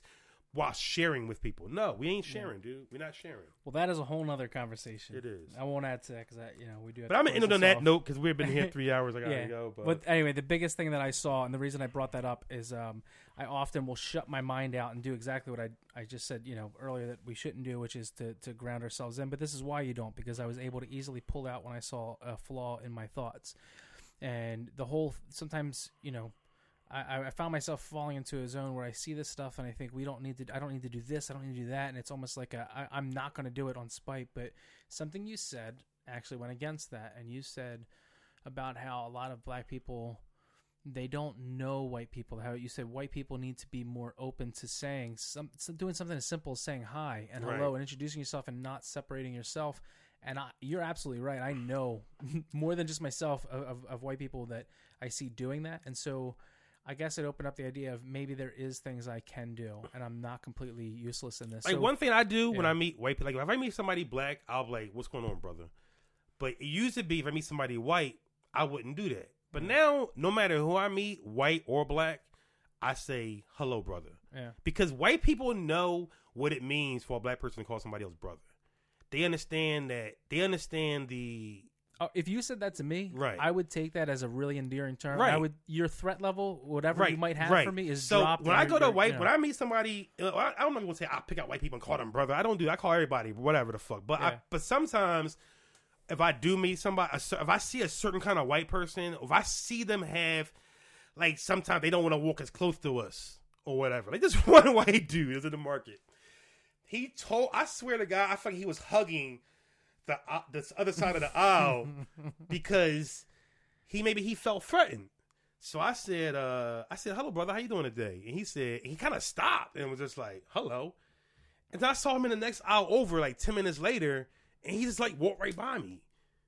You know what I'm saying? Like something as simple as me just saying, "Well, hello, brother," to the to the dude. You know what I'm Yeah. saying? And he seemed like he was like a, he seemed like one of those like '70s hippie dudes. Like you can tell he wasn't really racist, but he you can tell he had he was threatened. He felt threatened. and you never know what's going on in somebody's Right. mind. So for me, like, I, I guess uh, if you don't know what's going on in other people's minds, it's it's not going to hurt any Right. of us to be friendly to one another. So just try to de-escalate. If you if you had don't like if you have to de-escalate a situation because of what society's been building with us for the past who knows how many years, just do it. and we can like, all read those tensions. Right, swallow swallow your read that pride and just de-escalate the situation. Like Ali does that shit a lot. You know what I'm saying? without like, pandering. right, There's- without pandering. Without I mean, like he like Ali's really good at like Ali's, Ali's a solid at guy, de-escalating. You know what I'm saying? And we would argue. I'd be like, you de-escalate. I, I, I don't say it, but I'd be like, he just de-escalates too much sometimes. But I get it. Like he just he just tries to like you know he just tries to like give everybody their own chance to like be a, a good person. I don't. but sometimes I do. You know. Well, anyway, I think that's a good good place to end. Yeah. Uh, how can people find you? Um, you can't find me. I'm not trying to be found right now. But I, I'm on Instagram, Super Tech, uh, Super Tech, but the T is a seven, so it's S U P E R seven E C H. Um, and I've been, I've been really trying to get into the uh, the social media. I don't know if I have faith in social media anymore. I got put all this shit to do a podcast, and I was like, I had speaker and mixer and shit. I was like, man, fuck the world. Like the pandemic started, and I kind of, I kind of got. But whatever, you know what I'm saying? I'm going to start doing some Wu Tang Wednesday DJ sessions on Twitch soon, so we're, we're Nice. going we're going to get it popping. Awesome, man. Well, But yeah, good. man, I have a lot. Yeah. But, but Carmen's my homie. I have a lot of respect and love for Carmen, dude. Like you know, like uh, when I first met Carmen, I thought he was like a total weirdo, and that's my whole thing. And that was part of me just being black and just thinking like white people who just like with tattoos or dress funny or whatever, and when ride fix gear bikes are just fucking weirdos. But I feel like I feel like meeting you when I first met you, I was like, you know what? I should get this dude a chance. You know what I'm saying? Because you, because when I first met you, you were like kind of on edge about people or everybody thinking you're a weirdo. So you just kind of just trying to be more weird. Dude, I, I didn't know what I wanted. Man. I was a weird place. But I feel like you're, but you know, I feel like Yeah, you're yeah. more, you're more like grounded now, and it's funny. Like I, I feel like you're the, the biggest troll. Because, because people see with the hat and shit and the tattoos, and they're like, "Yeah, fuck these niggers," and you're like, "Ho, ho, I'm not that guy, guy." I- it's so funny the amount of people that think I'm on their side and just say speak freely in front of me, and I'm like, uh, I, I'm, you can't box me anywhere, dude. It's funny. Right, No, it's I, funny. I've experienced it, but anyway, dude, listen, I really Cheers. appreciate you coming out here. Do one last yeah drink. Thank you so much, dude. I, re- I really appreciate. it. I hope anybody listen here got something out of it too, or at least seen that you can Yeah, leave those comments. not killing each other. Yeah, leave those comments, and if if there's anything you want us to talk about the next go round, uh, you know, put those things down there, and um, and we'll talk about them. Um, but I feel like we need to get a, like a good gaming pie. We need to do Oh, a I- good game. You, Dude. hundred percent. I'm down, down for it. Like man. I just, he put me down to Gears of War. Like I was going to get Gear. I mean, not Gears. Uh, Gods of War, God of War. I'm glad you brought that up. I got to give you that when we get upstairs. Yeah. But anyway, uh, yeah, if you're still listening, I really appreciate it. Um, we're gonna start putting more of these out there. Uh, it's under you know, uh, Yo, and God bless deep, America. Deep fried, deep fried thoughts podcast. Yes, yeah, God, bless, America, man. Because nationalism, listen, when World War Three happens, listen, we it's nothing will matter but nationalism. It's, that's the only thing that matters in times of war, and war repeats itself, and uh, and the world rather go to war than see us all get along. So, It's awesome, man. All right, all right, With all due respect, I don't have pity for you black niggas. That's the way I feel. Screaming Black Lives Matter, all the black guys rather be deadbeats than pay your bills. Yelling nigga this and nigga that. Call everybody nigga and get a nigga mad. As soon as I say nigga, then everyone react and wanna swing at me and call me racist cause I ain't black. Pound that then. Talking about slavery like you was around back then. Like you was picking cotton off the fucking ground back then. Like you was on the plantation getting down back then. Alright. Look. I see a black man aiming his gun, but I'd rather see a black man claiming his son. And I don't mean just for one day and you done. I mean, you still trapped in a rut. And I work my ass off and pay my taxes for what? So you can keep living on free government assistance, food stamps for your children, but you still trying to sell them for some weed and some liquor or a fucking babysitter while you party on the road cause you ain't got no fucking goals? You already late. You motherfuckers need to get your damn priorities straight. Wait. It's like you're proud to be fake, but you lazy as fuck. And you rather sell drugs and get a job and be straight. And then you turn around and complain about the poverty rate. Fuck out of my face. You can't escape problems. You can pray for some change, but can't break a dollar. Got nobody else to blame, so you blame Donald. They fucked the world with a Make America Great condom. My voice been back. I'm not racist. My sister's boyfriend's black. I'm not racist. My sister-in-law's baby cousin Tracy got a brother and his girlfriend's black. My head's in the cloud. Heard there's not enough jobs for all the men in your house. Maybe we should build a wall to keep the Mexicans out. Or maybe we should send them all to the ghetto for now. I'm not racist. And I never lie, but I think there's a disconnect between your culture and mine. I worship the Einsteins, study the Steve Jobs, but you ride Tupac's dick like he was a fucking god. Oh my god. And all you care about is rapping and stunting and being ratchet, and that's the nigga within you. Music rot in your brain and slowly start to convince you. Then you let your kids listen, and then the cycle continues. Blame it all on the menu, blame it on those drinks, blame it on everybody except for your own race. Blame it on white privileges, blame it on white kids, and just blame it on white citizens. Aim at the vice president. Bunch of class clowns. Niggas kneeling on the field, that's a flag down. How dare you try to make demands for this money? You gon' show us some respect. You gon' stand for this country, nigga. I'm not racist. I'm just prepared for this type of war. I heard Eminem's rap at the awards. Who's he fighting for? Y'all can take that motherfucker too. He ain't white no more. Just like you wanna be so famous. You'll do anything for attention and a little payment. I can't take you nowhere without people pointing fingers. Pants hanging off your ass. You ain't got no home training. Put your fucking pants up, nigga. Put that suit back on. Take that do rag off. Take that gold out your mouth. Quit the pitiful stuff. And then maybe police will stop killing you fucks. Yo, what the fuck? I'm not racist. It's like we're living in the same building but split into two floors. I'm not racist. But there's two sides to every story. I wish that I knew yours.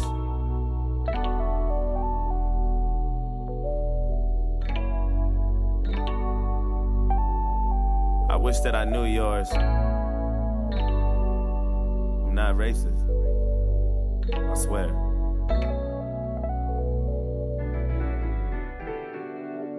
With all disrespect, I don't really like you white motherfuckers. That's just where I'm at. Screaming all lives matter is a protest to my protest. What kind of shit is that? And that's one war you'll never win. The power in the word nigga is a different sin. We shouldn't say it, but we do, and that's just what it is. But that don't mean that you can say it just cause you got nigga friends. Nigga. That word was originated for you to keep us under. And when we use it, we know that's just how we greet each other. And when you use it, we know there's a double meaning under. And even if I wasn't picking cotton physically, that don't mean I'm not infected by the history. My grandmama was a slave, that shit gets to me, and you ain't got no motherfucking sympathy, you pussy nigga. I'm sorry, you can never feel my life. Trying to have faith, but I never felt alright. It's hard to elevate when this country's ran by whites, judging me by my skin color and my blackness. Trying to find a job, but ain't nobody call me back yet. Now I gotta sell drugs and put food in my cabinet. You crackers ain't slick, this is all a part of your tactics. Don't talk about no motherfucking taxes when I ain't making no dough. You think you know everything, but you don't. You wanna copy our slang and everything that we know. Try to steal black culture and make it your own. Whoa. Fuck, I'm exhausted. I can't even drive without the cops trying to start shit. I'm tired of this systematic racism bullshit. All you do is false shit. This the shit that I'm false with. And you don't know shit about my people. That's what bothers you. You don't know about no fried chicken or no barbecue. You don't know about the two step or no loose change. You don't know about no 2 Chainz or no Kool Aid. You don't know. And even though Barack was half as black, you hated President Obama. I know that's a fact. You couldn't wait to get him out and put a cracker back. And then you gave us Donald Trump, and I was payback for that. I'm not racist. I never lied, but I noticed a disconnect between your culture and mine. Yeah, I praised Tupac like he was a fucking god. He was fighting for his life way before he fucking died, nigga. Die, nigga. And all you care about is money and power and being ugly, and that's the cracking within you. Hatred all in your brain and slowly start to convince you. Then you teach it to your children until the cycle continue. Blame it on Puerto Rico, blame it on OJ, blame it on everybody except for your own race. Blame it on black niggas and blame it on black citizens. Aim at the black businesses. I ain't saying I'm innocent, but. I might be any day now. Treating everybody how you want in any way how. I swear North Korea about to bomb us any day now. And now I'm ducking every time I hear a fucking plane now. Shit. You know I make a lot of sense, but you just can't admit it. When Eminem went against Trump, that was the illest. Cause even though he's white, he let us know he's standing with us. I'm not racist, but I cry a lot. You don't know what it's like to be in a frying pot. You don't know what it's like to mind your business and get stopped by the cops. And I know if you about to die or not. You worry about your life, so you take mine. I love you, but I fucking hate you at the same time. I wish we could trade shoes so we could change lives so we can understand each other more, but that'll take time. I'm not racist. It's like we living in the same building but split into both sides. I'm not racist. But there's two sides to every story, and now you know mine. Can't erase the scars with a bandage. I'm hoping maybe we can come to an understanding. Agree to disagree, we can have an understanding. I'm not racist. All right, that about wraps up our first episode of Deep Fried Thoughts podcast. I just want to thank you guys uh, for being here. Uh, and those of you that have stuck around, uh, I know this one was a little bit long, but uh, I hope it was helpful. And uh, like I said, please don't forget to uh, continue the conversation, uh, whether it be on Instagram at deepfriedthoughts.podcast uh, or on the YouTube channel, Deep Fried Thoughts Podcast. Uh, you know, keep keep it going. Unfortunately, we did have some issues with the video, and it did cut out uh, at some point uh, during the end of it. So we'll just switch it over to audio only. So I do apologize for that. We'll figure out these things as we move along and navigate this this podcast. And again, thank you and much love.